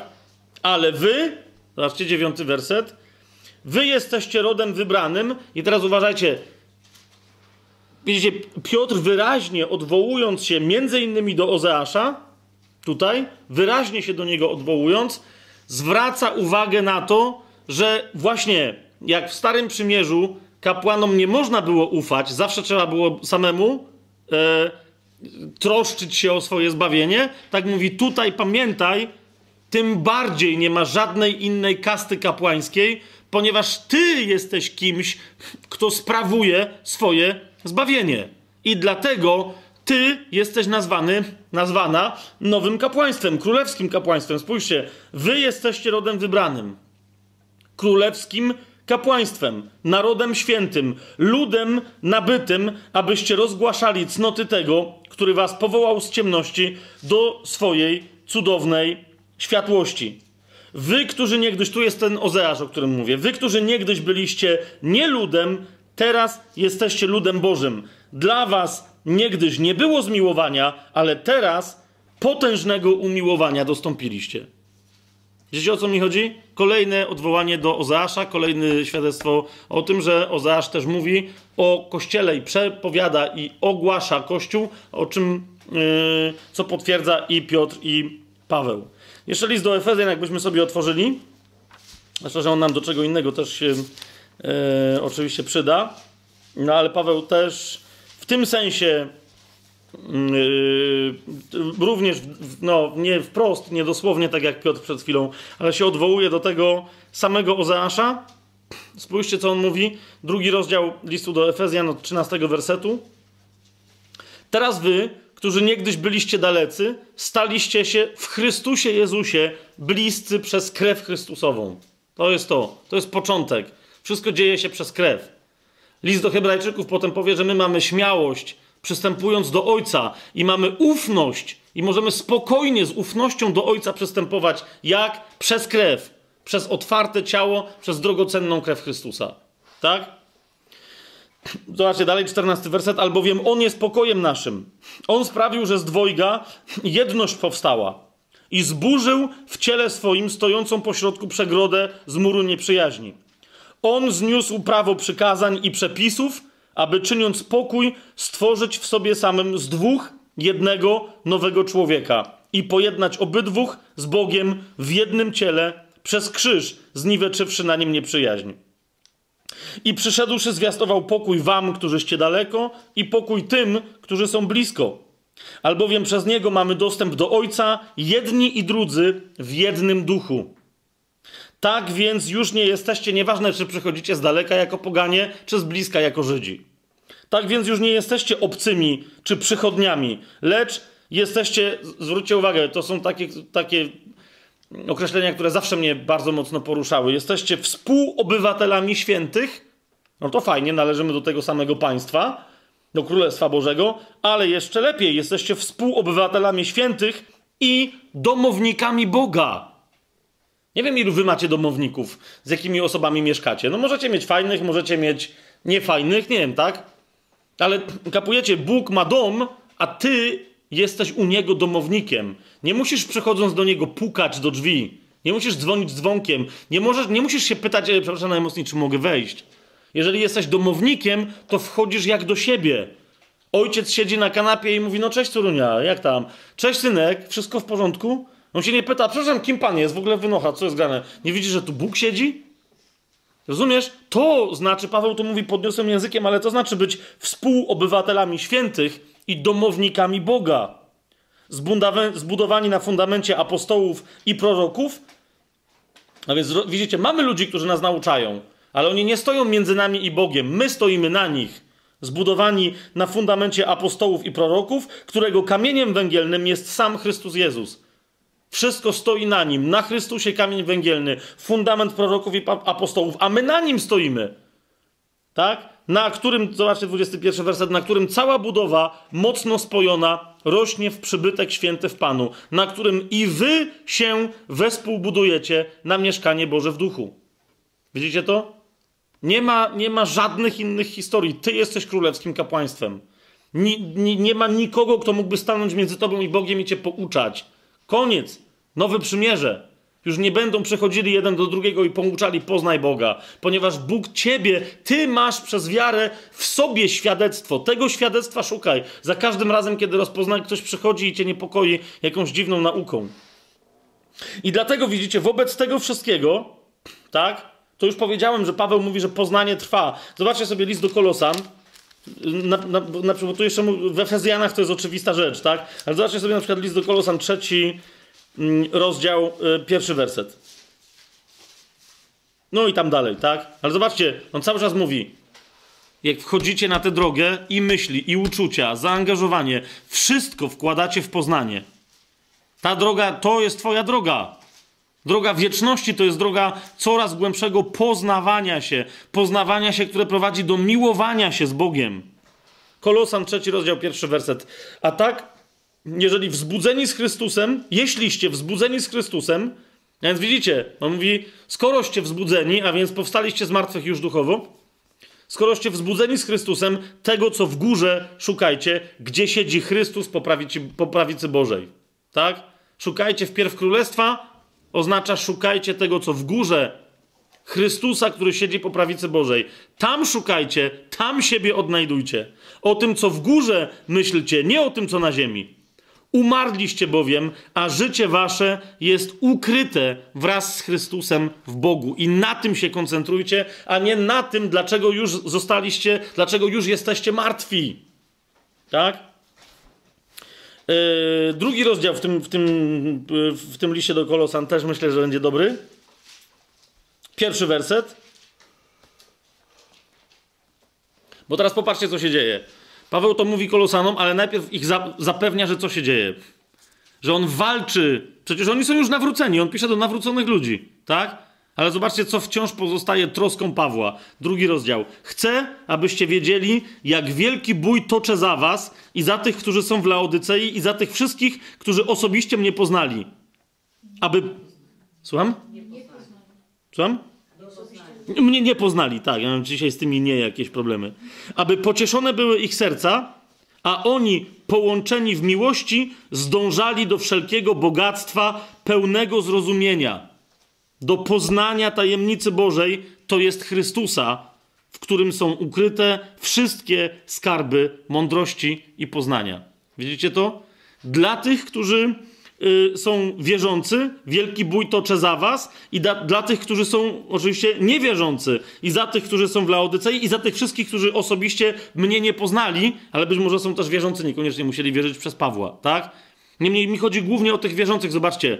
Cały czas on mówi, dla wierzących wciąż ważne jest poznanie. Poznałeś Pana, dzięki niemu jesteś zbawiony, daj mu się teraz uświęcić. Myślisz, że skarby, te, te z trzeciego wersetu, wszystkie skarby mądrości i poznania, że one są skończone? Że mają liczbę, nie wiem, 713 i już poznasz się i koniec, jest po, po robocie? Chrystus, który jest tą tajemnicą dla naszego poznania, to jest niewyczerpana skarbnica skarbów mądrości i poznania. Jasne to jest? I teraz najważniejsza rzecz. No, oczywiście, oczywiście tak. No, jeszcze Filipianie. Okej, okay, dobra, nie, nie, bo to w, w każdym razie wróćmy do tych Efezjan, tak? Otóż widzicie, niektórzy powiadają, no tak, jak, jak już umrzemy, no to wtedy będziemy mieli te wszystkie skarby mądrości i poznania. Ale Paweł toczy bój, jak pisze do Kolosan, za nich i za tych, którzy są w Laodycei, żeby kiedy oni doznali tego poznania? Jak umrą? Nie, teraz. I teraz widzicie, wróćmy list do Efezjan, trzeci rozdział, to jest ta modlitwa, od której dzisiaj zaczęliśmy. Nawiasem mówiąc, jeżeli kogoś interesuje naprawdę temat, co to znaczy poznawać Pana dalej, to, to, to, to, to list do, znaczy to, to prorok Ozeasz, to on ten temat rozpoczyna, tak? Ale jak naprawdę chcesz w sposób nowotestamentowy go zgł- zgłębić, potrzebujesz poważnego studium listu do Efezjan, tak? Ponieważ y, to, to nigdzie tak mocno jak w tym liście, na przykład trzeci rozdział, wersety 14 do 21, zobaczcie, Paweł mówi, że jak zgina swoje kolana przed ojcem, to po co? Żeby sprawił, zobaczcie 16 werset trzeciego rozdziału, żeby sprawił według bogactwa chwały swojej, żebyście byli przez ducha jego mocą utwierdzeni w wewnętrznym człowieku. Tak? A więc, żeby się objawiła moc ducha w was, ale żeby wasz wewnętrzny człowiek, a nie zewnętrzny, żeby był umocniony. I dalej, żeby co się stało? Żeby Chrystus przez wiarę zamieszkiwał w waszych sercach, a wy wkorzenieni i ugruntowani w miłości. Zobaczcie, co się dzieje, tak? On mówi, to, że masz wiarę, fajnie, to, że zaczynasz kochać, fajnie, ale musisz się wkorzenić, musisz się tam ugruntować, tak, żeby tam był taki korzeń i taki grunt, żeby się ciebie nie dało nijak wyrwać, nijak ruszyć, nijak, rozumiesz, szturchnąć nawet. I zobaczcie, żebyście zdołali pojąć ze wszystkimi świętymi, i potem dziewiętnasty werset, i mogli poznać miłość Chrystusową, która przewyższa wszelkie poznanie. Dlaczego? Żebyście w ten sposób zostali wypełnieni całkowicie pełnią Bożą. Widzicie to? I on zgina kolana, modli się za Efezjan, my za, za siebie nawzajem, jak się modlimy, jak czasem mówimy, módlmy się za świętych, to w zasadzie na tym powinniśmy od tego zacząć i na tym skończyć. Tak? Żeby inni nasi bracia i siostry, i żeby inni się za nas też o to modlili, tak? Żebyśmy mieli tylko i wyłącznie poznanie miłości Chrystusa, bo, ona, bo to poznanie, ta miłość przewyższa wszelkie inne poznanie. Ona napełnia człowieka ca wierzącego całą pełnią Bożą. A kolejna rzecz jest też taka, że kto ma takie poznanie, ani się nie obejrzy, nawet nie wie, a zaczyna wokół niego, nie tylko w nim, ale wokół niego działać moc Boża, dokładnie ta sama moc, która działała w Jezusie Chrystusie, która podniosła go z martwych. A więc moc przezwyciężająca śmierć, a moc, która przezwycięża śmierć w tym materialnym wymiarze, jest najpotężniejszą mocą, jaka może działać. Jasne? Skąd o tym wiemy? Otóż jest jeszcze jedna modlitwa w liście do Efezjan, która właśnie o tym mówi, tak? Że żeby mieć taką moc, niektórzy wiecie, mówią, módlmy się za chorych, módlmy się za, o, wierze, my jeszcze kiedyś będziemy opowiadać, ale naprawdę e, ci, którzy chodzą w Chrystusie, w poznaniu Jego miłości, nie zastanawiają się i w ogóle nie mają pytań typu, gdzie jest moc, kiedy się modlę za chorych. Bo oni czasem się nie modlą za chorych, a moc się ujawnia. Wiecie o co mi chodzi? Pamiętacie, jak Jezus szedł i do niego podeszła kobieta, która była chora na krwotok? Tak? Ona się go dotknęła i on mówi: Moc ze mnie wyszła. Kto się mnie dotknął? Tak? Ponieważ to wiedział. Na, w nim nie było woli, żeby wydatkować moc, ale chodzi o to, że on chodził w mocy, a my mamy być tacy sami jak Jezus. W Ewangelii Jana powiedział wyraźnie: Wy możecie większe rzeczy ode mnie uczynić, właśnie dlatego, że ja idę do Ojca. Dlaczego? Skoncentrujcie się na poznawaniu mnie, a przeze mnie Ojca. A koncentrując się na tym i mając takie poznanie, wreszcie uwolni się przez Was działająca moc, ta sama, która działała we mnie w zmartwychwstaniu. Spójrzcie, list do Efezjan, pierwszy rozdział. Od 16 wersetu. Paweł mówi: Nie przestaję dziękować za Was i wspominać Was w moich modlitwach, czyli nie przestaję dziękować za Was, ale też modlę się za Was. o co? Aby Bóg Pana naszego Jezusa Chrystusa, Ojciec chwały, dał Wam co? Ducha mądrości i objawienia ku poznaniu Jego. To jest pierwsze, tak? Mówi, pamiętaj, masz nowe serce i nowego ducha, ale nie masz jeszcze pełni poznania. To jest droga uświęcenia. Drogą, droga uświęcenia jest drogą poznania się przez Jezusa z Ojcem. Kto mnie widzi, ten widzi też i Ojca. Jak inaczej ty masz wiedzieć, że pełnisz wolę Ojca? Dzisiaj żeśmy z Madzią mieli na ten temat dyskusję, bo Madzia mówi, że ale ja potrzebuję takiego konkretnego, mogę o tym powiedzieć? Wyłożenia woli Bożej, tak? Że jak, co to znaczy znać wolę? Wolę Boga. I to jest takie skomplikowane. Zrozum, jeżeli kogoś znasz, im lepiej kogoś znasz, tym lepiej znasz jego wolę. Tak?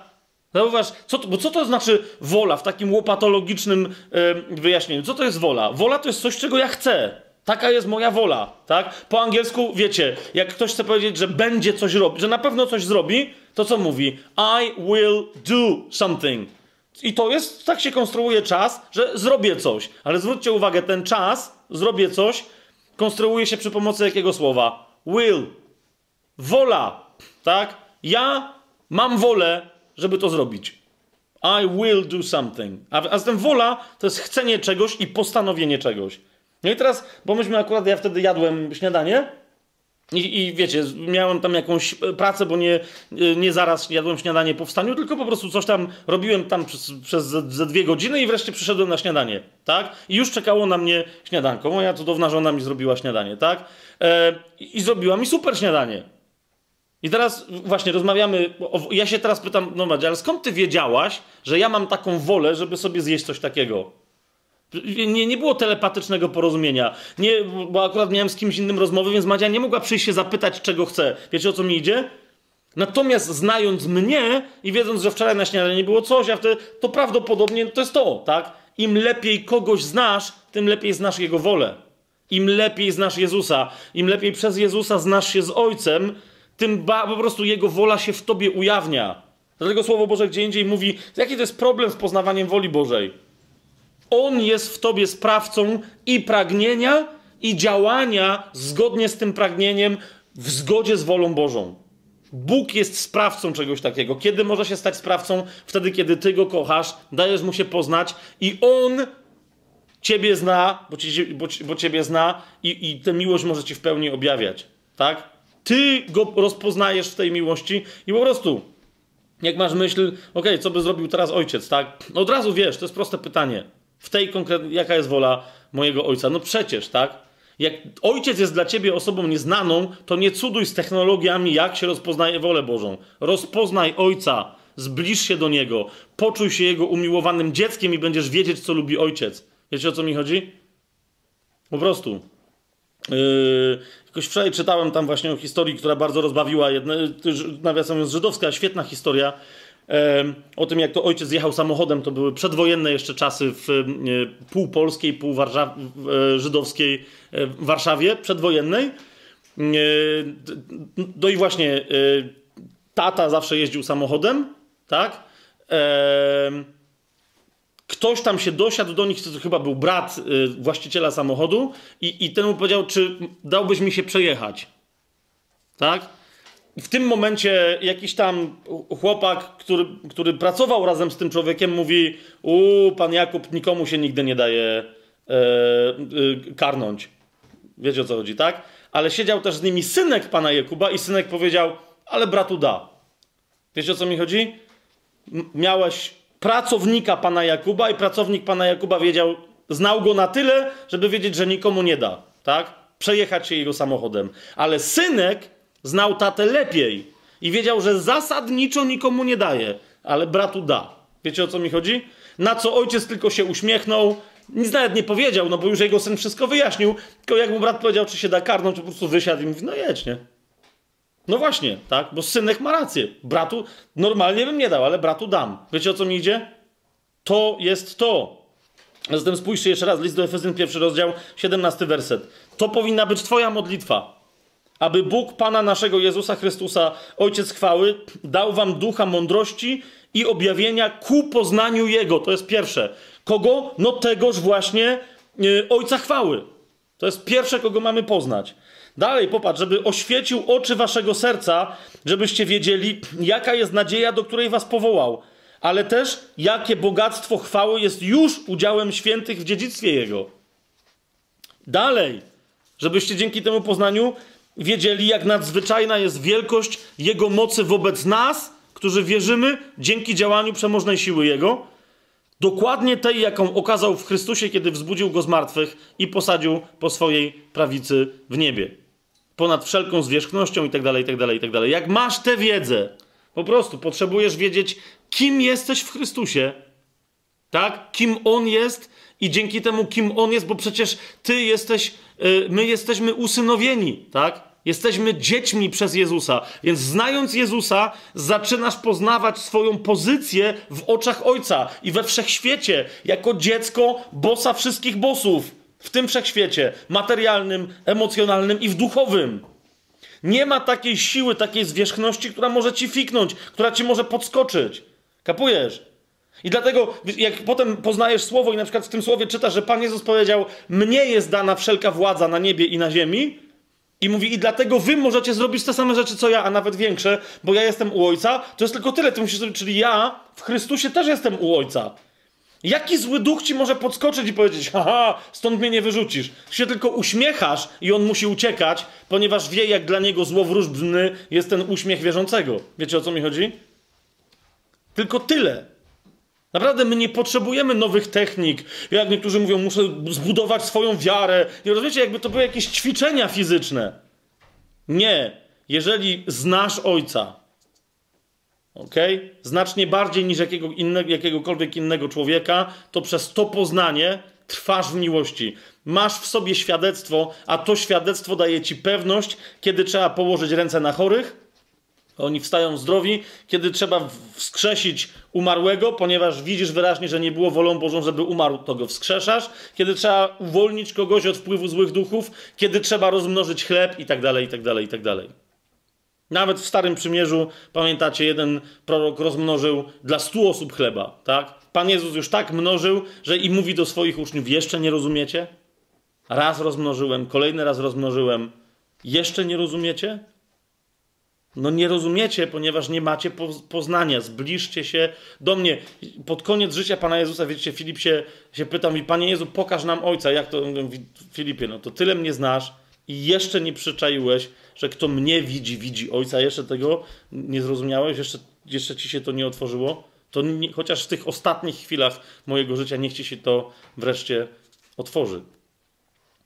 Jeżeli dla kogoś z lektury Ozeasza nagle dzisiaj zrobi się lektura listu do Efezjan, e, tak czy siak wam polecam Ozeasza, e, ponieważ jest fantastyczną szczepionką, e, nawet dla najbardziej ekstremalnie, radykalnie, ewangelicznie wierzących. Jest ekstremalną, świetną szczepionką na to, żeby naprawdę tylko do słowa przylgnąć i niczego więcej do niego nie przylepiać. Tak? Więc wam go polecam. Ale jak ktoś się dzisiaj poczuł obudzony do tego, żeby, żeby zgłębić więcej kwestię poznania Boga, do którego Ozeasz tak mocno wzywa, to Wam polecam także e, lekturę listu do Efezjan. Na dzisiaj tyle, a na następny raz, skoro dzisiaj był jeden prorok, to następnym razem weźmiemy aż trzech, ale za to sensownie i spójnie ze sobą połączonych. Dzięki.